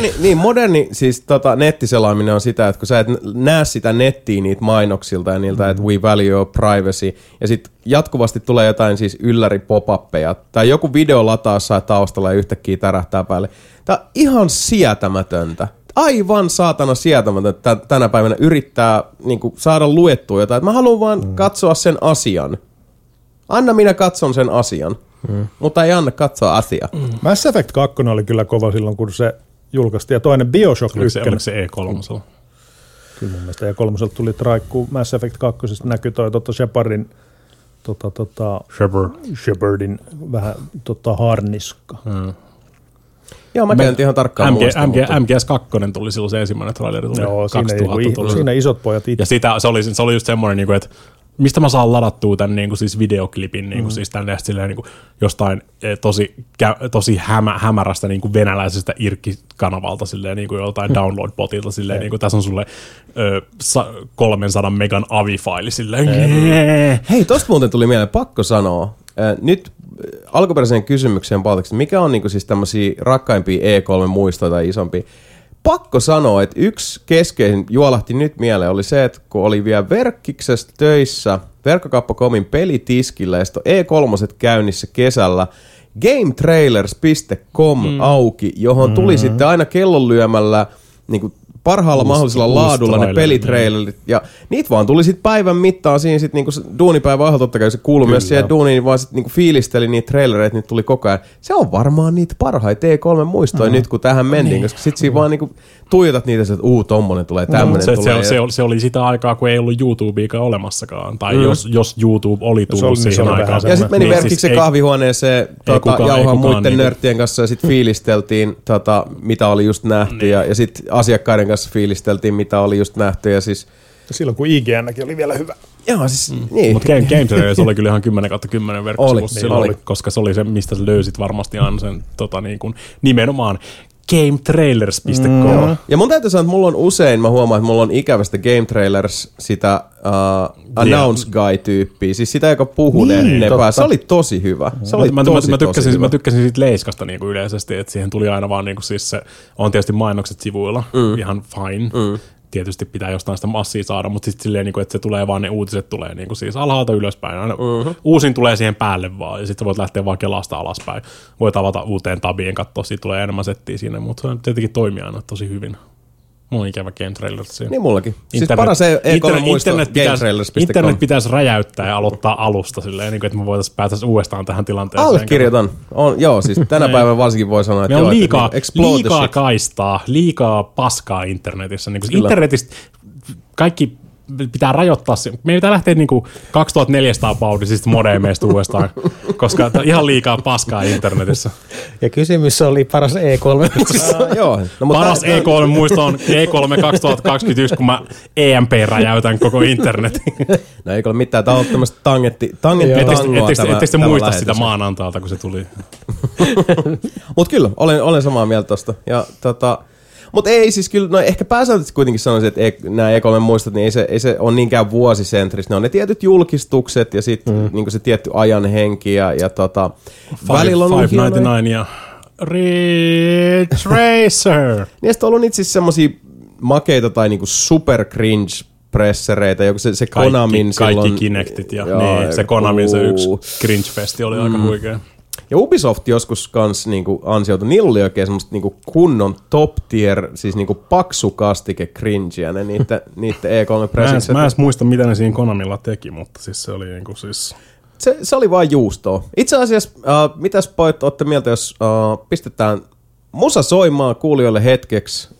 Mä pistän kahvi porisemaan, katsotaan Konami cringe E3-presis ja jatketaan sit juttua. Tehdään näin. No, okei, teoriassa. Mikä jotte? Hei! Palataan astiaan.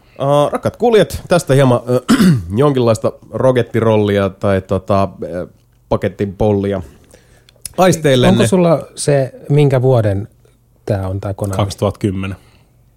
Ai hävit. Mä vaan katsoin, jos joku kuulija haluaa katsoa tässä taulun. Niin. Aivan, joo.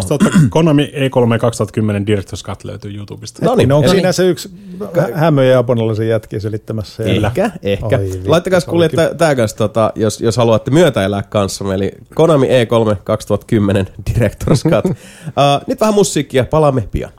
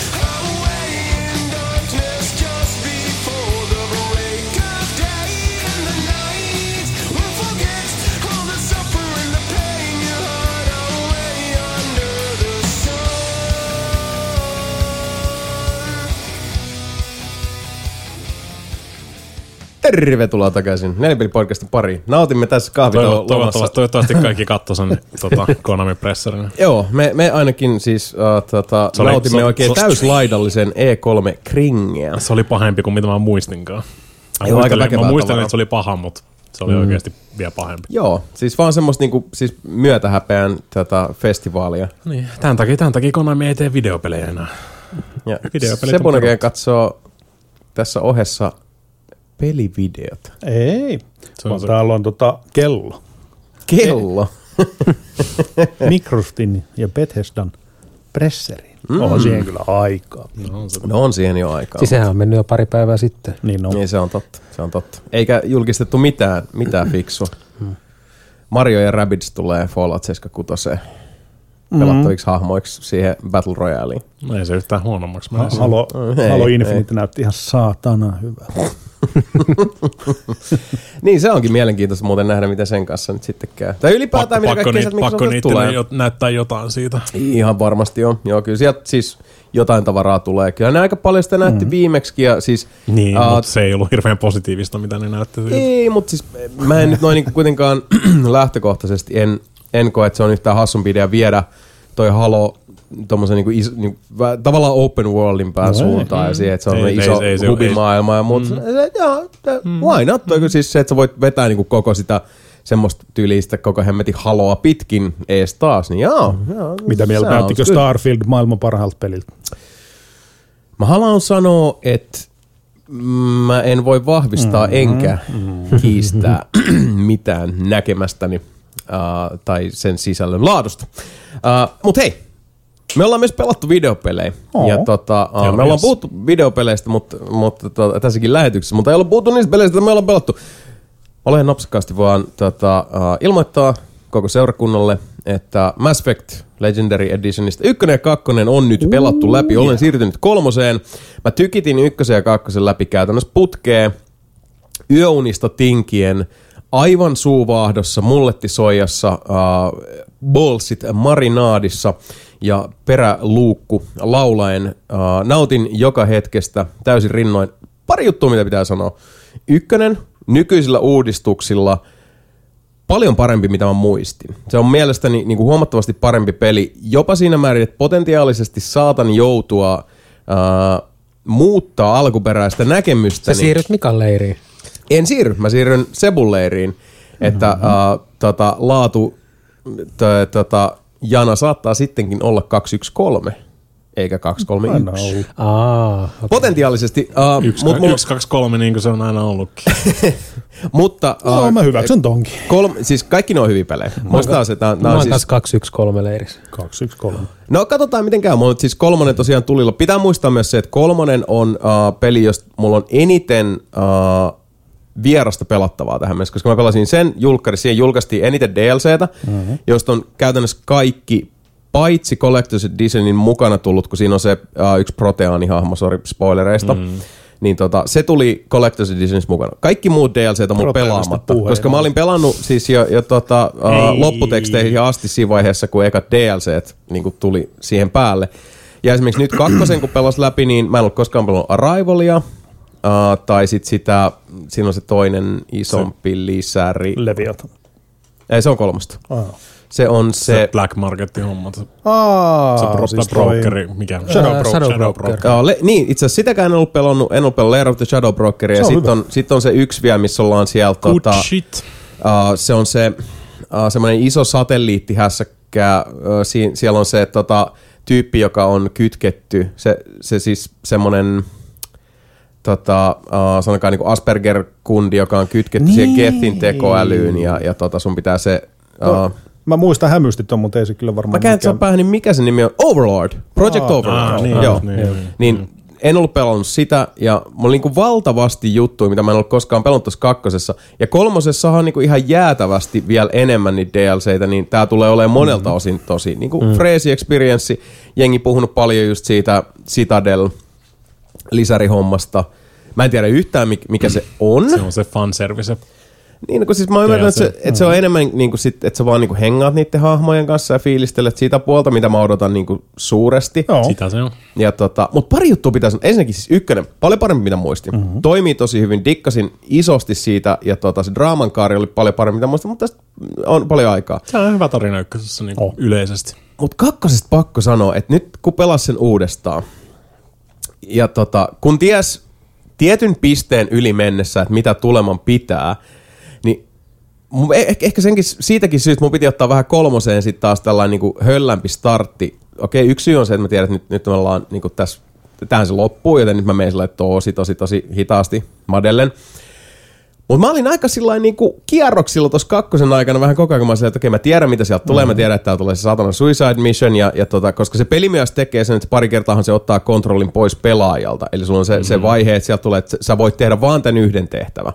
Ja siellä on ne triggerit, siellä on ne laskurit, mitkä pyörii taustalla, ja ne on ilmeisesti rikki myös vähän tuossa Legendary Editionissa, koska mulla tuli tämmönen, että mulla oli yksi loyalty mission tekemättä, ja sit se on puskemassa sieltä jo semmoista pakkonakkia eteen, mikä sitten niin kuin vie sen pelin vääjäämättä sinne Suicide Mission-osastolle, joten piti siinä sitten vähän kikkailla mennä seiniä pitkin niin, ettei tietty triggeri aktivoidu, että mä pääsin keskustelemaan Legionille, kun mä katsoin, että mikä tää on tää juttu, jossa oli, että mä hug the wall ja niin kuin varo sitä star map-osasta. Älä mene siihen lähelle, ettei Edi ala puhua sulle sieltä jotain asioita. Okei. Niin joka tapauksessa sitä kautta mentiin. Mä olin niinku oikeesti, mä olin aika paineissa tästä kaikesta. Ja mut se vaan kertoo totta kai siitä, miten nämä niinku emotionaalisesti myös vie mennessään. Nämä pelit, nämä tarinat, siis ne, edelleenkin ne hahmot ja tää se koko maailma. Mä niin rakastan Mass Effectia. Se on niin hyvä shitti. Ja nyt mä huomaan kanssa, että mä olen tässä kolmosessa, kun mä tiedän hyvästien jättöjen olevan edessä ja siellä on myös semmoisia tiippejä hetkiä. Tilanteessa niin tietää. Kyllä, monessa yhteydessä. Niin mä kai tässä nyt vaan niinku valmistelen itseäni henkisesti tähän, mutta on ne niin pirun huikeat pelejä. Se on varmaan tuolle trilogiana pelattuna paras. Kyllä, ehdottomasti. Nämä muodostaa kuitenkin yhden eheän ja kokonaisuuden. Ja sitten Andromeda. Mikä? Oli pakko, sori. Odotan Mass Effect 4 sitten. Mä odotan edelleen Mass Effect 4. Niin, kyllähän nyt siis kovasti nyt jutustelee siitä. Mutta mä luulen, että me ollaan niin kuin Mass Effectistä puhuttu silleen, niin kuin ihan tarpeeksi jengi tietää, mikä se on, mutta se on kyllä nyt jotenkin niin hienoa, että kaikki nämä ykkösen ääniongelmat ja kaikki muut, sinne tulee isoja päivityksiä ja nämä todellakaan ei ole teknisesti mitään niin kuin top tier -osastoa. Siellä on kaikkea pientä ongelmaa silloin tällöin, mutta just se, että on mahdollista pelata tämä koko setti, että sä saat sen niinku samoissa kansissa, samaan syssyyn, ja tämä koko tarina jollaiseksi se on niinku ihan selkeästi myös suunniteltu ja mitoitettu. Lopusta en osaa sanoa, koska näiden DLC:den ja tweakkausten ja muiden myötä se tulee itsellekin vähän niinku uutena juttuna ja noin poispäin, mutta nyt mä ostan, että mä ehkä pelaan näitä nyt eri tavalla myös ajatuksella. Mä pelaan paljon hitaammin ja maltillisemmin ja niin kuin mutustelle ja maistelemaan. Mä huomaan, että mä usein jää vaan kattoo esimerkiksi kolmosessa niitä, mitä siellä taustalla tapahtuu, kun siellä on niitä mahtavia, massiivisia setpiissejä, kun Reaper-alukset niin kuin tylyttää jotain planeettaa ja ne on siellä niin kuin kaukaisuudessa näkyy ja sä meet okei vaan niissä niin kuin aika semmosia tiukkoja putkia pitkin, mutta sit vaan jää, niin kuin, jää vaan maistelee ja makuustelemaan. Naatiskelee. Kyllä. Huikeita pelejä. Huikea pelikokemus kokonaisuutena tää edelleen. Eikä sit, mitäs pojat Cyberpunkki? Why are we still here? Just to suffer. Hei, mä pelasin Cyberpunkin loppuun nyt kai. Niin, kaikilla erilaisilla lopuilla ja muilla. Ja vieläkin. Siis pääjuoni on hyvä. Se on oikeasti hyvä, viihdyttävä. Ja aloitin uuden hahmonkin. Oho. Joo. Ja se on parempi tokalla kerralla, koska sitten sille pystyy keskittyä olennaisiin juttuihin. Ja koittaa oikeasti antaa niiden purkkaviristysten siinä olla häiritsemättä. Ja se on enemmän semmoinen, että hitto, kun näkee sen potentiaalin, että se voisi olla oikeasti niin kuin Witcher 3 tyyliin maailman paras peli. Mutta kun se ei ole sitten. Mutta se on... Jostain syystä silti vaan niinku pelaat sitä, sä et vaan pysty lopettaa. Magickin mä oon pelannut enemmän kuin sitä, mutta... Kyllä se ainakin mun kirjoissa meni hyväksi peliksi, että ei se niinku... Hyvä peli se on. Ei se ehdottomasti niin rikki ole, että... Olisi jättänyt kesken tai... Kyllä. Ei se niin rikko, ettei sitä voisi pelaa, koska se on kuitenkin se pääjuoni on hyvä, se on mielenkiintoinen. Se on ihan siedettävä PC:llä. Siinä on niitä lapsuksia edelleenkin, mutta se on niin kuin siis siedettävä. Mutta se on myös niin rikki, että se häiritsee. Se on myös niin puolivillaisesti ja huonosti tehty, että se häiritsee. Se maailman toimiminen häiritsee. Ei se ole minkäännäköistä immersiota missään vaiheessa, koska se on... Mutta... Ihan, ei sitten se, enempää. Mitä siis Antero? Toleranssit kasvaa, katon niin kuin siis erilaisiin asioihin. Niin se, mä kestän aika hyvin sellaista, niin kuin, mä en niin pahasti ota, jos siellä on joku, eikä mulla tullut mitään kauhean isoja ongelmia sieltä. Mutta toisaalta, mitä mekin ollaan paljon puhuttu, mä en usko, että tässä nyt jälleenkään niin kuin, näiden mikkien takana ihmisiä, jotka nyt niin kuin, olisi jotenkin vierastas ylettömästi, jos pelissä on jänkkiä, koska usein jänkki voi myös niinku tuoda paljon persoonallisuutta. Jänkkiähän vittu Mass Effectikin täynnä. Niin on, siis niin paljon on jänkkiä. Kaikki on. Mutta esimerkiksi mitä Sebukin kertoi niistä immersio-ongelmista, mitkä on vaan semmoista, niinku, semmoista pelisuunnittelua, mikä tekee siitä maailmasta vähemmän eletyn oloisen ja elävän oloisen ja enemmän videopelimäisen. Ei enää tässä vaiheessa pitäisi tulla tuommoisen. Se ei ole jänkkiä, vaan se on niinku rytmityksen puute. Siis siellä autot vetelee liikenneympyrässä, vaan loppumatonta liikenneympyrää. Siis koko maailma. Siis se on vaan niinku randomi generoitu. Ihmiset ja autot menee pelkästään ihan ympyrät. Ihan miten sattuu. Siis, no ei nyt ihan miten sattuu, vaan ihan raiteilla. Niille ei ole, siis se on ihan saman tien on semmoinen, että se ei niinku imase se maailma, vaan sä huomaat sen silleen, että tää on niin keinotekoinen tää maailma. Ja se häiritsee. Se on myös yksi syy, minkä takia monissa peleissä NPC:t ei kävele ollenkaan. Mutta kun sekin olisi, kun siellä on muutamissa kohdissa, mutta kun siellä on ne samat hahmot, niin vaan jotka on siinä, ei kävele. Hitto, sekin olisi hyvä, että olisi joku random hahmo, joka olisi vaan jossain. Niin. Mutta kun ne vaan... siis se maailma on ihan saatana keinotekon. Siis, se liikenne on varmaan kaikista niin kuin... Mä yhdessä vaiheessa koitin, kun siinä on tietenkin näitä NPC-hahmoja, mitkä on niin kuin osa sitä juonta. Niin sitten yhden tehtävän loputtua yksi NPC-hahmo, niin kun se lähtee siitä, kun se tehtävä loppuu, niin se lähtee autolla pois. Oh. Mä lähdin seuraa sitä. Oh. Mä lähdin katsoa, että mä halusin katsoa, että meneekö se niin sinne kotiinsa, kun sillä on niin koti siellä maailmassa. Etkö sä, Antero, tiennyt vastausta tähän kysymykseen jo lähtiessäsi? Kyllä niiden pitäisi mennä. Ei mennyt. Ei ole menossa.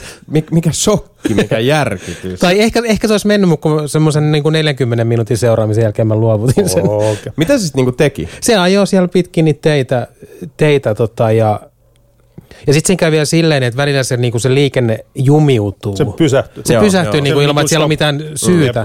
Sitten sä vähän omalla autolla tönit niitä muita autoja, sitten se lähtee liikkeelle taas. Se liikenne. Joo, mikä on ymmärtääkseni just näitä niin kuin, siis selkeimpiä esimerkkejä sen pelin niin kuin tekoälyttömyydestä, ainakin tällainen niin kuin crowd-osastolla. Ja mikään ei ole niin siistiä, kun tuut jostain sieltä Badlandsilta, eli jostain aavikolta. Ja ajat oikein, ja sitten horisontissa näkyy niin kuin hirveä jana oikeasti perävaloa, ja ai vitsi, miten hienon näköistä, ja sitten ikinä tuu niitä autoja siellä, ne vaan hävii siellä. Ne näkyy vaan horisontissa nämä valot. Silleen, kyllä, se on. Mitä järki tuossa? Siis näyttää vittu tyhmältä. Ei helvetti. Mitä mulla? Niin ja toinen siis se, mä puhun siitä semmoisesta niinku pelirytmityksestä just siinä, että sut tiputetaan siihen maailmaan, joka on täysin keinotekoinen, tosi huonosti rytmitetty, tosi huonosti, niinku kaikki menee vaan raiteille ja silleen niinku se semmoinen niinku hahmojen välisen dynamiikan rytmi on ihan täysin päin vittua tehty. Just siinä, että miten tulee joku puhelinsoitto sulle, tai miten sulle tulee tekstiviesti. Se on niin luonnotonta ja semmoista hetkinen, että kuka sä oot, miksi? Siis siinä on niinku raamit. Ripiittinä vimpurka. Siinä alussa varsinkin korostuu, mutta no joo. Mä en tiedä, miten sä teet tekisi pari, mutta mä ymmärrän sen, koska siinä tehdään se, että sulle niin kuin annetaan mahdollisuus lähteä just siihen suuntaan, kun sua huvittaa sille, että kaikki ottaa sun yhteyttä ja avaa sulle se, että hei, mulla olisi tämmöinen tarve, mulla olisi tämmöinen tarve, mulla olisi tällainen tarve. Ja se tuntuu siinä alusta, että miksi tää soi koko ajan tää puhelin tässä. Kyllä, mutta sitten se loppuu sen jälkeen, kun se on avannut ne. Ja sitten sulla on niin kuin pelaajana valta, että okei, mua kiinnostaa nyt ton kaverin tarve, mä lähden sen sinne. Joo, mutta siinä on se ongelma, koska jos sä meet johonkin kävelet mestaan ja se puhelinsoitto on saman tien, siis se olisi silleen... Se on mä ymmärrän mitä sitä. Ja toinen, siis mun mielestä siis hahmon kehityksen kannalta silleen... No sanotaan vaikka, että jos Mass Effect olisi silleen, että sä tuut Citadeliin ja saman tien, että kaikki vaan soittaa sulle ja sitten sieltä on Andersonia. Että se et edes tunne, se et ole ikinä nähnytkään Andersonia ja muuta. Ne vaan soittaa silleen. Niin, bling bling, hei, moi, tässä on Anderson, mitä tyyppi, hei, tässä on tää kehtävä, mä ajan vaan sinne. Sitten vaan hetkinen nyt, eikö se olisi hienompi, että niin kuin peli ohjaa sut sinne tutustumaan johonkin vaikka Andersonin toimistoon. Hei, moi, wow, mä oon kuullut sinusta, sä oot tehnyt tämmöisen.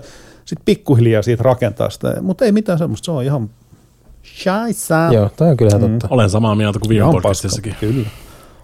Ja sitten mua harmittaa se, koska siis se on kuitenkin, kun siinä on raamit oikeasti maailman paralle pelille. Onko se Sebastian ihan ok? Se on ihan ok peli. It's a video game. Se on peli videon muodossa. Se on peli. Kyllä. Mutta ilmeisesti siis Antero sullekin on kuitenkin niinku maistunut ihan, että Siis kyllä, mä siitä... Voisitko sanoa, että se on niinku ihan ok? Se on ihan mä siis suosittelen sitä, siis kun jos ihan todellisessa vertaa niin kuin muihin vastaavan genren peleihin, niin ihan samaa. Sitä löytyy melkein kaikista. Joo. Sitä samaa, että se onkin...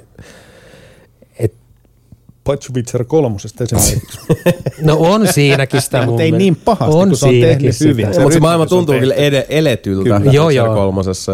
Ja se tuntuu, että se maailma on siellä olemassa ihan ilman suokin. Mutta joo, kyllä se tuossa, kyllä mä allekirjoitan, että se tuossa näkyy enemmän tuossa Cyberpunkissa. Mutta ainakaan mua se ei niin paljon häirinnyt, että mä olisin jättänyt sen, tai tuominut sen pelin tai jotain. PS5-päivitystä odotellessa edelleen. Kyllä. Johon tuli just tää, kun mä pelasin sen ekat pelikerrat. Mä pelasin sen Ray Tracingillä ja nyt mä oon pelannut uutta pelikertaa sillä Ultralla. Mä sanoin, että ihan turha odottaa mitään Next Gen-päivitystä, vaan pelaan vaan Pleikkari Vitosella se. En mä sitä mitään graafista päivitystä sitten niin odotan. Mä odotan enemmän sitä, että ne tyypit ei kävele kaappien läpi siinä. Niin sitä ei tule se ikinä tosta, koska se peli on suunniteltu niin, että sitä ei korjata millään. Ei ikinä. No sit mä en todennäköisesti tule ikinä pelaamaan. Ei, se on vähän sama vika, joo. Mulla on siis voin odotella ja niinku tää, että siis vois pelata nyt ja noin vois. Joo, mut kun on miljoona muuta peliä. On paljon muutakin pelattavaa. Joo, ja nyt tässä on silleen, että jos joku olisi, hei, tässä olisi Cyberpunkki sulle, tai sitten tyli Ratchet & Clank, mikä tulee. Joo, I'll take my Ratchet, thank you, kiitos, otan mieluummin menen siihen. Sitten siinä vaiheessa ollaankin sitten jo Horizon Forbidden West-osastolla ja miljoona, triljoona muuta peliä. Aika on liian kallis arvosta hukattavaksi, niin kuin ihan tietoisesti semmoiseen, mistä tiedät, että et haluat pelata. Sulla on joku ajatus. Niin, että kun mietit semmoista peliä, missä on hyvin toteutettu tuo rytmi, jos nyt oli just Horizon Zero Dawn mieleen. Mm. Niin jos on erittäin hyvin se niinku worldbuildingi tehty. Siis mun mielestä just joku GTA 5, jopa GTA 4kin. Mm. Ja hei, cousin. Joo, mä sanoin, että GTA 5 oli siis niinku monesta syystä, se oli just se vedenjakaja hetki, missä me ollaan puhuttu monesti, mutta siis niinku open world -pelien saralla, koska siinä se maailma tuntuu niinku todella tyhjentävällä tavalla siltä, että vaikka siinä on paljon sitä pantomiimiä ja totta kai jos sä jäät seuraamaan niitä autoja, niin sä huomaat näitä samanlaisia tämmöisiä trappingeja, mutta se maailma tuntuu siltä, että se niinku elää ja kyllä operoi, vaikka pelaaja ei olisi siellä. Et pelaaja on enemmän se interloperi, joka tulee sinne sitten häiritsee, niin kuin siis sekoittaa sitä arkea. Kyllä me tiedetään, että ne tyypit tiipousailee siellä sillä aikaa, kun sä et ole katsomassa sinne päin, mutta se ei, niin kuin, siis se ei näytä siltä. Joo, siis, ja se on se lume on todella vakuuttava. Se on todella hienosti tehty. Paitsi jos sitä vartavasten katsoo, sit sen kyllä näkee. Mutta kyllä GTA Vitosessa kyllä sitä yllättävää. Mä meinaan tein tätä ihan tarkoituksella. Niin. No siis mun piti just sanoa, että sit vastaavasti myös niin kun, se psykoosi, joka saa ihmisen seuraamaan vaikka Cyberpunkissa jotain hahmoa 3 varttia, on niinku siis sellaista hyvin yksilöllistä. Antero on aikaloodissa. Ajan käsite ei ole mitään merkitystä. Siis kiinnostaa se, että miten se tekoäly toimii. Joo, totta kai. Joo, ja ymmärrän ihan täysin. Mutta siellä ei ole tekoäly. Siis niillähän ei ole tekoälyä. Niin, siis nimenomaan niillä ei ole tekoälyä. Niillä on rutiineja. Kun tapahtuu asia X, mene tälle linjalle, seuraa tätä hommaa. Teet tää loppuun asti. Oho, sä kävelit vahingossa 7 kaapin läpi siinä välissä, mutta fuck it. Mutta siis pääsit suoritettua tätä rutiinin loppuun asti, niin se on ihan Vitosessa oli se hyvin saatu se rytmitys kasaan sillä, että siinä on 3 hahmoa. Kyllä. Koska silloin sulla on aina pieni kokonaisuus, mitä sä niinku kerrallaan. Niin ja nelosessa just nimenomaan lähti käsistä, kun sieltä tulee koko aika. Hei, cousin, wanna go bowling? Sitten, hei, haluatko sä mennä heittää dartsiin? Hei, haluatko lähteä treffeille? Hei, haluatko sä tappaa yksi tyyppi? Niin, toi itse asiassa pöllittää yksi autosta. No, mutta toi on itse asiassa aika hyvä semmoinen ehkä verrokki tuon, koska siis nyt kun sanoit, niin tietenkin toi Cyberpunkin järjestelmä tuntuu siltä, että se olisi tavallaan lähempänä just ehkä jotain tuommoista niinku GTA 4:sta ja sitä, että se niin kuin... Mutta kun Femmassa, mietin, se on Femmassakin ihan sama, mutta kun se on vaan rytmitetty ja jaetettu paljon paremmin. Niin, se on annettu pelaajalle enemmän tilaa, koska tämä, mistä me ollaan puhuttu usein näissä post-ubi-ähkypeleissä on myös se hey listen-efekti. Että sitten on niinku koko ajan, että hei, pelaaja, meillä on heitetty jotain pelaajan aisteille 10 sekuntia. Ei saa antaa hetkenkään rauhaa niinku siis tehdä jotain omaa, vaan pitää koko ajan heittää virikkeitä silleen, niinku, että ei toivottavasti pelaajalle tylsää, meidän pitää koko ajan keksiä jotain. Mutta on siellä myös silleen, että just ne niin kuin vaikka sanotaan päätarinan hahmot, niin niille esimerkiksi muut NPC tai muut autot, mitkä siellä on, ne on olemassa. Cyberpunkissa ei, koska jos se auto vaan, kun sitä ei ole olemassa, se kävelee siitä läpi ja sitten se vaan menee läpi. Kaikki ne elää ihan omassa niin kuin siis sandboxissa, kyllä, siis siellä omassa päässä. Ne objektit, niillä ei ole mitään semmoista... Mutta palatakseni tuohon just niin kuin objektiivihommaan, mun mielestä Souls-pelit vetää sen mun mielestä tosi hyvin. Ei sulla ole mitään, ei sun tule missään vaiheessa mitään objektiivia siihen silleen. Eikä missään vaiheessa peli ei niinku siis kerro sulle, mitä sun pitää varsinaisesti tehdä siinä. Varsinkin, jos sä katsot vaikka ihan Dark Souls 1, se, että sun pitää niinku siis, mä haluat mennä tänne paikkaan X. En mä tiedä, miten mä lähtisin niinku purkamaan tätä hommaa. Mutta legenda on kertonut, että jos sä käyt soittaa 2 kelloa, niin jotain tapahtuu. Sä oot silleen, että okei, mä muistaakseni kuulin kellon, kun mä tulin tänne ekaa kertaa. Ja sit sä lähdet hakemaan sitä ja sit sä löydät yhden sieltä ylhäältä.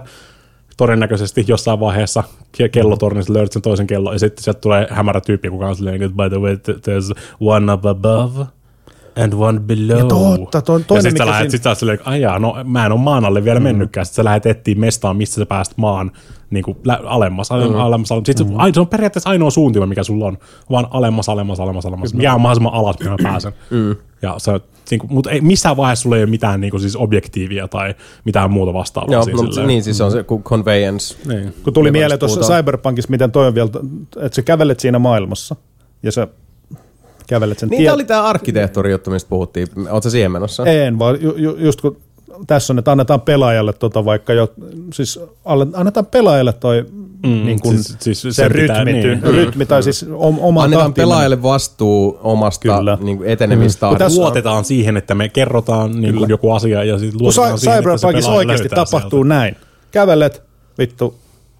Tietyn linjan yli. Niin, sitten soittaa se poliisi, hei, tässä olisi tämmöinen tehtävä, joka on nyt tässä 50 metrin päässä. Siellä on Cyber Psycho, jonka sun pitää nyt oikeasti selvittää tämä homma. Mistä vitusta tiedät, että mä oon tässä just tässä, kuinka sattuka, onpa hieno, tuntuupa oikeasti tosi luonnolliselta muulta. Tämä on ihan vitun perseestä. Miksei jotain poliisitehtäviä silleen, että tässä on vittu tämän paikan poliisilaitos, jossa on vaikka ilmoitustaulu, missä on vanteet, niinpä. Sitten ui vitsi, tää on hyvä kuuloinen juttu. Siis toi korjaa tuolla. Kyberpunkkia näkee rektaalista. Oho. Koodet vittu. Mut joo. Why are we still here? Niin, eiköhän se kyberpunkki nyt ole silleen, että siis se on ihan ok. Se on ihan ok. Joo, se on ihan ok. No mitäs, Mika, onko Virtua Fighter 5? Onko se ihan ok? Hoi veljet. Oikealit missä lienet? Ei se kyllä oikein ole. Tää on taas, niin, no mut siis, niin. Virtua Fighter Ultimate Showdown, mikä oli periaatteessa vaan uudella enginellä viritetty versio tuosta aikaisemmasta Final Showdownista, mikä tuli jo Pleikkaa 3:lle. Question mark. Siitä on aikaa jo vaikka kuinka helvetisti. Niin. Jostain kumman... BF4 tuli Pleikka 2:lle itse asiassa. Vissiin. 4 ja 5. Vai tuliko 4 ja 5 molemmat PS3:lle? Mä en muista, mutta... Oho. Tää nyt oli Seikan raapasus sieltä sitten sen Ryökö Kotoku Studion, eli tää Jakusa Studio teki sitten käännöksen sillä samalla enginellä, millä on noita uusia Jakusa-pelejäkin tehnyt ja laittoi siihen periaatteessa vaan. Tässä on tää vanha Virtua Fighter 5 uusilla grafiikoilla, 60 freimiä, hävärit ilmaiseksi PS Plusassa. Ja sitten tietysti semmoinen vittuileva vinkkailu siihen silleen, että jos tää ei kelpaa, jos te ette pelaa tätä, niin ei kannata hirveästi odottaa mitään Virtua Fighter 6:stakaan. Se on vähän semmoinen. Oho. Nyt jengi on silleen... Ultimatum. Jengillä on vähän semmoinen niin siis panttivankifiilis tällä hetkellä käytännössä siitä, koska ei tossa oikeastaan ole mitään uutta. Se on se sama Virtua Fighter 5. Mutta sun on vähän semmoinen, että jos sä haluat uutta Virtua Fighteria, niin sit sun on vähän niin kuin pakko pelata tota, vaikka et välttämättä ihan haluukaan. Se on ainoa tapa, millä Seikalle voisi periaatteessa niin kuin koittaa viestittää, että uusi Virtua Fighter kelpaisi. Mä nyt en henkilökohtaisesti edelleenkään. Mä annoin taas ihan semmoisen kunnollisen college tryin. Mä en vaan tykkää Virtua Fightereista, miten ne pelaa. Ehkä se paranisi, jos sä pääst pidemmälle, niin kuin pääst korkeammalle. Ettekö pelannut tätä siis Kolmari ja Mapen kanssa? Joo, kyllä meillä oli Kemi, Helsinki, Montreal rumplet menossa siellä. Se on rapplerikalastaja kuitenkin ihan kova hahmo. Se jengi pelaa sitä, niin se low-level Virtua Fighteri on vaan sitä, että jengi vaan hakkaa niin kuin siis punch, kick. Ja sä et missään vaiheessa kerkeä missään vaiheessa tehdä mitään niin kuin siistiä sinne väliin tai mitään muuta vastaavaa. Sun pitäisi vaan niin kuin opetella se, okei, no tohon väliin mä voin vetää mun oman punch kickin. Sitten vasta kun sä pääset niin kuin huomattavasti korkeammalle ja tälleen ylöspäin. Sitten jengi rupeaa oikeasti blokkaamaan ja sidesteppaamaan ja kaikkea tämmöistä. Sitten se voisi teoriassa ehkä olla mielenkiintoinen. Se meni enemmän vähän siihen Tekken linjalle, että kaikki koittaa pitää sitä niinku just, sä koitat olla just niinku oikealla etäisyydellä niinku vihollisen hyökkäyksistä ja sitten tämmöinen äkki pieni spurttaus eteenpäin. Tekkenissä rytmi on parempi. Niin, se on parempi. Siis tuossa Virtua Fighterissa on vaan semmoista helvetinmoista soheltamista aina, niinku, tai ainakin tuntuu siltä. Ei se tietenkään ole. Mä en ole mikään idiootti ole, mutta siis siltä se aina tuntuu mulle, ja siltä se on aina tuntunut mulle. Mä en ole koskaan löytänyt Virtua Fighterissa semmoista niinku touchia, että mä voisin reagoida asioihin silleen niin kuin mun haluamalla tavalla. Toinen, mutta Virtua Fighterissa verrattuna noihin Tekkeneihin ja Street Fighteriin on se semmoinen, siinä on semmoinen tietty kuminnauhamaisuus, semmoinen, siis se rytmi ja semmoinen tempo on vähän niin kuin oudon hidas ollut aina. Siis on erilainen. Ne on paljon nopeampia, siis tuossa on 30 sekunnin rundeja. Mm. Sitten on tietysti myös ne ringoutit. Yep. Että niin kuin monessa kentässä sulla ei välttämättä ole seiniä ollenkaan siellä. Että jos sä vaan pakitat tarpeeksi, sit sä niin, tai sitten jos niin kuin mä tein siinä, että mä juoksin mapeen päin, mape sidesteppasi, potkasin mua perseelle, mä lensin sitten se pienen semmoisen aidan yli suoraan ringoutin ulos. Se oli kaunista. Teki mieli. Onneksi mikrofonissa tai onneksi OBS:ssä on kompressori, koska mä olisin muuten tappanut kaikki kuulokekuuntelijat siellä striimiin katsomassa. Mut mä en ole vaan ikinä saanut semmoista niin kuin kunnon touchia Virtua Fighterin pelaamiseen. Siinä on joku semmoinen juttu, mikä puuttuu. Onko se Jeffrey vai mikä se on se kalastaja? Jeffrey on se joo, mutta se ei ole, niin se ei ole se pro-wrestleri ja sitä siellä on ihan toi Wolfi on. Niin, Wolfi on kirjaimellisesti pro-wrestleri. Nyt se on joku uusi hahmo kuitenkin. Se tuli jossain vitosessa. Ei. El Blaze tuli. Se on se luchadori. Lucha ja pro wrestling on eri asia, Sebastian. Mutta siis ymmärrän kyllä tuon, koska toi on siis toi tatsiuttumista, mekin ollaan monesti puhuttu. Vaikka mä en tappelupelejä pelaa, niin mä miellän ton ihan täysin niin kun, ja yhdistän ton sitten taas autopeleihin. Tuli vaan mieleen, kun siis peliästä nyt ei tarvitse sen enempää sanomaan sitä, niin kun, ehkä joku tunteroisen pelannut. Mä nappasin tuolta, kun se oli Game Passiin, tulee se oli näitä Series X Enhanced, eli Dirt-vitonen. Ja Dirt-sarja on semmoinen, varsinkin Dirt 2, mä muistan, että siinä oli vaan jotain, mä muistan, kun se peli tuli, ja mä pelasin sitä aivan hulluna, ja se oli vaan semmoinen peli, että samoin mitä mulla niinku... Ajotuntuma tuli saman tien selkärangasta. Joo, niinku. Se oli vaan silleen, että niinku se, siinä oli jotain, että se peli, ja varsinkin siihen aikaan, kun mä pelasin niinku kaikki autopelit, mitä julkaistiin, se oli vaan mulla sellainen juttu, ja mä muistan... Jason designoitu video, ei kun autopeliarvostelija. Joo, se oli aina mulla se, niinku, ne on aina ollut mulla lähellä sydäntä, ja mä muistan se, että esimerkiksi joku... Need for Speed Shift vaikka, mikä oli just Slightly Mad Studiosin tekemä. Siinä oli tosi niin kuin nimensä, niin kuin kehittäjän nimen mukaisesti aika psykoottinen se ajatuntuma. Ja muistan, että se oli semmoista, niin kuin, se oli semmoista väsytystaistelua sen pelin kanssa. Että se oli vähän niin kuin, että sä yrität niin kuin, saada jonkun ikänsä ulkona eläneen vihasen bulldogin niin kuin sisäsiistiksi, koska se oli äkänen se pelin ajatuntuma. Sitten taas joku Dirt 2 esimerkiksi oli just semmoinen, että se meni tajuntaa. Ja nyt kun hyppäsi Dirt 5, mä vähän aikaa pelasin, mä sanoin, god damn, hello old friend. Okei, ne on suoraviivaistanut sitä.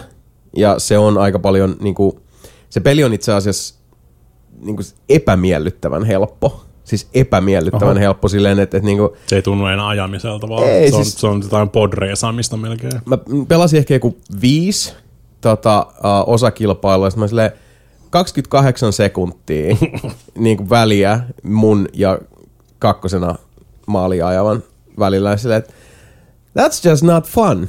Ei tässä ole niinku, mitään hauskaa. Mutta se ajotuntuma ja ne... No ei ainakaan, mä en ainakaan löytänyt. Siis oletettu, että se menee silleen, että se sitten vaikeutuu niiden kilpailujen myötä, koska ne on jaettu sellaisiin setteihin, mutta... Joka tapauksessa se ajotuntuma siinä, mä ymmärrän just mitä Mika tarkoittaa. Se on se, että kun se...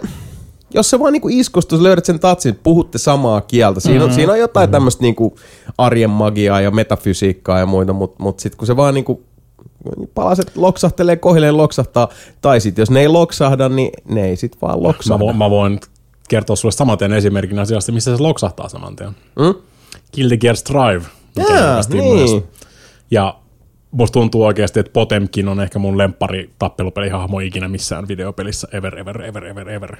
Eli Potemkin tai Guilty Gearin iso jääkaappipakastin yhdistelmä Grappleri. Se vaan taas sitten niinku osuu mun joka ikiseen niinku siis ytimeen. Minä ja Potemkin ollaan yhtä niinku siinä. Mä tiedän tasan tarkkaan, miten reagoida niinku tilanteessa. Ja se tuntuu niinku just siltä, että mä pystyn reagoimaan asioihin, niinku siis oikeasti reagoimaan asioihin ja counteroimaan. Ja jotenkin musta tuntuu, jotenkin toi niinku Potemkin on semmoinen niinku siis... Se pelityyli sopii meikäläistä tosi hyvin. Joo. Koska mä muistan ihan niinku siis varmaan niinku Street Fighter 3 aikaa silloin, kun mä pelasin keskellä yötä japanilaisten kanssa Xboxissa. Ja ainoa, millä pystyt opettelemaan sitä, on vaan pelata niinku siis jengiä vastaan, mistä vaan koko ajan imet paskaa siellä. Niin mä opin niinku siis periaatteessa istumaan nurkassa ja puolustautumaan epätoivoisesti. Niinku siis, se on se ainoa, mitä sä saat periaatteessa tehtyä siinä. Ja nyt mä oon niinku, se jotenkin tuntuu silleen, että mulla on semmoinen hyvä turtlaustausta, ja nyt mä pystyn pikkuhiljaa sitten, kun tulee uusia pelejä, uusia hahmoja, niin nyt mä pystyn pikkuhiljaa lähteä myös hyökkäämään siitä sitten. Ja Potemkin on mun mielestä tosi hyvä tommonen yhdistelmä just noista kahdesta hahmosta, että sehän on semmoinen super iso, sille ei ole dash, tai niinku sille ei ole ilmadashia tai mitään muuta tämmöisiä niinku siis nopean liike hommia. Se on vaan tarkoitus oikeasti koittaa torjua kaikki, mitä ne vetelee, ne pienet kärpäset siellä ympäriinsä, ja sen jälkeen napata ne sieltä ilmasta ja pistää ne oikeasti. Mä en ole tästä katsonut Invincibeliä. Sitä ei, moni sarjaa on kyllä kehunut sitä sarjaa. Siinä on mun mielestä kaikista paras se meemi just siinä, että look at how much they have to do to gain even a fraction of our power. Joku Chip Zanuf vetää jonkun 40 hitin kompon ja tekee 1/3 mulle HP:ta. Sitten mä saan sen kerran kiinni ja se on yhdellä heitolla 70% HP:ta siltä. Feels good, man. Mm. Mutta se on sitten grapplerin niinku osa ja elämää. Ja tuossa on jopa pari semmoista niinku ihan hyvää. Tuo on vähän samanlainen grappleri kuin mitä Grandi oli ensimmäisessä Injusticessa. Mm. Että sulla on hyvä puolustushomma, mutta sitten sä pystyt yhtäkkiä heittämään ihan täyden psykopaattimoodin päälle ja hyökätä päälle. Ja se niinku toimii Jopatin kanssa. Pystyt nopeasti yhtäkkiä kentän toisesta päästä toiseen päähän, jos ne ei vaan kiinnitä huomiota. Jos se niinku siis vähän niinku nukahtaa silleen, että okei, toi vaan hengaa tuolla nurkassa, kun mä heittelen sitä näin mun laasereilla täältä niinku siis kentän toisesta päästä. Ei se pääse tuolta mihinkään. Yhtäkkiä se on silleen niinku surprise motherfucker siinä riveleissä kiinni ja menetit just 70%, koska sä nukahdit vähäksi aikaa. Se tuntuu hyvältä. Ja Guilty Gear Strive näyttää helvetin hyvältä kanssa. Se näyttää ihan sikaa hyvältä.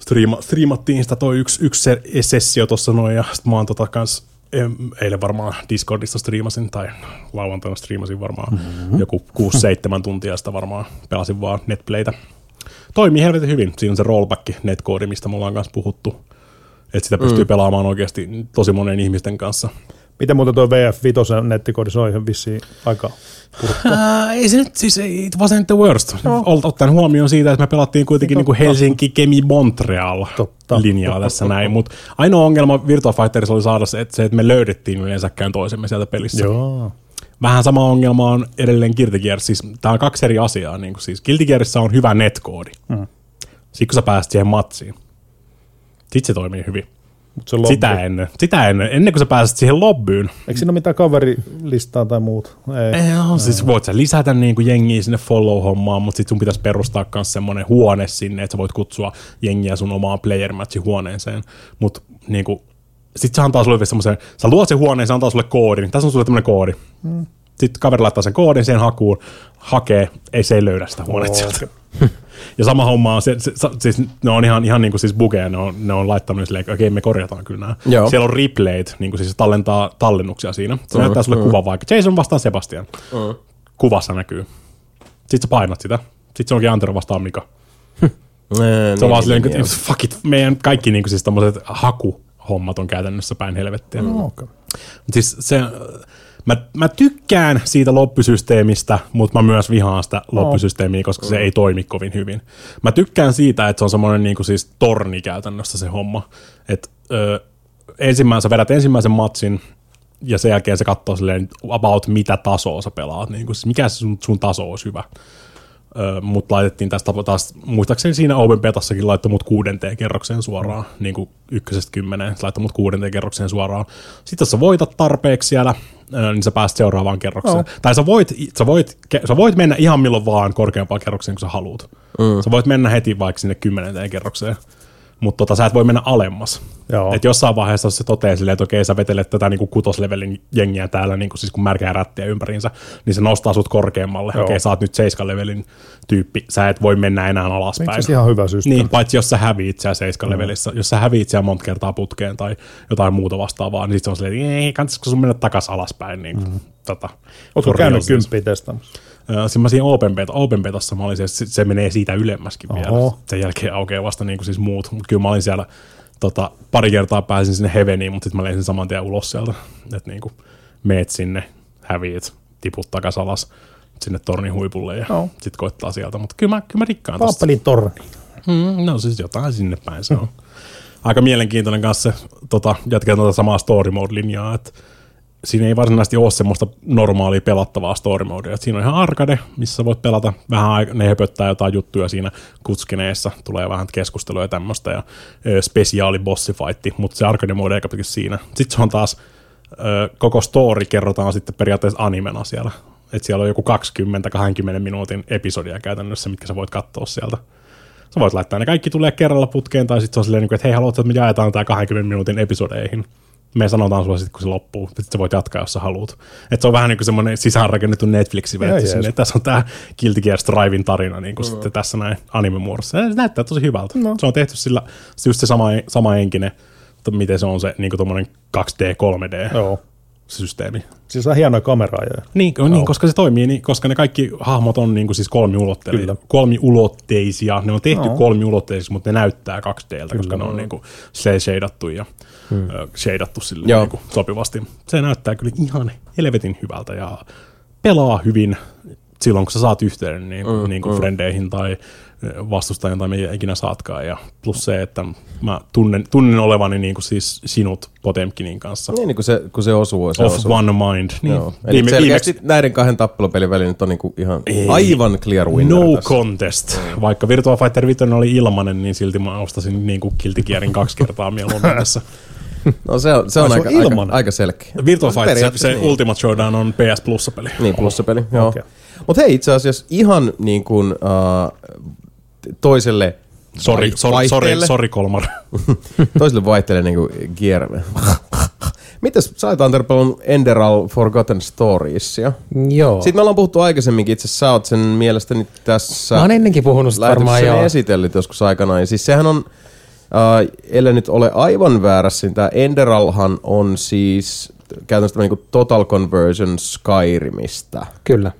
Ja se on niin kuin periaatteessa DLC, joka ei... joo, siis se eihän se maksa mitään. Ei maksa mitään, se ei ole ikinä maksanut mitään. Alun perin se siis julkaistiin tosiaan Skyrimin DLCnä, modina, Total Conversio, ihan eri maailma, ei mitenkään liity Skyrimiin siis. Niin, että se vaan käyttää sitä siis pelimoottoria. Käyttää pelimoottoria ja paljon käyttää tietenkin niitä Skyrim-assetteja, tekstureja ja osa niistä luolastoista on niitä samoja jotenkin ihan eri tekstureilla ja näin, mutta jos sä oot Skyrimissa pelannut, niin sä tunnistat, että tää on tää luola. Okei.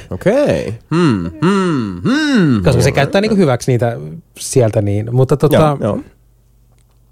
Pelasin tosiaan ekan kerran joskus 2016 ehkä sitä luokkaa ja siitä sen jälkeen on ollut, niin kuin tullut tosi monta kertaa sellaisia, että missä pelissä oli se? Se oli tosi hyvä. Mikä peli? Ai niin, se oli Enderal. Hei, mikä se oli, kun oli semmoinen tosi hyvä? Ai niin, se oli Enderal. Siis tosi paljon semmoisia niin kuin hyviä muistoja sieltä. Siitä nimenomaisesta pelistä. Ja sitten mä ajattelin nyt, että perhana, että pitäisikö mun nyt pelaa uudestaan, kun siitä on niin kauan aikaa jo, kun mä oon viimeksi pelannut. Sitten mä katsoin, että tää on just tullut tolle, se oli niin nyt konvertoitu tuolle Special Edition Skyrimille. Kun se alkuperäinen oli sen Legendary Editionin päälle tehty. Niin just, joo. Ja nyt se samalla myös julkaistiin Steamissa niin kuin NS-heittomerkeissä omana pelinään. Elikkä... Modien asennus vai? Elikkä sä voit vaan niin kuin ottaa sen pelin siellä, että se käsittääkseni putoaa.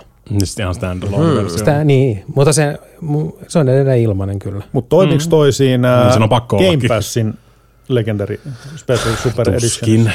No en mä tiedä, miksei. No siis pitää testaa. Niin, mutta siis se on nyt ihan niin kuin sä voit ottaa Steamiin ja ottaa Enderalin sieltä. Niin, niin kuin sehän omana yksikkönään niin. Steamissa, mutta siis kysymys varmaan on se, että onko sitä julkaistu. Ja kun mä mietin semmosia pelaajia, niin, siis mulla on Skyrim Steamissäkin, mutta just silleen, että jos haluaa pelaa Enderalin silleen, niin, että olisi vaikka Game Pass. Käsitäkseni sä et edes tarvinnut sitä Skyrimia, koska se on niinku omana siinä, se on ihan oma pelinsä siinä. Mutta niin siis kai se, että onko saako sitä sitten konsoleille jotain kautta? Niin kuin... Sitä mä en tiedä. Mä vähän epäilen, että ei, koska... Toi tukee toi... Itse kun olisi joku, mistä voisi katsoa. Xbox Series X tukee niitä modeja.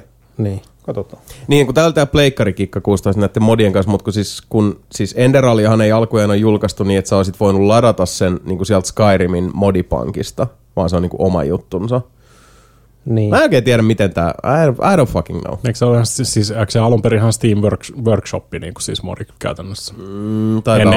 Ennen kuin ne laittoi sen niin siis sisäänrakennetun modiloaderin niin kuin Skyrimin. Joo, sit tuli se standalone. Mm. No mut joo, anyway, Enderal. Joo. Edelleenkö maistuu myös niinku speciality? Kyllä maistui. Tekin taas eka modasi sen nätiksi. Niin kuin mä oikein kaikilla noilla peleillä aina teen. The mistake. Ei ollenkaan. Ensimmäiset 40 tuntia säätää vaan niin, nyt mä tein vaan niin kuin light modauksen. Mulla on joku 150 modia. Niin, vaan. Se on siis light. Niin. Siis vuosi sitten, kun modasin Skyrimin, niin siellä oli yli 600 modia. Perus. Kyllä, siis niin kuin ei ollut... Aika kullan muistoja, vaan edelleen ihan helvetin hyvä kokonaisuus oikeasti. Ja niin kuin sanoisin, Skyrimissä nyt ei mitään kauhean erikoinen se juoni, mun mielestä on ikinä ollutkaan, niin kyllä toi niin kuin päihittää sen ihan 6-0. Ei se ole se päämäärä, vaan se on se matka. Niin. Se on kyllä ihan totta, mutta joo, siis näin mä oon kanssa kuullut. Ja itse asiassa mielenkiintoista... Kun mä rupesin miettimään, kun mainitsit toi Enderalin, niin sitten oli se hetkinen, muistipankit väittää, tai piti käydä ihan netistä luntaa. Mutta joo, toi siis kehittäjäthän ovat niinku jo tässä alkuvuodesta 2021 ilmoittaneet, että nyt tekevät sitten ihan niinku uutta kaupallista peliä. Eli ilmeisesti oma IP on tulossa. Joo. Tämä on siis tammikuun 2020. Odotan kyllä innolla.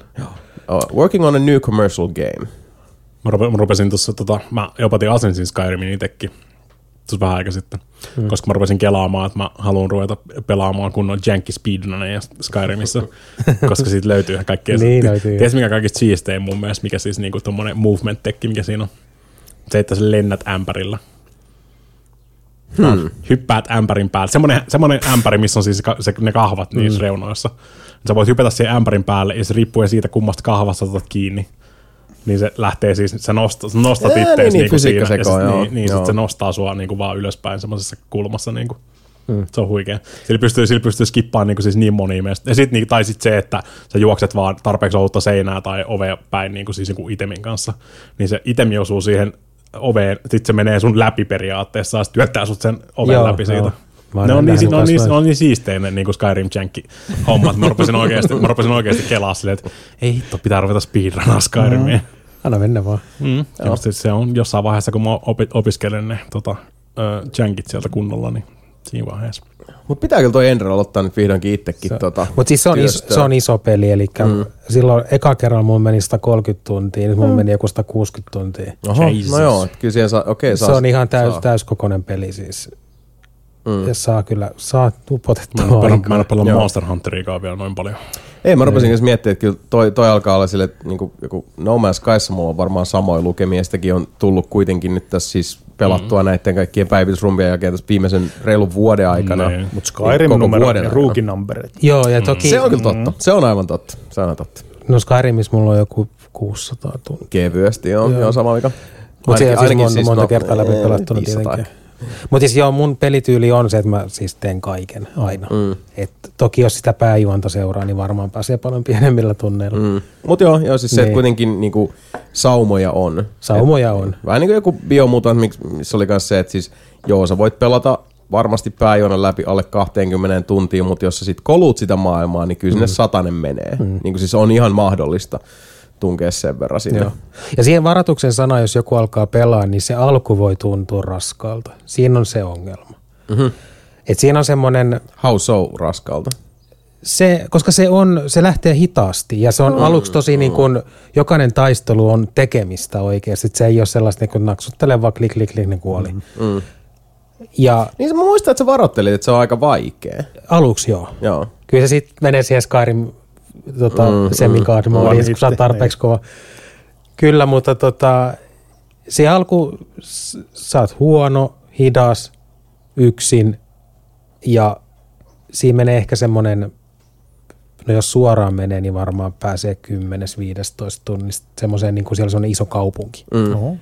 Ja sit kun sä pääset sinne, sit se lähtee avautua kunnolla. Se mutta tykkään, kun toi kuulostaa enemmän semmoiselta niin kuin vähän hooseammalta roolipeliltä. No siis kun mulla tulee tosta mieleen alkuperäinen Morrowind. Koska siinä on just se, että se alku on vaan sellaista, että niinku get fucked. Kävelit 5 metriä väärään suuntaan. Nope. Sieltä tulee joku siis, niin sieltä tulee joku semmoinen vähän normaali isompi sisilisko. Niin. Ja vaan silleen niinku, how many times must I slap you? Ja sit 10-15 tuntia myöhemmin, että okei, kyllä mä ehkä vähän pärjään. Ja meidät taas haastaa riitaa, niinku, meidät härnää väärää härkää. Sitten taas, okei, moi. Ja sitten taas 10-15 tuntia myöhemmin, okei, joo. 20 tuntia vetänyt jotain skoomaa jossain sakeli putissa. Tai hyppinyt rappusia pitkin siellä. Ja siellä on niinku pari tuntia. Siellä on selkeästi ne alueet, missä on niinku tuolla noita kovia tyyppejä, älä mene sinne. Kyllä sä sit tiedät, jos sä menet väärään paikkaan. Joo. Niin se pitäisi ollakin. Niin pitää. Tulee semmoinen nope.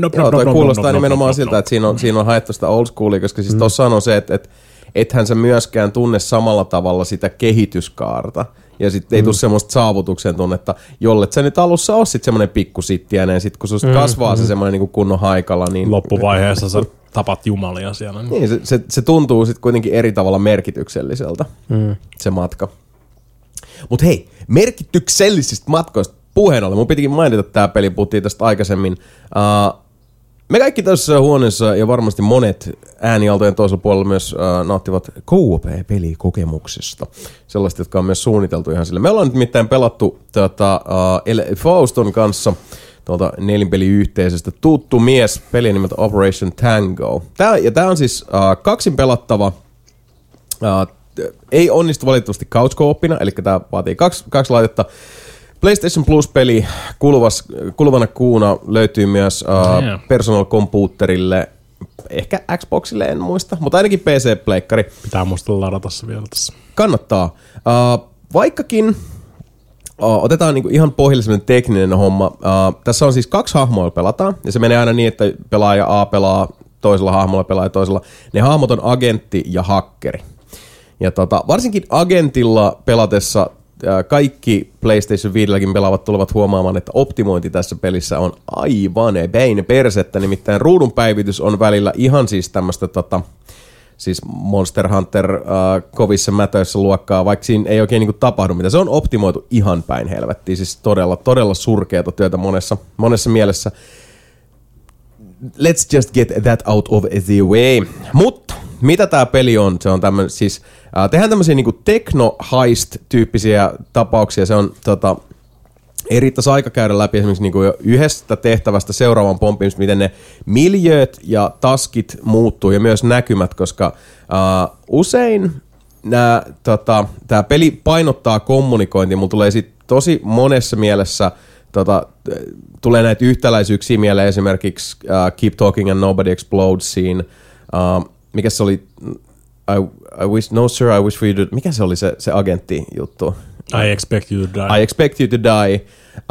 Sitten on tietysti tämä We Were Here, se sarja. Ja ehkä voisi jopa verrata siis joissain suhteissa tuohon A Way Outiin, tämän tyyppisiin peleihin. Se on todella dynaaminen, kaksin pelattava peli, jossa täytyy välillä täytyy olla jatkuva kommunikaatio, koska sanotaan, että tulee tämmöinen tilanne. Joku esimerkkitilanne vaikka. Agenttina sä tuut tämmöiseen aulaan, että murtautumassa sisäänkin mestaan, ja silleen, että okei, tässä on tämmöinen virtuaalinen niin kun, siis sihteeri, jossa menet silleen, hello, name redacted, koska sä pelaat agentilla, sulla on semmoinen suojus päällä, että susta niin kun, mikään valvontakamera ei näe, että niin kun, kuka sä oot. Mutta sitten on silleen, että oh shit, tossa on ovi, josta pääsee sisään ainoastaan, että sulla on ID voimassa. Okei, sitten hakkeri on silleen, okei, hei mä pääsen täältä järjestelmistä katsomaan, että niinku täällä on vaikka janitorial services. Ja sitten menee sieltä katsoa sieltä, okei, täällä on niinku, nyt mulla on lista henkilöstöstä, ketkä on täällä niinku töissä. Sitten hakkeri katsoo, että okei, mä pystyn laittaa täältä, että ketkä on töissä tänään vaikka. Ja sitten hakkeri ei näe, että agentti näkee paljon kelloon ja mikä on se päivämäärä. Joten sitten on silleen, että hei, paljon kelloon. Ja sitten okei, kello on 1:15 yöllä. Ja sitten hakkeri katsoo, okei, niin kuin, että täällä olisi nyt Roberto Jimenez Rodriguez olisi nyt niin kuin, tulossa töihin 2 tunnin päästä, mutta täällä järjestelmässä lukee, että nämä niinku käyttöluvat aktivoituu 2 tuntia aikaisemmin. Okei, lyödään sulle ID päälle, että sä oot nyt niin kuin Jimenez. Sitten se lähettää sieltä klik. Ja sitten se ID tulee sitten taas sinne agentille. Agentti aktivoi sen, menee portista läpi. Okei, se on vain yksi asia, mikä tehdään. Tämä on täynnä tämmöisiä niin kuin dynaamisia kahden kauppaa, kommunikaatiota, näkyvillä olevia järjestelmiä ja niiden oivaltavaa käyttöä vaativia kokonaisuuksia. Ja siinä on myös paljon niin kuin alipelejä. Jossain vaiheessa mennään tämmöisestä, että hakkeri näkee edessään semmoisen vähän jotain semmoista uusi, niin kuin, siis vähän retrompaa, mutta retroajalla modernia peliä muistuttamaan tämmöisen niin kuin valonvalta, että se niin kuin kaahaa eteenpäin näin, kun sitten taas agentti on semmoisessa näkymässä, että näkee vaan niin kuin ylhäältä päin, että okei, tuolla se hakkeri menee niin kuin pallona. Ja sitten se hakkeri näkee edessä niin kuin 3D-valtatien, jolla on 3 kaistaa. Agentti tässä vaiheessa näkee jostain toisesta näytöstä, että okei, siellä on niin kuin pallo ja 3 viivaa. Vähän niin kuin pallo menee nuottiviivastolla. Sitten sieltä tulee niin kuin, nuottiviivastoa pitkin sieltä takaa tulee, josta, että okei, nyt tulee trackeri, mene alas. Mihin vitun alas? Oikealle, mene oikealle. Koska toinen näkee sen niin kuin, siis top-downina ja toinen on siellä 3D:nä. Ja sitten samalla pitää... jos semmoinen trackeriosuus pitää korjata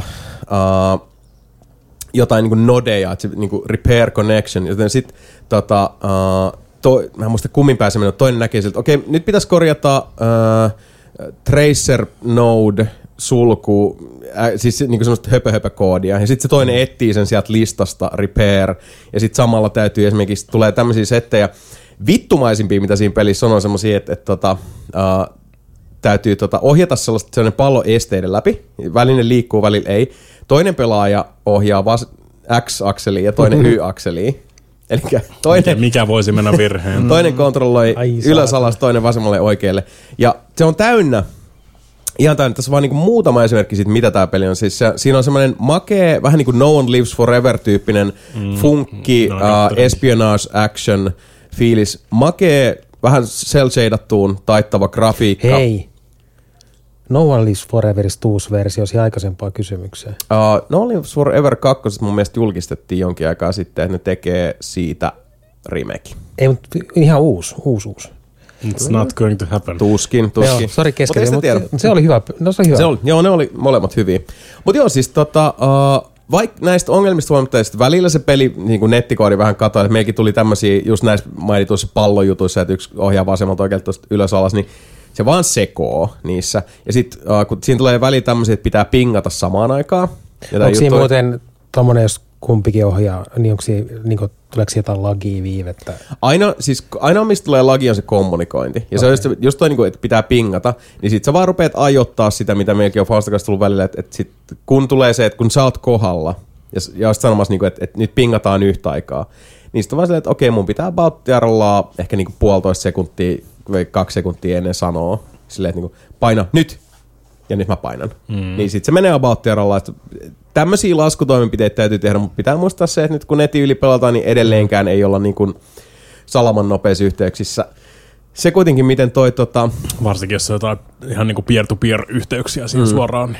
Mutta se, mitä toi tekee suurelta osin, se tekee se hyvin ja sen takia mekin ollaan pelattu sitä, että siinä on tässä vaan 6 tehtävää. No tehtävät on verrattain aika, niin kuin, siis aika pitkiä ja ne monipolvisia. Ja sitten me ollaan tehty, niin me pelattiin tehtävä 1.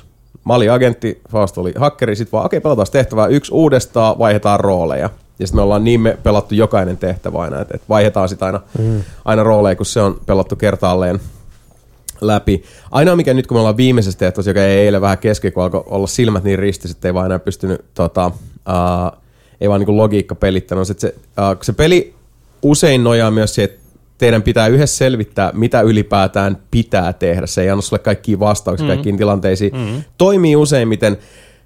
Se lopussa vaan se vähän suistuu se koko peli siihen, että se menee liian jätän kertomatta osastolle muutaman kerran silleen, että se tuntuu, että okei, tää ei niin kuin... Tätä ei ole hauska selvittää, koska sä jätät niinku liian niinku open-endediksi tänne, että no mitä tässä nyt käytännössä pitäisi tehdä. Kun tämä taas vähän niinku, nuorella tanssii, se on siis vaatii tasapainoilua saada toi oikein ja kohdilleen. Mutta siitä huolimatta Operation Tango oikeasti siis sanoisin tälleen, että Kun on joku semmoinen hyvä tyyppittäri, jonka kanssa haluaisi vähän tykittellä, oli se sitten friendi tai siippa tai muuta, niin tosi hauskaa ja paikoin sillain niin kuin parhaalla tavalla ihan vitun raivostuttavaa. Sellaista co-op-meininkiä, koska te olette käytännössä koko ajan riippuvaisia toisistanne. Niin. Ja siinä tulee usein sitten se, että okei, tulee moka tai niinku ajastin niin, tipahtaa nollaan, mutta siinä on siis se quick save-systeemi on semmoinen, että se ei koskaan heitä kovin pitkälle. Ja kovinkaan paljon ei tarvitse tehdä asioita uusiksi, jos ne menee reisille. Suosittele. Joo, siis. Merciful Game Creator. Kyllä, ja siis se on kiva, kun se on niin super duper co-op. Tämä on niinku siis se it takes two to tango. Just tommoset niinku siis asymmetriset pelit, missä niinku molemmat näkee eri asioita, niin mun mielestä sopii tosi hyvin VR:lle just. Et VR:llä voisi olla toinen se agentti on niinku siis VR, niin sä oot periaatteessa ihan niinku siis kokonaan siinä pelimaailmassa, kun sä et näe mitään muuta tai kuule mitään muuta. Joo, toi on niinku next best thing, koska niin. Siis sä et voi pelata niinku jaetun ruudulla. Niin, sä voit pelata pelkästään netin yli, niin ja siis on käytännössä sama asia. Ja useimmiten, kun sä pelaat hakkerilla esimerkiksi, niin miten sä näet ton agentin, riippuen vähän tehtävästä, sulla on vaikka valvontakamerat, niistä sä voit katsoa, missä menee. Ja sit tulee tämmöisiä, että sun pitää vaikka ohjeistaa se, että sä näet lasergridin. Tää klassinen Indiana Jones juttu, että on niin kuin laattoja maassa. Sä näet ne laserit ja sitten on, ja agentti on silleen, mä näen vaan näitä laattoja, silleen, että okei, me vähän vasemmalle, noin, ja nyt sä oot kohdalla. Okei, 3 laattaa eteenpäin, yes, okei, 2 laattaa oikealle, noniin, ja 2 laattaa eteenpäin, tähän malliin. Mut muutoin, siinä on se semmonen ihan pelimekaaninen selkeästi semmoinen elementti on se, että te olette eristyksissä myös aistillisesti. Sä et näe, mitä se toinen pelaaja näkee niin suurimman osa aikaa, joten on sitten silleen, että no mitä sulla on siellä? Kerro nyt. Ja sitten sit monesti vaan niin molemmat jää silleen, että mitä nyt? Okei, käydääs läpi. Mitä sulla siellä näkyy? Mihin sulla on access? Mitä mä voin tehdä täällä? Mihin mulla on access? Jne. Ja se on tosi hauskaa. Miten se sitten, kun sanoit, että te olette joka tehtävää tehnyt sille, että sitten vaihdatte osia. Kun te vaihdatte osia, niin sulla on se jonkunlainen tieto sitten, kun sä oot pelannut sen jo toisena henkilönä. Joo, on, mutta sulla on se tieto, minkä se kommunikaatio on sulle suonut. Se on kuitenkin ihan eri asia kuin... Ei, mutta mä meinaan, että jos sä oot pelannut eka agenttina sen läpi, ja sä oot nähnyt, mitä se agentti näkee, ja sitten pelatte saman tehtävän uudestaan niin, että sä oot hakkeri, niin kun sä oot jo se pelannut kerran, niin onhan sulla niinku päässä muisti. Että... Niin, mutta sä näet sen saman homman eri kulmasta. Toki. Kyllä, ihan eri kulmasta. Ja siis se on se toinen pelikertainen niinku tehtävissä on ollut, niinku, se on huomattavasti niinku sujuvampi. Niin. Koska sulla on pohjilla jo se, että okei, suurin piirtein mitä tehdään. Niin. Mutta tietyssä mielessä, jos pitäisi vetää tavallaan niinku se fun factor tässä viivaa, että kumpi on hauskempaa, niin ne on niin erilaisia kokemuksia, koska toisessa on just sitä löytämisen iloa, mutta siinä on myös sitä turhautumista ja sitten semmoista niinku vähän räpiköimistä. Ja se toinen puoli yleensä sitten, okei, sulla on vähemmän mysteeriä, mutta siinä on taas sitten enemmän sitä niinku fiilispelaa, semmoista, okei, nyt me mennään niinku kunnon niinku Secret Agent Man -meiningillä. Plus se on vaan ihan älyttömän hauska nähdä se, mitä se vaatii tavallaan aina molemmilta puolilta se, että on saatu niinku jokin, mitä nyt pitää saada aikaiseksi tehtyä siinä. Mä en kokenut, että se olisi niinku... Se oli eri tavalla hauskaa, sitä aina se toinen läpipelu. En mäkään tarkoittanut, että se olisi tylsää, vaan mä just hain että miten se muuttui se kokemus. Sut ja kammaksi, se on niinku se koska sulla on se kuitenkin niinku kerran pelattuna yhdestä näkökulmasta, niin sulla on jotain hajua, mitä sä teet. Joo, vähemmän haastavaa ja sitten taas tietyllä tavalla vähemmän ärsyttävää, koska siinä on vähemmän sellaista, että no... What do you want, video game? Tätä olisi kyllä siistiä, jos niinku sekoittaisi tämän saman systeemin siihen quadrilateralille cowboy-haistihommaan, mikä oli se ihme indie-peli, minkä mäkin striimasin, mutta mitä ei saanut uploadattua, koska haista pasken YouTube ei suostu siihen, koska siellä on musiikkia. Mutta siinä on just tämmöinen sama haistisysteemi, paitsi että sä rahaat semmoista läppäriä mukana siinä, sitten sun pitää oikeasti niinku naputtaa kaikki siihen, mitä sä haluat, että asiat tapahtuu siellä. Niin toihan olisi myös siistiä just silleen, että se hakkeri ei näkisi niinku ollenkaan sinne itse kenttään, että siellä olisi niinku ihan toinen kaveri siellä sitten niinku first personina käymässä siellä ja vaikka jonkun antennin kanssa siellä, että hei, nyt tää sun niinku personal area network on tarpeeksi lähellä tätä tietokonetta, että nyt sä voit niinku tää tietokone, sit sun pitää niinku siis, se toimisi kyllä helvetin hyvin. Mä dikkaan kohdalla tällä kaupoista ihan sikana, mä pelaan sitä silloin tällöin uudestaan, mutta Se nyt sekoittaisi tuohon vielä samaan sitten. Se olisi kova. Joo, mutta kannattaa ehdottomasti, varsinkin jos on PlayStation Plus-dilaus vetämässä, niin tosi jees, tosi jees. Se on aina kiva, että tämän tyyppistä co-op-settiä tulee. Tää ja sitten se... It Takes Two. Eikö se ole It Takes Two? Mistä me just toisessa podcastissa puhuttiin. Kyllä, se vaikutti myös mielenkiintoista. Mutta tietysti mikä muu tarvitsee kaksi? Magic the Gathering. Seppo, sä oot pelannut Magickiin. Kyllä, mutta ei sitäkään hirveän paljon. Nyt mä oon innostunut vaan pelastaa oikeasti nyt taas aktiivisesti. Nyt vetäisin taas varmaan 1,5 vuoden tauon, tai itse asiassa varmaan jo 1,5 vuoden ihan, tauon ihan jälkeen. Ihan niinku fyysisiä vai? Niin. Siis ihan arenaa. Kun sitä on silleen, nyt silloin tällä aloin pelassa muutama kuukausi sitten, mutta nyt on kuule ihan mytikränkkiin vedetty taas, että ihan kunnolla syvämpää. No miltä tuntuu? Tuntuuhan se hyvältä. Onko se ihan ok? Se on enemmän kuin ok. Enemmän kuin ok? Enemmän kuin ok, nice. Kyllä. Tuolle kuule päivittäin tulee pelattu monta matsia ja on kyllä mukavaa. Mutta cool. Ei siitä kyllä nyt sen enempää. Vittu ei sitten. Ei. Asia kuulossa. Kysykää joku kysymys, jos kiinnostaa. Mitä sä haluat tietää? Onko ne maita vai mitä ne on ne eri? Ländejä. Ländejä, joo. Niin, mitä sä pelaat? No, vähän riippuu. Kaikkea muita paitsi en sinistä, mä vihaan sinistä, koska se on perseestä. Se on semmoinen, mikä on varmaan pelaa pelkkää sinistä. Mä pelasin sinisdeckiä. Onko siinä semmoista, no ei varmaan, kun se on niin vanha ja hiottu, mutta mä en tiedä, onko siinä mitään semmoista epätasapainoa. On, totta kai. Enemmänkin nykyään. Aina kun tulee uusia kortteja, niin menee ihan päin helvettiä ja sitten vetää bännätä kortteja sieltä. Just on bännätty tässä viimeisen. Se on kaikissa noissa niin kuin siis card game peleissä niin ihan sama homma. Koska sun on pakko jossain vaiheessa keksiä aina jotain uusia systeemeitä siihen, koska muuten se vaan iteroi sitä samaa jatkuvasti. Se tekisit vaan parempia versioita jo olemassa olevista korteista, niin sun on pakko koittaa keksiä jotain uusia systeemeitä. Joo, ja koittaa saada se balanssi, ja varsinkin sitten on noita isoja turnauksia. Niin sitten siinä vaiheessa, kun oikeasti niin, joku 65% niin, tai pakoista, mitä pelataan, on ihan samoja, koska siellä on vaan niin vahvoja kortteja. Niin, siinä aina käy välillä. Niin, sitä näkyy, se on Hearthstoneissa koko ajan ihan sama hommakin siinä. Ne ei edes kuvittele, ne ei se voi pysty kuvittelemaan asioita sillä tavalla, miten, mikä voisi mennä virheen. Niin kuin siis vaikka mikä se Hearthstoneissa olisi ne Patron Warriorit. Ne, kun se ottaa lämään, niin ne kutsuu toisen sinne. Everyone get in here. Niin siis niin sä et sä kuvittele silleen, niin kuin, että sä lähtisi niin käsistä kuin mitä se lähti. Että sit joka ikinen tyyppi pelasi sitä Patron Warrioria. Kyllä. Kaikki matsit oli Patron Warrior vastaan Patron Warrioria. Niin, ja se oli vaan niin kuin, joka ikinen matsi kestää joku 45 minuuttia suurin piirtein. Se oli ihan hirveätä niin kuin siihen aikaan. Mutta siis niinkin, et sä voi kuvitella, tai no sun pitää olla niinku siis melkein joku Galaxy Brain Genius siinä vaiheessa, että sä pystyt näkemään tommosia asioita ennakolta niinku. Ei nekään pelintekijät pysty ihan niinku joka ikistä interaktiota ja yhdistelmää niinku miettiä ennakkoon, vaan niitä vaan tapahtuu. Ja varsinkin mitä pidemmälle se menee, niin sitä vaikeammaksi se menee miettiä se koko homma siihen, että se peli pysyy balanssissa ja sitäkin vaan pelat. Mutta tosiaan tulee... Dungeons and Dragons joku sydämessä. Forgotten Realms. Tiamatti, hei Jason. Ja se bändi. Joo. Niin tulee pelattavaksi hahmoiksi. Tulee. Nice. Tiamatti-bändi. Onko niinku Gaian aikainen vai joku Skeleton aikainen? Skeletori aikainen.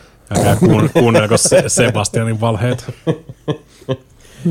The lies. Anter, jutellaan vähän No Man's Skysta. No joo. Keskustellaan hieman. Avataan tätä Matoburgia, tätä monen linnunradan kokoista. Joo, siis kun en ollut taas pari vuoteen pelannut. Niin ja sä olit vielä niitä hulluja yksilöitä, jotka tykkäs alkuperäisestä Grindfest 2000. Historia menee näin, että... 2016? Historia menee näin, että pelasin sen silloin, kun se tuli. Ihan päätyyn, tappiin. Sitten muutama vuosi väliä ja sitten mä pelasin uudestaan aika päätyyn silloin, kun tuli se oli sitä aikaa, kun sinne oli tullut se, että pystyy rakentamaan ja sitten oli se semmoinen joku hämyinen monin peli, semmoinen, että ne ei ole niinku ihan Joo, se, olisiko se ollut sitä No Man's Sky Next-osastoa niin, ehkä? Olisiko ollut joku pari isompaa niin tämmöistä päivitystä tullut siinä kohtaa. Sekin on varmaan ihan eri peli nykyään. Aivan täysin, joo. Ja nyt mä sitten taas, vähän niin kuin toi Enderolin kanssa kävikin, että en ole taas pelannut pari vuotta. Että vähän myös kiinnostella. Ja sitten mä ihan sattumalta huomasin, että hetkinen, just nyt tullut joku uusi Prism-päivitys. Ja tämäkin on enemmän siis tätä niin kuin näyttää, että tämä on niin kuin visual quality of life. Joo, se oli enemmän, mutta sitten kato, kun mä en ole mitään niitä eläviä aluksia, en ole ikinä nähnytkään niitä, en ole pelannut niitä päivityksiä ikinä. Se on uskomattoman hieno se niin, Living Ship questline. Sitten mä vaan ajattelin, siis eilen, tai siis tätä kuunnellessa muutama päivä sitten, että tietäen, minkälainen grindfest mulla on edessä, tuskallisen hyvin tietäen, haluanko lähteä tälle polulle, ja sitten mä sitä vähän siinä tuumin ja mietin, että tosin toihan on nyt kierretty, mutta tossa täytyy sanoa itse se, että jos ihmiset pohdiskelee ja painii ton kanssa, että lähtee Grindfestiin, niin tohonhan suoraan vastaa se Expeditions-moodi, mikä on irrallaan siitä pääpelistä, siis sä teet siinä kaikki samat asiat aika pitkälti kuin sä tekisit niinku emopelistä, tai sä teet tiettyjä asioita, mutta se Expeditionshan toimii niinku omana entiteettinä niin, että siinä kaikkea on niinku käytännössä nopeutettu. Sehän etenee paljon nopeammin sitten. Niin okei, mä aloin pelaa normaali, mä en edes tiedä, mikä toi Expedition. Expedition käytännössä on semmoinen, missä se peli pitää kirjaa niistä kaikista asioista, mitä sä teet pääpelissäkin ja normisti, mutta se on sitten semmoinen niinku jaettu. Vähän niin kuin siis, ajatellaan itse Expedition niinku tasku-universumi. Vähän niin kuin esimerkiksi jossain Diablossa on seasonit, niin sä meet, se on niinku oma pelimoodinsa, meet sinne ja sitten se Expedition kuljettaa sua ensinnäkin koko ajan niinku semmoista tiettyä, että mene niinku tätä reittiä pitkin, tähtiä pitkin. Ja sitten siellä on kaikki ne muut, jotka tekee samaa Expeditionia, ne on siellä niinku samassa taskuulottuvuudessa sun kanssa. Sen takia sä tuut aina, niinku, kun sä tuut tiettyyn tähtijärjestelmään, se saattaa olla täynnä pelaajien rakennuksia. Ja sitten sulla on jokaisen Expeditionin yhteydessä on se, että ne on niinku jaettu tavallaan, vai se, että niinku Act 1, Act 2 tyyppisesti, mutta mitä ne vaan pitää sisällä on se, että tee nämä asiat. Ja kun sä teet nämä kaikki asiat, niin sit sä saat jonkun palkinnon siitä. Ja kun sä teet ne kaikki, ne ei varmaan ollut Act-nimellä, mutta joku tämmöinen, että sä teet asioita, sä saat niistä tiettyjä asioita, ja sit kun se loppuu se Expedition, niin sit ne siirtyy sulle niinku emopeliin, ne kaikki shitit. Muun muassa se on mun mielestä Expeditioneissa on nyt, kun sinne tuli Normandy, onko se SR1 vai 2, joka on tossa? No mut kuitenkin.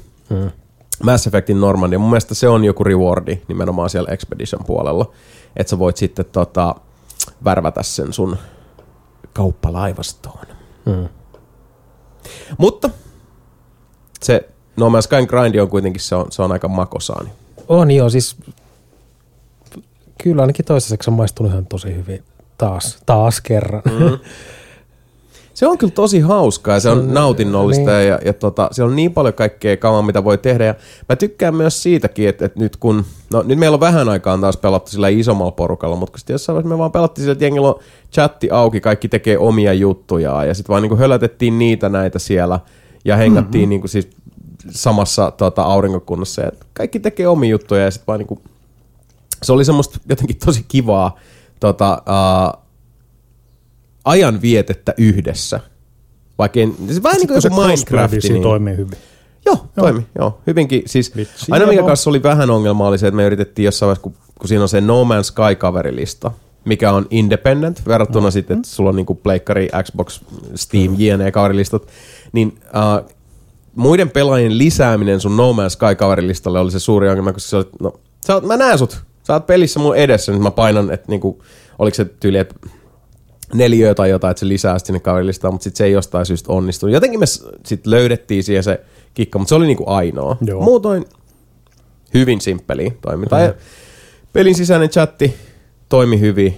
Ja kyllä siis No Man's Sky edelleen se on helvetin hyvä peli tätä nykyään. Kyllä ne on vaan siis niinku päivittänyt ja hälyttämästi. Nytkin katsoo tätä, mitä kaikkea on tullut nyt, kun on ne companionit tullut siihen.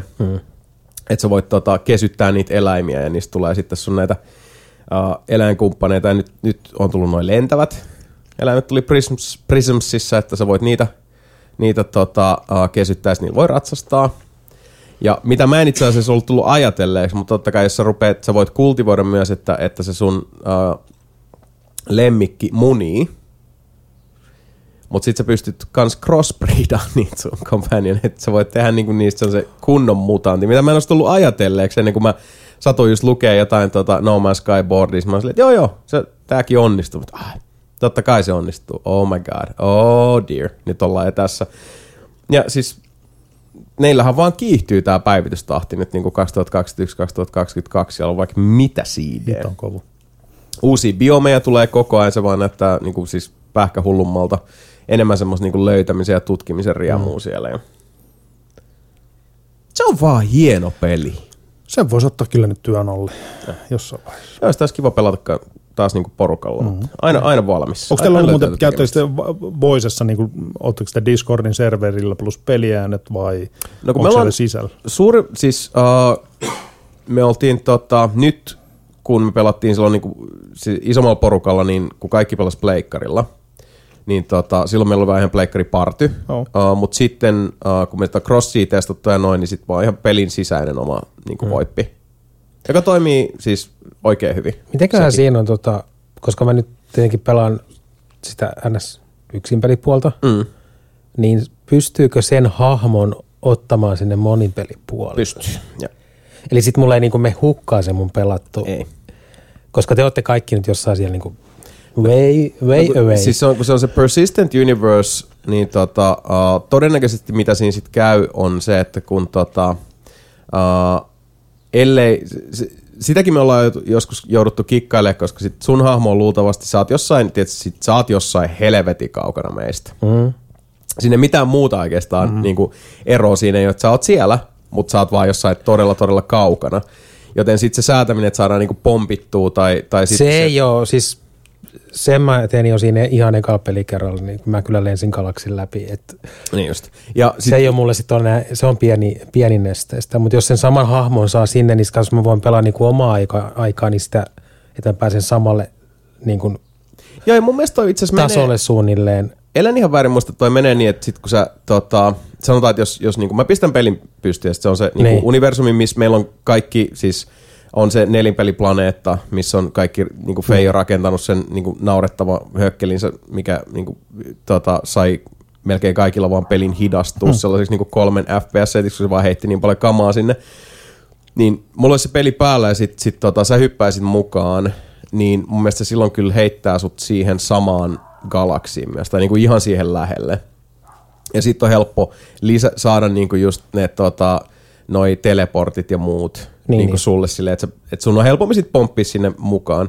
Se, mitä sä teet ja missä sä teet, niin se ei niinku muutu miksikään käytännössä. Niin. Että sit sä niinku, enemmänhän se on kuitenkin siis sitä, no nykyään siinä on paljon enemmän niitä moninpelijuttuja, että musta olisi kiva päästä enemmän tutkiin niitä, kun siinä on se kauhupeli-ish, että mennään niille aavemaisille fregateille, jotka leijuu siellä avaruus, sun pitää ostaa niiltä kauppapaikalta niitä tähtikarttoja, mitä sä löydät sinne paikalle. Ja sehän on vähän enemmän semmoista niinku toiminnallisempaa osastoa, ja niitä voi tehdä yhdessä. Ja sitten on tietysti, kun menee sinne Nexukseen, mikä on se pelaajahubi, niin sieltä löytyy sitten enemmän niitä vähän niinku raidityyppisiä juttuja, semmoisia, mitä sä voit tehdä porukalla. Niitä olisi nasta tehdä enemmän. Mutta emopeli itsessään, niin sanotaan näin, että sä hyppäät tämmöiseen monipeliin, missä me ollaan messissä kaikki, niin sun kamat, sun niinku beissi, mikä planeetta, kaikki mut on tallessa. Jos kävisi niin hassusta, että mä rakentan mun oman beissin täsmälleen samaan pisteeseen. Et voi, ei voi. Ei. Siis siellä olisi ne kamat jo. Et tässä niinku mun mielestä ainakaan ei ole sellaista, että siis se olisi hyvin epätodennäköistä miettiä sen pelin kokoa, mutta no siis tällä, että sä voit esimerkiksi Nexuksesta hypätä niinku randomilla ihan mihin tahansa No Man's Sky maailmassa ja niin kuin mennä katsoa. Ja sinnehän ne koostaa myös niitä niin kuin pelaajien huikeimpia beissejä ja muuta. Eli tarkoitatko se sitä, että vaikka mä nyt pelaan yksin peliä, niin kun jos mä teen sinne beissin, niin se tarkistaa, että onko jollain muulla olemassa jo tuossa kohtaa beissiä, ja sit se ei anna mun tehdä siihen. Käytännössä joo, mun mielestä se menee just noin, että sä oot jossain niinku paikasta, kyllähän sä niinku muitten beissinä, mutta sehän pyrkii myös heittelee porukkaa niinku tosi laajalle ympäri. Ja sit sehän siinä vaiheessa, kun sä teet sen beissin, teet sen computerin, niin silloinhan se myös uploadaa sen sinne. Niin, just näin. sinne NMS-settiin. Siis jälleen kerran, mä en ole Hello Gamesin koodari, mutta käytännössä mun ymmärryksen mukaan No Man's Skyn monin peli ja yksin peli toimii tänä päivänä niin kuin se alkujaan silloin luvattiinkin. Eli kun sul on base, sillä planeetalla missä se on, jos sä hyppäät monin peliin, sä on vaan siellä valikossa, sä valkkaat sen niin kuin, niin kaikki mitä sä oot tehnyt, kaikki mikä on paikallaan sun yksin pelissä, pysyy tehtynä, pysyy paikallaan yhtä lailla. Mitään ei niin kuin yliajata tai mikään ei voi olla päällekkäin jonkun toisen asian kanssa. Eli käytännössä mun mielestä, jos sä yksin pelissä nyt sulla olisi tarkat koordinaatit pilvien kuningasplaneetalle, jolloin kaikki noin nelinpeliset, mun mielestä voisit lentää sinne. Ja se olisi siellä, vaikka me ei olla pelissä. Okei, sit mulla on oikeastaan... Näin mä oon ainakin, siis mä olen ymmärtänyt näin. Mulla on oikeastaan yksi toive. Samalla lailla kuin Discordissa on nyt pinnattu se Minecraft-servu-viesti, niin pinnatkaa sinne sitten se No Man's Sky-viesti, jos te alatte pelasta taas. Että sit mä huomaan, että nyt ne pelaa siellä taas. Koska no itse asiassa hyvä pointti, että pitäisi laittaa ehkä muutenkin niin seurahakua enemmän pinnata niitä viestejä just sinne, kun tulee näitä pelejä, mitä sit välillä tykitetään ihan niin isolla porukalla. Ja mitkä on ehkä vähän sellainen helpompi hypätä mukaan kuin nyt vaikka jotkut Dead by Daylight koukkuhommat, jotka nyt on jo niin kuin... Niin, koska toi on, niin sama, toi on periaatteessa sama kuin Minecraft, että sä voit hyppää sinne milloin vaan. Juuri näin. Kunhan se on vain se serveri päällä siellä. Niin. Joo, ja siis se on, koska käytännössä niin kun mekin ollaan pelattu nyt sillä lailla, ettei niin samoihin aikoja on-offina, niin joo, kaikilla on kaikki niin kuin ennenkin siellä. Että se ei ole kenellekään niin koneelle säilötty, että jos nyt vaikka niin Feijo tai Ukonpoika tai Tikkeri tai ketähän kaikkia meitä oli muita siinä. Mutta ne on kuitenkin siis tästä nelinpeli NMS-porukasta hyppää sinne omaan peliin, niin sit siellä on se meidän planeetta, jolle kaikki on rakentanut, siellä on kaikkien beisit ja kaikki on niin kuin, kaikki on paikallaan. Ja kyllä mun mielestä siis myös, jos niin kuin meet sun hahmolle sinne kekkaloimaan tai Sevu pistäisi tuosta NM:ssä tykityksen, niin joo, kyllä se vaan mielestäni näin toimii. Joo, no sit vaan se viesti, kiitos sinne, niin sit pääsee osallistumaan siihen. No kyllähän tämä vaan onnistuu, Barkele, tossa. Yes. Kammutus vielä jotain. Ei, aika hyvin me aletaan olla niinku siis pikkuhiljaa käyty niinku videopelit nyt läpi, mitä multa ainakin listalla on. Ehkä tuosta Strangelandin voisi tuosta huikata vielä, mä oon sitä nyt pelannut kyseessä on hyvinkin tämmönen klassisen linjan point and click peli, josta tulee aika paljon mieleen sellainen peli, jos muistatte, kuin I Have No Mouth and I Must Scream. Kyllä, se oli hieno. Voi ihan kun mä en muistaa sitä. Synkkää, aika esoteerista, hyvin tajunavirtamaista, kiirastulessa kenties etenevää kerrontaa, joka on, sanotaan modernin seikkailupelin kriteerillä, mä sanoisin, että semmoinen niin kuin ei kauhean vaikea, aika sutjakkaasti etenee muutama sellainen haistapaska putsle siellä välissä, mutta noin kokonaisvaltaisesti hyvää shittiä. Jos point and click pelit, tämmöiset käsinpiirretyt vähän niin kuin lo-fi graphics -osastoon lähellä sydäntä, niin Strangeland kansi checkata. Mä oon tykännyt siitä, mutta ei niin kuin silleesti niin pärätöä vielä tähän mennessä, että niin sen enempää ehkä siitä tarvitsisi sanoa, mutta sen kyllä sanoin, että peli, jossa on saatu todella se semmoinen, niin kuin, se on niin, sanotaan, poikkitaiteellista ja hämmentävää se kerronta välillä, niin se pelaajana sä ymmärrät sen logiikan niin kuin yllättävän mutkattomasti, ottaahan meidät kuinka niin kuin, hämmentäviin ja yliluonnollisiin sfääreihin se peli menee. Okei, joo. Nyt mun hahmolla ei enää päätä, mutta aivan, okei, nyt se pää on tuolla lasikaapissa. Itse asiassa, joo, jättimäinen hämähäkki. Joo, I get it. Ymmärrän, kyllä. Kansi tsekata Strangeland, jossa point and click -seikkailupelitun mielestä. Mutta eiköhän se olisi, kuulkaa, siinä nyt on tykitelty paljon. Otetaan tähän loppuun, ennen kuin pistetään pois päältä homma, niin pari pientä kuulijakysymystä. Mä kelasinkin, että Jasonille tulee ehkä kiire tässä näin. Kyllä, laitetaan tosta vielä muutamat. Tää oli itse asiassa mielenkiintoinen kysymys. Tästä itse asiassa tänäänkin puhuttu paljon, just kun Cyberpunkin airoilla ollaan pyöritty. Taser 2 kysyy, minkälaisissa peleissä asetatte tietoisesti tai tiedostamatta korkeammat kriteerit immersiolle? Itse olen huomannut, että otan skeptisemmin vastaan pelit kautta tarinat, jotka sijoittuvat lähitulevaisuuteen. Mun täytyy kyllä sanoa, että mä en yleisesti ottaen, näin niin kuin sanotaan, jos tarinan viitekehys tai miljöö tai aikakausi on jokin, niin se ei mun immersioon vaikuta. Se, tulee, se muodostuu jostain ihan muista. Ei se niin kuin suoraan, siis niin kuin, ei se mitenkään vaikuta siitä, onko se niin kuin joku Far Cry Primal tai Kingdom Come Deliverance tai Dead Space esimerkiksi. Voitan pitää tälleen niinku kolme ihan eri jengalta. Niinku joo, mutta hyviä esimerkkejä noin. Mäkin rupesin miettimään jotain, kun puhuttiin aikaisemmin Horizon Zero Dawnista, niin mäkin pelasin sitä monesti, niin että mä vaan menin fiilistämään sitten maailmaa. Mä tykkäsin siitä maailmasta, tykkäsin niinku samaa ja tutkiskella sitä. Samoin nyt, kun on Mass Effectei pelannut. Ja niinku esimerkiksi niin Dead Space, tosi hyvä esimerkki itse asiassa, koska niissäkin se mikä se on se avaruusaluksen nimi siinä ykkösessä? Missä? Dead Spacessa? Niin. Sillä oli joku, se oli joku Ikarus tai Nemesis tai joku... Nostromo. No niin. Assas, you're fucked. Mm. Mutta sekin tuntui, mä muistan, että se tuntui tosi niinku aidon oloiselta paikalta. Siinä oli niinku logiikkaa ja järki. Varmaan toi, mitä Sepokissa... Eikö se Ishimura siis? Ishimura, joo. Mutta kun siinä on, siis enemmänkin mulla tulee mieleen, että... No se on vähän niin kuin sama, että jos on leffa, se on siitä niinku, se on monen tekijän summa. Et sen tarinan kerronnan ja sen dynamiikan ja sen rytmityksen ja sen vuorovaikutuksen, että miten se on rakennettu enemmänkin. Ja sama, joo, että jos sulle pelaajalle tulee, siis jos sulle tulee selkeästi niin kuin sen maailman lait ja se pyöri menee niin kuin selkeäksi ja sun rooli on selkeä siinä maailmassa, niin siitähän se imasee saman tien. Ja sitten se riippuu myös siitä pelaajasta itsestään. Eli jos nyt vaikka ottaa tuon skifigenren, niin jos on tutkinut paljon, vaikka niin kuin itse mä oon tähtiharrastaja, niin näkee paljon sellaisia, niin kuin, että ei se noin toimi oikeasti. Että sitten mulla on niin kuin tietoa sieltä enemmän, niin sitten siihen niin kuin silleen helpommin tarttuu, jos siellä on joku ongelma. Jossain tapauksessa pitää vaan ihan niin kuin pelien ja takia yksinkertaistaa asioita. Ja sitten taas joku fantasiamaailma, koska se on se lähtökohta, että siellä on taika todellista. Eri lait. Niin et sä niin kuin silleen ala kyseenalaista, että no miksi toi pystyy ampua tulipalloon, kun se kuuluu siihen paikkaan. Kyllä sekin riippuu, miten se niin kuin systeemi on tehty.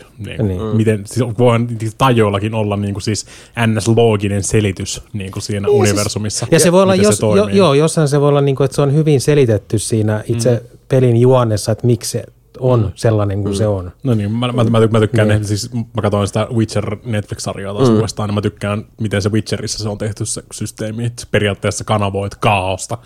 Ja sitten mä oon aina tykännyt taikajuttuina just tommoinen, että pitää olla se niin kuin siis jotain pitää maksaa niin kuin siis. Jotain pitää maksaa. Sä et voi vaan niin kuin siis ihan niin kuin siis perseestä repästä mitään niin kuin energiaa tai mitään, vaan siinä pitää aina joku mikä muuntaa toisen toiseksi. Joo, se on mun mielestä aina tosi hyvä systeemi. Siis, siinä on niin kuin sellainen sisäinen logiikka, mikä kanssa niin kuin syventää sitä maailmaa, mutta vähän niin kuin palatakseni tohon, just mitä Anterikin sanoi siitä, että jos, niin kuin, jos sä tiedät jonkin asian, niin kuin, että okei, noin se ei toimi, se saattaa verottaa siitä immersiosta. Tai sitten, jos se on tommoinen, niin kuin Mikan antama esimerkki just siitä, että kuvataan se niin, että kun sä niin kuin siis sä otat jotain, niin sä myös annat siinä jotain. Että siinä on selkeä trade-offi. Se syventää sitä maailmaa. Niin. Mutta alkuperäiseen kysymykseen palatakseni, niin yleisesti ottaen, jos puhutaan siitä, että okei, hahmot ampuu tulipalloja tai sitten avaruusalukset ei käänny ihan Newtonien lakien mukaisesti, häiritsee mua vähemmän.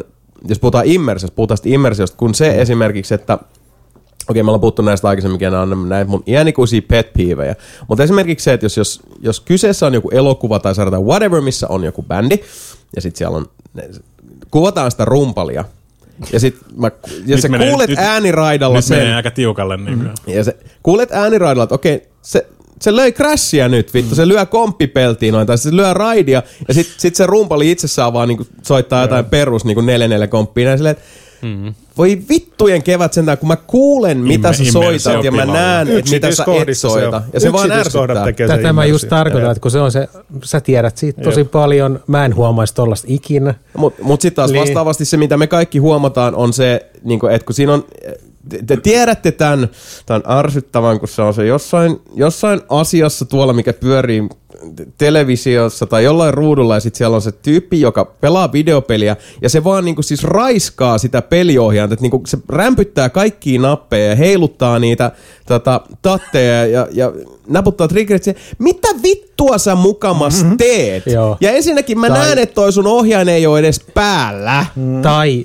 toinen on 90-luvun leffoissa, kun hakkeroitiin. Mm. Ai niin. Ja sitten siinä ruudulla on joku semmoinen saatana iso hack. No. Miten muuten, hei, jos tulee joku 17 terminaalin ruutu koko ajan siihen. Miten toinen, että jos on joku hahmo, joka puhuu sarjassa tai leffassa puhelimeen, mutta siinä on vaan toi suoraan toi desktopi päällä silleen, että ei se toimi niin! Mutta joo, niihin kiinnittää huomioon. Kyllä, niin, yksityiskohdissa. Mutta mä sanoisin, että noin niinku keskimääräisesti, noi on niitä asioita, jotka verottaa immersiosta paljon enemmän kuin se, että vaikka niinku siis, hei, okei, that's a dude riding a dragon. Okay, joo, siis joo, kyllä. Mutta on myös se maailma niinkun. Mä en usko, että kukaan meistä nyt lähtisi väittämään, että se, että jos se maailma on nyt vaikka niinku tosi high fantasia tai 3000 vuotta tulevaisuudesta tai muuta, että se varsinaisesti immersiosta verottaisi itsessään. Vaikka mä haluaisin, se ei ole musta kiinni ollenkaan. Se ei ole pelkästään musta. Mä en voi vaan päättää, että nyt mä jotenkin roolipelaan tai juttu. Jos se ei ole immersiivinen se juttu, niin se ei ole. Koska mä mietin jotain Grimrockia. Legend of Grimrock oli niin. Siis se oli ihan sairaan hyvä. Se imasi suoraan. Siinä oli kaikki vaan niin hyvin. Se on siitä kyllä jäljestä. Joo, ja siis se on nimenomaan sit niinku maailman luonnista kiinni, ja se, joka ajaa usein ihan jo siis niinku pelin lajityypin tämmöisten niinku kantaelementtien yli. Koska siis just kun Grimrock on hyvä esimerkiksi, koska se on hyvin lautapelimäinen presentaatio. Ja nyt kun mä taas rupean miettimään niinku immersiivisimpiä hetkiä, niin mulla tulee vaan mieleen joku niinku hetket jossain Vardenfellin saarella, kun on jäänyt vaan fiilistelemään auringon nousua. Eli Morrowindissa. Ja mä muistan edelleenkin ne parhaat Morrowind-hetket sillä, että mä olin siellä. Mä en muista, että mulla olisi ollut pädi kädessä, tai mä en muista televisioraameja.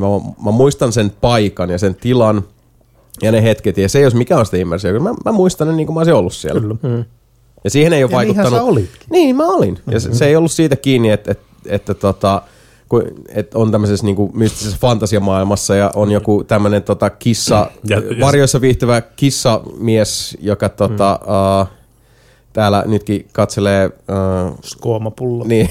Ja se oli skoomapullo ympäröimänä. Ja se oli todennäköisesti alkuperäinen Xbox ja about 480p. Pitää paikkansa. Pitää täysin paikkansa. Sekään immersio ei ole missään tapauksessa kiinni siitä graafisesta. Eikä toteutuisi niinku siitä niinku siis tekniikan toimivuudesta tai solivuudesta. Se vaan rakentuu eri asioista. Se ei peleissä, mutta leffoissa on kyllä semmoinen, että jos se joku erikoistehoste on tehty tosi huonosti. Koska siellä on yleensä leffassa se ongelma, että sulla on se niin kuin aidon näköinen maailma. Ja sitten sen päällä joku päälle liimattu semmoinen CGI-hökötys. Joo, siis sekin riippuu joskus se toimii. Niin. Joskus se ei haittaa yhtään. Ei mitä, just aikaisemminkin tuossa puhuttiin just niin kuin, siis joku Jurassic Park. Ei se ole. Ja sitten riippuu ihan, mitä se on tehty, mitä se maailma vie mennessä. Että kyllä niin kuin, siis no nyt, just kun tuli toi Abyss katsottua, niin sekin on vuosikymmeniä vanha elokuva, mutta suurelta osin tuntuu ihan edelleenkin, että joo, ne on siellä ne on kilometrejä veden pinnan alapuolella nyt. Okei, ehkä ne lopussa oli muutama se, että no noi perhos-ufo-tyypit näyttää pikkusen sillain niin kuin kärsineeltä ajan hammassa, ja sitten siinä on se yksi teräsmies-tyyppinen kohtaus, missä Ed Harris ja sitä vaan niin kuin kiidätetään mukana, niin se oli. Se näytti just siltä, että yleensä noi jutut, mistä mä luulen, Anterakin puhua, on semmosia, että siinä on niin kuin tyyliin asia, joka tapahtuu, ja sitten toinen asia, joka tapahtuu se edessä, ja sitten se vaan näyttää siltä, että niissä on vähän niin kuin kontrastit ja värimäärittelyt ne ei ole ihan sillä yksi yhteen, että vaan vähän näyttää, että sieltä ruudusta tulee läpi jotain muuta. Siis yleisesti ottaen semmoinen, että se on niin jotenkin häiritsevän räikeästi erottu, että se niin kuin irrottaa sut siitä tilanteesta. Joo. Mutta niin, se on se, että immersio sit vaan ottaa osumaa siinä. Niin. Kyllä. Mutta joo, vastauksena kuitenkin kysymykseen sit Teaser 2, niin emme tässä huoneessa ainakaan allekirjoita sitä, että immersio kärsisi, vaikka kyseessä olisi lähitulevaisuuteen tai fantasiamaailmaan tai vastaavaan realiteetteista poikkeavaan miljöiseen sijoittuva kokemus. Mutta hei, kaksi nopeata. Nämä on taas näitä kyllä ei juttui. kiinnostaako ketään, että Suomi pääsee... Katsois kukaan futista, EM-futista? No, en mä katsonut, mutta mä myöntä kuuntelin. Sivusilmällä katsoin. Siis sanotaan, että mä katsoin ihan mielenkiinnosta eilen, että millaista se Suomen peli on nyt, kun se ensimmäisen kerran on arvokisoissa. Mä en ole ikinä seurannut futista. Ai suomaat se ennen. Ei, kun siis yleisesti. Ai sehän on, missä on niin kuin ollut nämä... Jotkut MM-kisat jotain niin tällaisia. Joo. Mutta siis se eilinen kisahan, kaikki varmaan kuuli, mitä siinä tapahtui. Joo. Ei harmaan taavista. Okei, eli siellä se oli Suomi-Tanska. Mm. Ja yhtäkkiä kesken pelin lähellä puoliaikaa, niin yksi tanskalainen vaan kaatui niin kuin täysin elottomana maahan. Se what? Yep. Sydänpysähdys. Wow, what? Ja sit nähdään, kun sinne juoksee lääkintämiehet, ne alkaa elvyttää, näkee, että siellä niin kuin painellaan rintakehää. Joo. Koko stadion ihan hiljaa, kaikki kuulutaan, ne ei tiedä mitä ne sanoo, se koko tilanne on ihan järkyttävä. Mutta sekin oli hyvä, kaikki Suomen pelaajat ja muut meni jeesaa siihen. Sitten se peli keskeytettiin ja sitten ne sai sen elvytettyä. Joo. Mutta siellä oli monta minuuttia, ei tiedä, onko se kaveri kuollut vai ei. Joo, ja se oli keskeyttänyt tunnin. 2 tuntia oli keskeyttänyt ja sitten sekä Tanska että Suomi halusi sitten, kun ne kuuli, että se kaveri selvisi, ne halusi pelata sitten perin loppuun. Mutta siinä välissä oli kaikkea. Siellä katsomossa niin kun se on Christian Eriksen se kaveri, niin katsomossa suomalaiset alkoi huutaa niin kuin Christian, ja sitten tanskalaiset vastasivat Eriksen, Christian Eriksen, ihan hullun hienoa niin tällaista yhteistä. Mahtavaa. Ja sitten pelattiin peliä ja Suomi voitti sen, mikä oli ihan uskomatonta, koska Tanska oli yksi ennakkosuosikeista. Suomi teki ensimmäisen maalin. Suomen laukkaukset maali kohti 1 ja se meni maaliin koko pelissä. Se oli 22-1. Niin kun, ei, Suomi voitti 1-0. Joo. Ensimmäinen maali, ensimmäinen voitto EM-futiksessa. En seuraa EM-futista enkä futista, mutta tuo eilen oli jotain ihan uskomatonta. Se on aika huikea. Niin siis on joo, todella ainutlaatuinen. Tuosta tulee mieleen itse asiassa, että mäkään niin futista seuraan. Muistan silloin, kun Islanti pesi Englannin. Silloin, ei tästäkään montaa vuotta ole. Mä muistan vielä sen, siis vähän tällä kun puhutaan ihmisestä out of body experience, mä muistan, kun siis mä jäin katsoa sitä matsia, kun jengi tyyliin somesehkutti, ja mä katsoin niin toisen puolen, tai siis niin kuin, että sitä oli pelattu jo pitkään. Ja mä muistan vaan jossain vaiheessa, että mä katsoin sen tässä asunnossa, tuossa batterilla, missä Anter nyt istuu, ja sit mä oon jossain vaiheessa sillä että mä oon niin kuin, siis tossa sohvalla, tossa jalkatuen päällä, sellaisessa niin kuin puolihyppyasennossa tuijota vaan telkkariin. Mä olin niin jännittyneen mukana Islannin puolesta. Ja sit kun ne voitti sen matsin, ja sit ne kävelee sinne pienen sen Islannin yleisösektion puolelle, ja sit niillä oli se niitten ihme... Vähän niin kuin siis... vähän niin kuin haka islantilaisjuttuja. Joo, se islantilainen... ryhmätanssitabuttelumeininki. Yksi hienoimmista asioista, mitä mä oon koskaan nähnyt, kun sit niin koko se Islannin futisjengi ja kaikki heidän kannattajat siinä niinku yhdessä hetkessä. Niin jotain samaa kuin nyt selkeästi tässä Christian Eriksen keississä. Se olisi vähän sama niin kuin siis Japani voittaisi jääkiekon EM- tai MM-kisoissa. Niin sen takia mä odotan myös olympialaisia, että sit kun tulee toi lätkä ja sieltä tulee taas nämä kaikki fun fact maat sinne vähän silleen, let's play at hockey! Kyllä, cool runnings. Kyllä. Mutta Juketsu, siinä oli sulla kysymykseen niin. Vähän vastausta, että on seurattu. No, en mä siltikään aio EM-futista niin seurata. Altavastaaja on aina paljon jännempää seurata. Että. On, totta kai. Niin se on aina. Sen takia nytkin, kun oli noi lätkän MM-skapat, niin kun Suomi pelasi semifinaalissa Saksaa vastaan. Saksassa oli kyllä. Niistä oli se, että no ei mua kyllä haittaisi, niin että jos tästä tulisi nyt takkiin, koska siis niinku, tavallaan haluaisin nähdä tietyllä tavalla joka tapauksessa suomalainen voittanut, koska Saksa oli suomalaiset. Pelkästään suomalainen valmennus. Niin kyllä sitä jossain vaiheessa miettisin, että okei, Saksa on ollut viimeksi puolivälierissä 2001 tai sinne päin. Ja sitten kun ne vaihtaa koko valmennustiimin suomalaisia, nyt ne on puolivälierissä silleen. No, mutta eikö toista tarkoita, että niinku Ruotsi voitti 95? Kyllä, kurre. Se on ollut samanlainen tilanne, että niinku... Vähän niinku jo. Denkliiderin, motherfuckers. Ja mä oon aina tykännyt Ville Peltosta. Mieti kaveri, joka pystyy oikeasti avamatta suuta vetää kismetin. Kokonaisen nyt tuli vanhaa, Sitten täällä on... Good job, idiot. Onks kukaan katsonut Legion-nimistä Marvel TV-sarjaa? Nope. Nää. No, taas pitää kysyä aikaisemmin. Joo, no niin siinä se Nevakki 4 sait vastaaksi. Mutta nyt viimeinen kysymys tässä penultimaattisessa Nelinpeli-podcastin lähetyksessä ennen kesätaukoa. Sen esittää meille Kaameus. Onko teillä ns. Kesäbiisejä tai kesämusaa tai yleisemmin vuoden aikoihin valoisuuteen liittyviä musiikillisia outuuksia? Itse en tuollaisia taipumuksia itsessäni tunnista. Hyvä musaa riippumatta ajankohdasta. Yritätkö Kaameus jotenkin niin kuin siis profiloida meitä? Yritätkö väittää, että me ollaan huonompi ihmisiä, me tykätään tietynlaista musiikista tiettyjen vuoden aikaan? Tai mitä sä yrität sanoa? No itse asiassa mä sanoisin, että näin niin kesäbiiseistä, kesämusiikista puhutaan, niin mä luulen, että mä tuun aina yhdistämään yhden mun tämän päivän lempiartisteista, eli Bloodywood-nimisen intialaisen heavy metal -yhtyeen kesään, koska mä oon aikoinaan löytänyt bändin kesällä.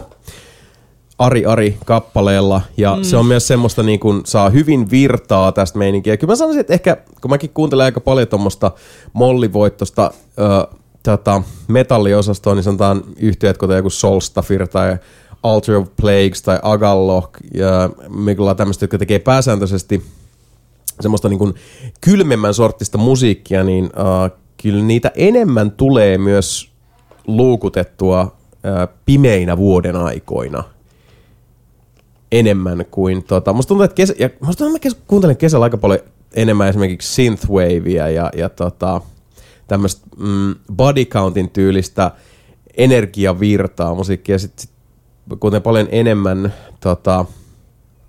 semmoista maalailevaa, ehkä matalasykkeisempää musiikkia, sit kun alkaa taas päivät pimenee. Mä luulen näin. Tää on tämmöistä niinku jälkisivuanalysointia. Mutta. Mulla on kanssa jonkin sortin, mä just kelasin tuossa. Mä en kuuntele oikein hirveästi Don Johnson Big Bandia muuta kuin kesäisin. Jotenkin se on vaan niinku yhdistynyt siihen. Tietysti varmaan se niinku yksi parhaista keikoista, mitä mä ikinä käynyt, oli Provinssissa silloin random ass Don Johnson Big Bandi keikka siellä samaan aikaan, kaikki muut on katsomassa jotain, en mä muista mitä ne oli. Se oli joku iso artisti, oli siellä toisella lavalla, isolla päälavalla, ja sitten se oli sivulavalla, oli Don Johnson Big Bandi, ja se veti siis niinku tunnin keikan silleen niinku ihan non-stoppina. Ihan siis jäätävää settiä. Ja se oli tunnin keikka väliajalla. Siis ilman niinku siis mitään settiä. Ihan niinku siis non-stoppina, tiedätkö, se biisistä biisiin silleen. Niinku. Se vaan oli semmoista niinku siis ajatusvirtaa käytännössä koko homma siinä. Ja Palefacekin meni sinne jotain huutelemaan sinne loppuun. Ja se oli niinku, sit mä oon jotenkin, mä en ikinä jättu semmoista fiilistä niinku talvisin tai syksyllä, että niinku vois kuunnella Don Johnsonia. Mut sit taas kävelet kesäisin tuolla ulkona. Sit tulee vähän semmoinen niinku, että mä rupean automaattisesti soimaan päässä silleen. Eikö Don Johnson oikeasti tehnyt myös niinku oikea Don Johnsonia, tehnyt musaa? Oha se. Joo, mutta Don Johnson Big Band on eri asia. Mä tiedän. Kaikki ei tiedä. Kaikki ei tiedä, se on totta. Tuolta kantilta niinku varmaan kaikilla vähän muuttuu, paitsi ihan, jotka on niinku ihan erakoitunut, niin muuttuu kesällä se vähän se musamaailma, koska sit kesällä on paljon enemmän sitä, että mennään vaikka tuonne johonkin rantaa yhdessä istut tai pussikaljalta tai jotain. Ja siellä yleensä soi aina joku tämmöinen, että tuossa on mun hyvää musaa, tuossa on sun hyvää musaa. Tai sitten siellä kurreja, sitten me kuunnellaan reggae-rekkaa. No mutta sekin kuuluu tähän. Ja sitten toinen on nimenomaan just nämä festarit. Koska siellä sitten taas tulee jotain sellaista, niinku, mitä ei välttämättä normaalisti. Niin. Joo, mutta niinku siis pussikalle-listat ja tommoset, niinku, tai niinku mökkimiitti-listat Nelinpelitapauksessa noin, niin siis nekin on, joo, ne on ihan konsepteja ja kyllä niinku, harvemmin esimerkiksi johonkin Nelinpelin mökkimiitin Spotify-listalle on itsekään ollut sieltä, okei, nyt laitetaan tänne sitä niinku, masennutaan kaikki osastoa. Subnukurat.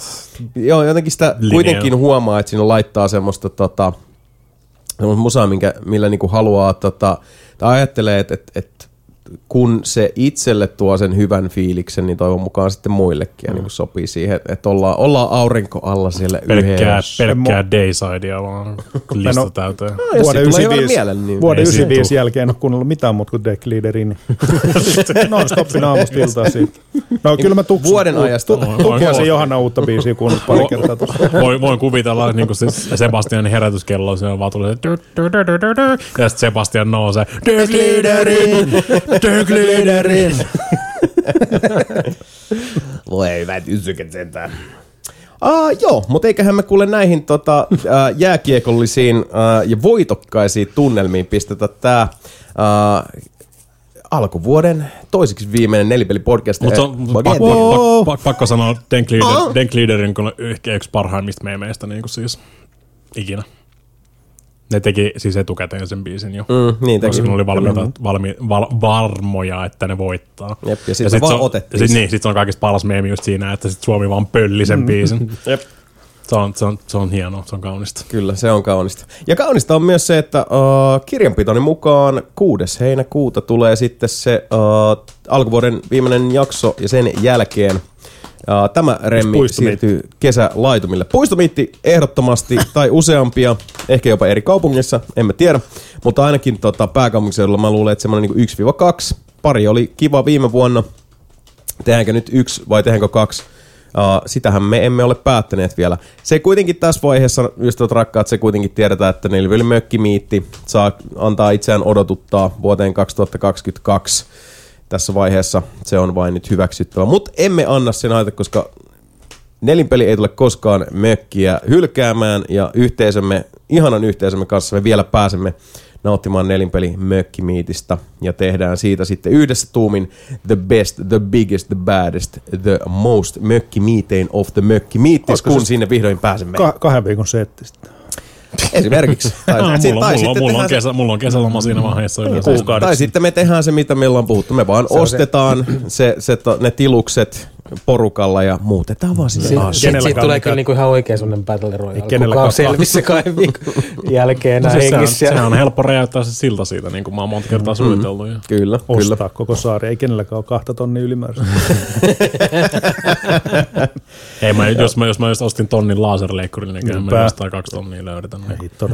Mutta joo, tosiaan 6. heinäkuuta tulee nyt se viimeinen lähtö. Voitaisiin itse asiassa tehdäänpä semmoinen ihan mental note tässä, nyt sanon sen itsekin ääneen, niin myös potentiaalisesti muistan sen, että diilataan noille puistomiiteille aikataulut. Puistomiitille kautta miiteille aikataulut siihen mennessä, koska sit ollaan kuitenkin jo heinäkuussa, että sit ollaan jo niinku reilusti kesän puolivälin yli.